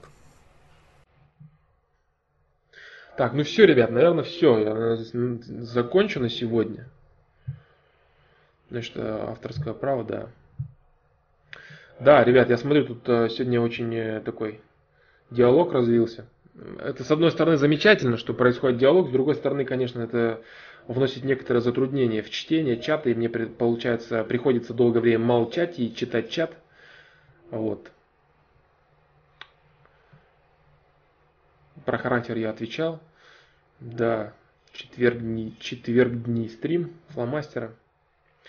Так, депрессанты не стоит, я говорил. Так, ну все, ребят, наверное, да, все. А, а, на сегодня все. Стрим у нас, да, получился действительно э, длинным сегодня почему-то.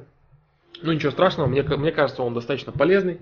Много моментов было затронуто а, важных, полезных. Надеюсь, те, кто будет смотреть, тоже почерпнут какие-то вещи.